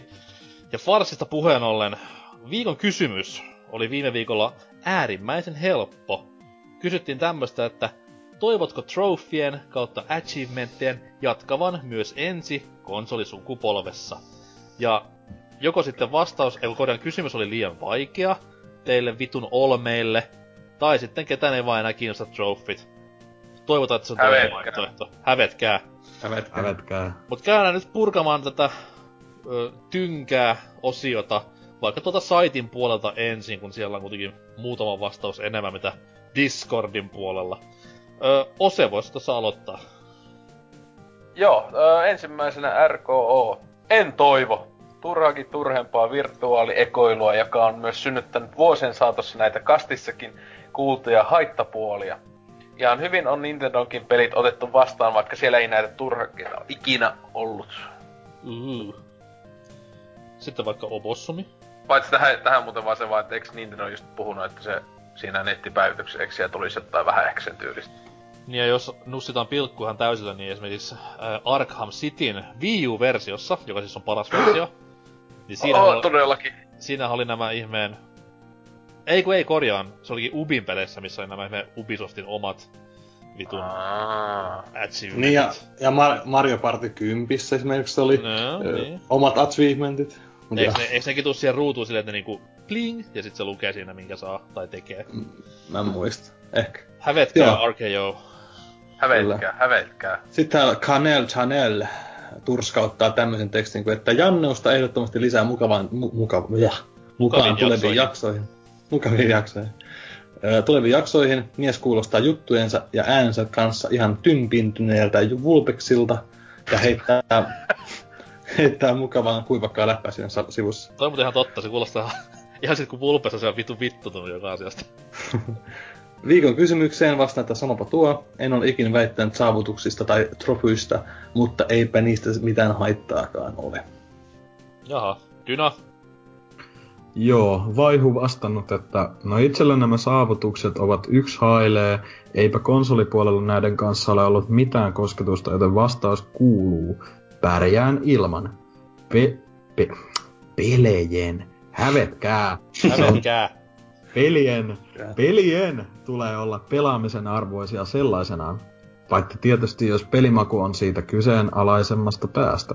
Vaikka myönnettäkään, että Grim Fandangon remasterin The Right Way achievementti, eli pelin pelaaminen sillä alkupäässä mahtavalla tunnelmallisella ja eritoten oikealla tankkiohjauksella hiirimissääilyn sijaan on hankkimisen arvoinen kokemus. Siis peli sekä achievementti. En hommannut achievementti, koska mä olin eka se, joka teki, niin oli se, että laitan oikeat kontrollit ja vittuun tankki. Saatana mitä paskaa tankkikontrollit kaikissa peleissä. Jos ei osaa pelaa, niin se on sit ihan niinku oma häpeä. Siis kyllä sitä osu, mutta se on ihan helvetin kivuliasta tossakin pelissä alunperin. Sen takia mulla jäi se ennen remasteria kolmesti, kun mä olin sen aloittanut, jäi kesken, koska mä en vittu kestänyt sitä sen. Kai sä ymmärrät sen, että vankilassakin tulee vastaan kivuleita juttuja, varsinkin persauksen puolelle. Mut sit kun ne vetää läpi, niin susta tulee paljon niinku, sä pääset parempaan asemaan siellä vankilassa. Jätkä varmaan näistä vankiloituista tietääkin paljon. Kyllä, niin. Mä oon Emerald Cityssä istunut. Ai. Almasu vastaa täällä seuraavaa. Mikä nottei? Ei itseäni haittaa niiden olemassaolo tai olematta oleminen. Minulle myös ihan sama, minkälaisia ostos- ja pelaamisvalintoja jotkut tekevät trofien perässä. Ja vankilasta puheelle, jokainen nussikot tavallaan. Toivon kuitenkin, kuten NK-kästissä mainitsi, eli minä, että trofit kannustaisivat ennemmin taitopelaamiseen kuin puuduttavaan grindaamiseen ja milloin minkäkin napanöyhtän keräämiseen. Se oli hyvin vastattu, ei tarvitse hävetä. Älkää hävetkö. Almasu, älä häpeä liikaa. Älkää hävetkää. Niin, sitten viimeisenä häpeämässä on Geralt Rivieralta. Okei. Tropit ovat minulle täysin yhdentekeviä. Nykyään tulee harvoin pelattua pelejä 100%, eli troppuja tai ei. Okei. Hyvä valinta. Häpeä tuolta. Vähän. Semi hävetkää. Pikkunen häpeä. Sitten mennään tuonne Discordin puolelle, missä oli vaan yksi vastaus, elikkä kaikille teille toivon vitun tuskaista syfilistä. Ja paitsi Mooneylle, jonka vastauksen nyt Opossumille lukee. Todella toivon. Yleensä en katso ennen läpipeluuta, mitä achievementteja pelissä on, mutta läpipelun jälkeen tulee katsottua, mitä tuli missattua. Joskus törmääkin sitten hauskoihin saavutuksiin, mitkä paljastavat pelistä jotain uutta. Pleikkarilla ihan sama, mitä tekevät. Ketää kiinnostaa. Patsi ehkä fanipoikia. Konsolisota saatiin tohon lappuun. Ei tarvi hävetä. Ei todellakaan. Konsolisota on ainoa oikea sota. Sota on aina hyvä asia. No ei aina. Aina. Paitsi Afrikan sisäinen sota. Okei. Palestiina Israeli sotaa meistä nähtynä win-win, kun sinä niinku muslimit tappaa no, toisen niin, juutalaiset. No, niin, sitten mennään meidän vastaukset. Kukaan ei häviä, kaikki voittaa. Meidän vastaukset. Varmaan tulee tosi paljon posia nyt, varautukaa siihen. Ose, toivotko, että trophyt ja achievementit on osa elämäämme myös jatkossa? En mä tiedä, no nykyisessä mikä ettei, siis mulla ei niin kovia tunteita asiaa kohtaan, että en mua ainakaan just ensinnäkään haittaa siis silleen, että mutta tässä kyllä on vaan se kyllä käynyt, mitä muistan jopa kun kuuntelin tämän castin jopa, niin olin aika paljon samoilla fiiksillä Jarneuksen kanssa muistaakseni asioista, että me otin kaikki samalla fiiksillä asiassa. Niin, mutta siis se just Janneus oli se, että sen mielestä etenkin, että siis toi Gamerscore, siis Xboxilla, niin se on kiitos Xbox Oneen, niin se on mennyt niinku täysin, siis se on niinku mitätöinyt millään tavalla, niinku se, siis sen, ettei kukaan sitä vittu enää kattoo edes. Koska siis tosiaan, että kun peleissä on vittu tuhansia sitä ja näin, ei sitä kukaan niinku enää kerää. Taas 360 aika ehkä oli jo, niinku itekin saatan monesti katsoa, en mä kyllä paskoja pelejä pelannut, mutta halusin, että joku hyvästä pelistä, sitten monesti sitten, katso. Ja teki siinä, että nykyäänkin on monesti just vähän sama juttu, että läpäisee pelistä, sen jälkeen kattoo ehkä, että silleen, mitä täällä oli, kun sitten saa just joskus, että voiko nuinkin tehdä joku trophy describe, ja sitten tees mä aina en voi pystyä tekemään tässä, mutta miten enää haittaa, vaikka en oo mikään ihme trofyhuora, kuten Tontsa, mutta terkkuja sinne vaan huora, mutta Joo, jatkaa vaan, antaa mennä. Dyna. No no ollaan nyt kuitenkin sen verran, tää emme jaksa olla mitenkään pikkumainen tommosen noiden trofyön tai näiden suhteen, vaikka itteen ei enää sinänsä kiinnostakaan, että on ne jossain häräysmielessä kuitenkin ne tavallaan on vähintäänkin semmosia, että pystyy tsekkaamaan vaikka edistystä, jos ei muuten pelissä ole semmoista niinku mahdollisuutta ollenkaan. Et kyllä jossain niinku, esimerkiksi tiimin achievementit on mulla ihan hällä väliä, mutta välillä kun niitä pongahtelee siihen, niin mä saatan kuitenkin tsekkaa, mistä hyvästä tää nyt tuli ja tälleen, ja jos se on joku silleen, teit tän ja tän, mä oon se, okei, no, mä oon tehnyt tän ja tän, silleen, niinku, ei se, niinku, niinku sanoin, en mä jaksa olla niin silleen, niinku, vaatia niitä pois, koska kyllä mä nyt tiedän, että on ihmisiä, joita ne, niinku kiinnostaa enemmänkin ja tälleen, ne on ihan semmosia, mitä tavoitella, ja aktiivisesti tekee peleistä niinku parempia, että ehkä enemmän just silleen toivois, tai se on, tää on mun harrastoiveeni, niinku, ei nyt kohdistu kenenkään tiettyyn, mutta pelatkaa mieluummin niitä pelejä ihan pelien takia, älkääkä just silleen, että trofy kiilto silmissä, että se on niinku ehkä enemmän, just semmonen yleinen asenne niitä kohtaan, niin sais olla vähän terveellisempiä, niin sit on kaikilla hauskaa, mutta en toivo joo, että niitä poistettais kuitenkaan. Entäs Opossumi? No, vähän saman linjalle, mut silleen, että en mä nyt oo lähemmäs 10 vuoteen tarkoituksellisesti kerännyt enää. Et ei mulla oikeastaan sama, mut sit toisaalta jos johonkin Nintendo, mä oon kuule liikaa Nintendo fanipojat tässä näin, mutta kyllä mä niinku oisin ottaa Nintendo johonkin omiin peleihinsä jotain kivoja kilkkeitä, niinku sit Zeldaa pitää kiivetä tarpeeksi tai tämmösiä. Niin joo, voisin mä niistä innostua ehkä uudelleen sillä tavalla. Hävetkää, mulla ei muuta. Siis hävetkää jokainen. No oli surkeat vastauksia. Jos te kuulette viime jakson, niin mä haluan ne pois. Ei enää ikinä. Eikö sä ollut just, että sä pelaat pelejä ja ostat pelejä pelkästään trofien takia? Mä ainakin muistan kuuleen näin. Sä just selitin, että vittu kun Hannah Montanakin oli helvetin hyvä peli, kun sai niinku hetkessä ne kaikki achievemit tai jotain. Niin siis tää sama homma kun se American Beauty, se oli se naapuri faija, kun hakkas sen poikaan, kun se oli outo ja se oli ite vähän oudompi se isä, niin... Tai semmonen sama... Homo. No niin, outo, niin kuin mä sanoin. Sairas! Ja se keräs natsikrääsää isot plussat siitä. Mut anyways, niin tää on tämmönen niinku täyskielteisyys, mikä vaan peittää mun rakkauteni. Ei trofeja, ei. Sen takia jos sulla on niin pieni virtuaalinen pippeli ja oikea pippeli, mut siis niinku, et sen takia sä jätkää niin huono saamaan trofeja. Mut osaat sä niinku sanoa nopeasti silleen yhtä asiaa, että minkä takia ei oikeesti niin. Ei siis oikeesti mun mielipide on se, että olkoot siellä jos on, ei sen mua nyt vittu haittaa, mut mua vaan niinku häiritsee ihmisissä se, nimenomaan just näissä trophy-prostituoiduissa se, et vittu keskittykää oikeesti siihen olennaiseen ja niihin hyviin peleihin, älkää niinku tehkö tästä tommosta naurettavaa paskaharrastusta.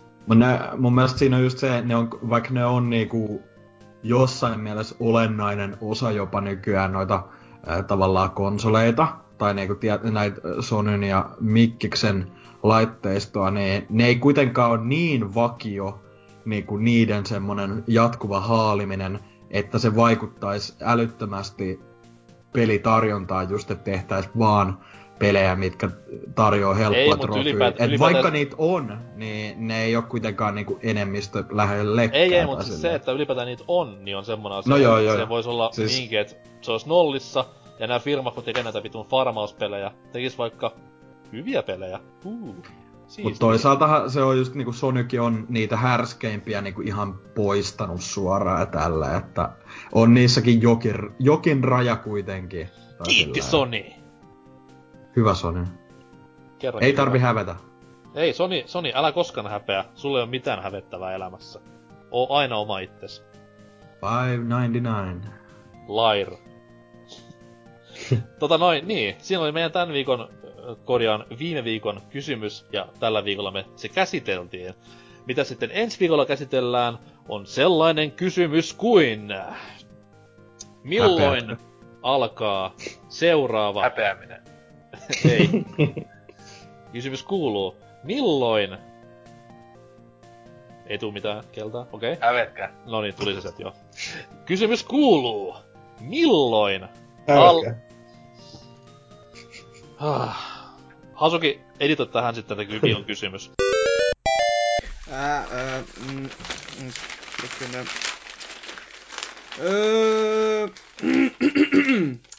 Milloin alkaa seuraava konsolisukupolvi Sonyn ja Microsoftin osalta?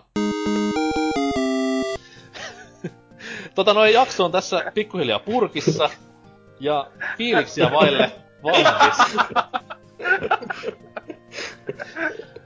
Mä veikkaan, että jos olette kuulleet jakson kokonaan, niin ei tarvitse kysyä edes fiiliksiä jengiltä, mutta kysytään nyt kuitenkin. Ose, jos pitäis kuvailla yhdellä verbillä jakso, niin mikä se olisi?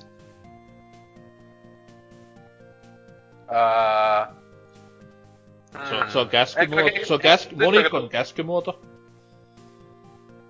Hailatkaa. No, joo. Ei. Dyna, mitäs mieltä? Alkaa hoolla.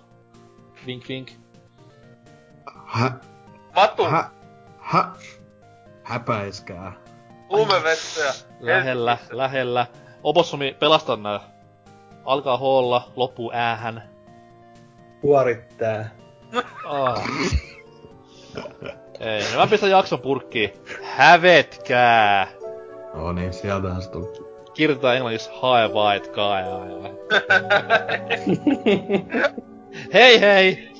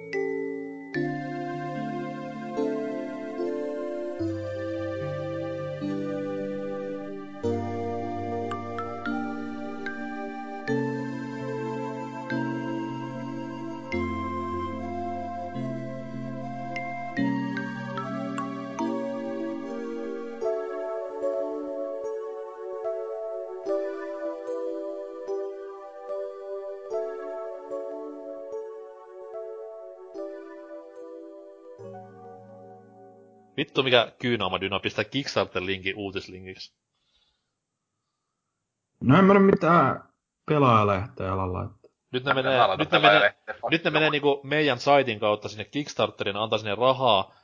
Oddworld Inhabitants peruu koko homman, ja sit me saadaan siitä niinku syyt niskoilemme. Jep. Klikkaa se. Mikä tää on? Mistä mä luen sen uutisen? Ei, meni 30 sinne. Onks se paywalli takas uutinen?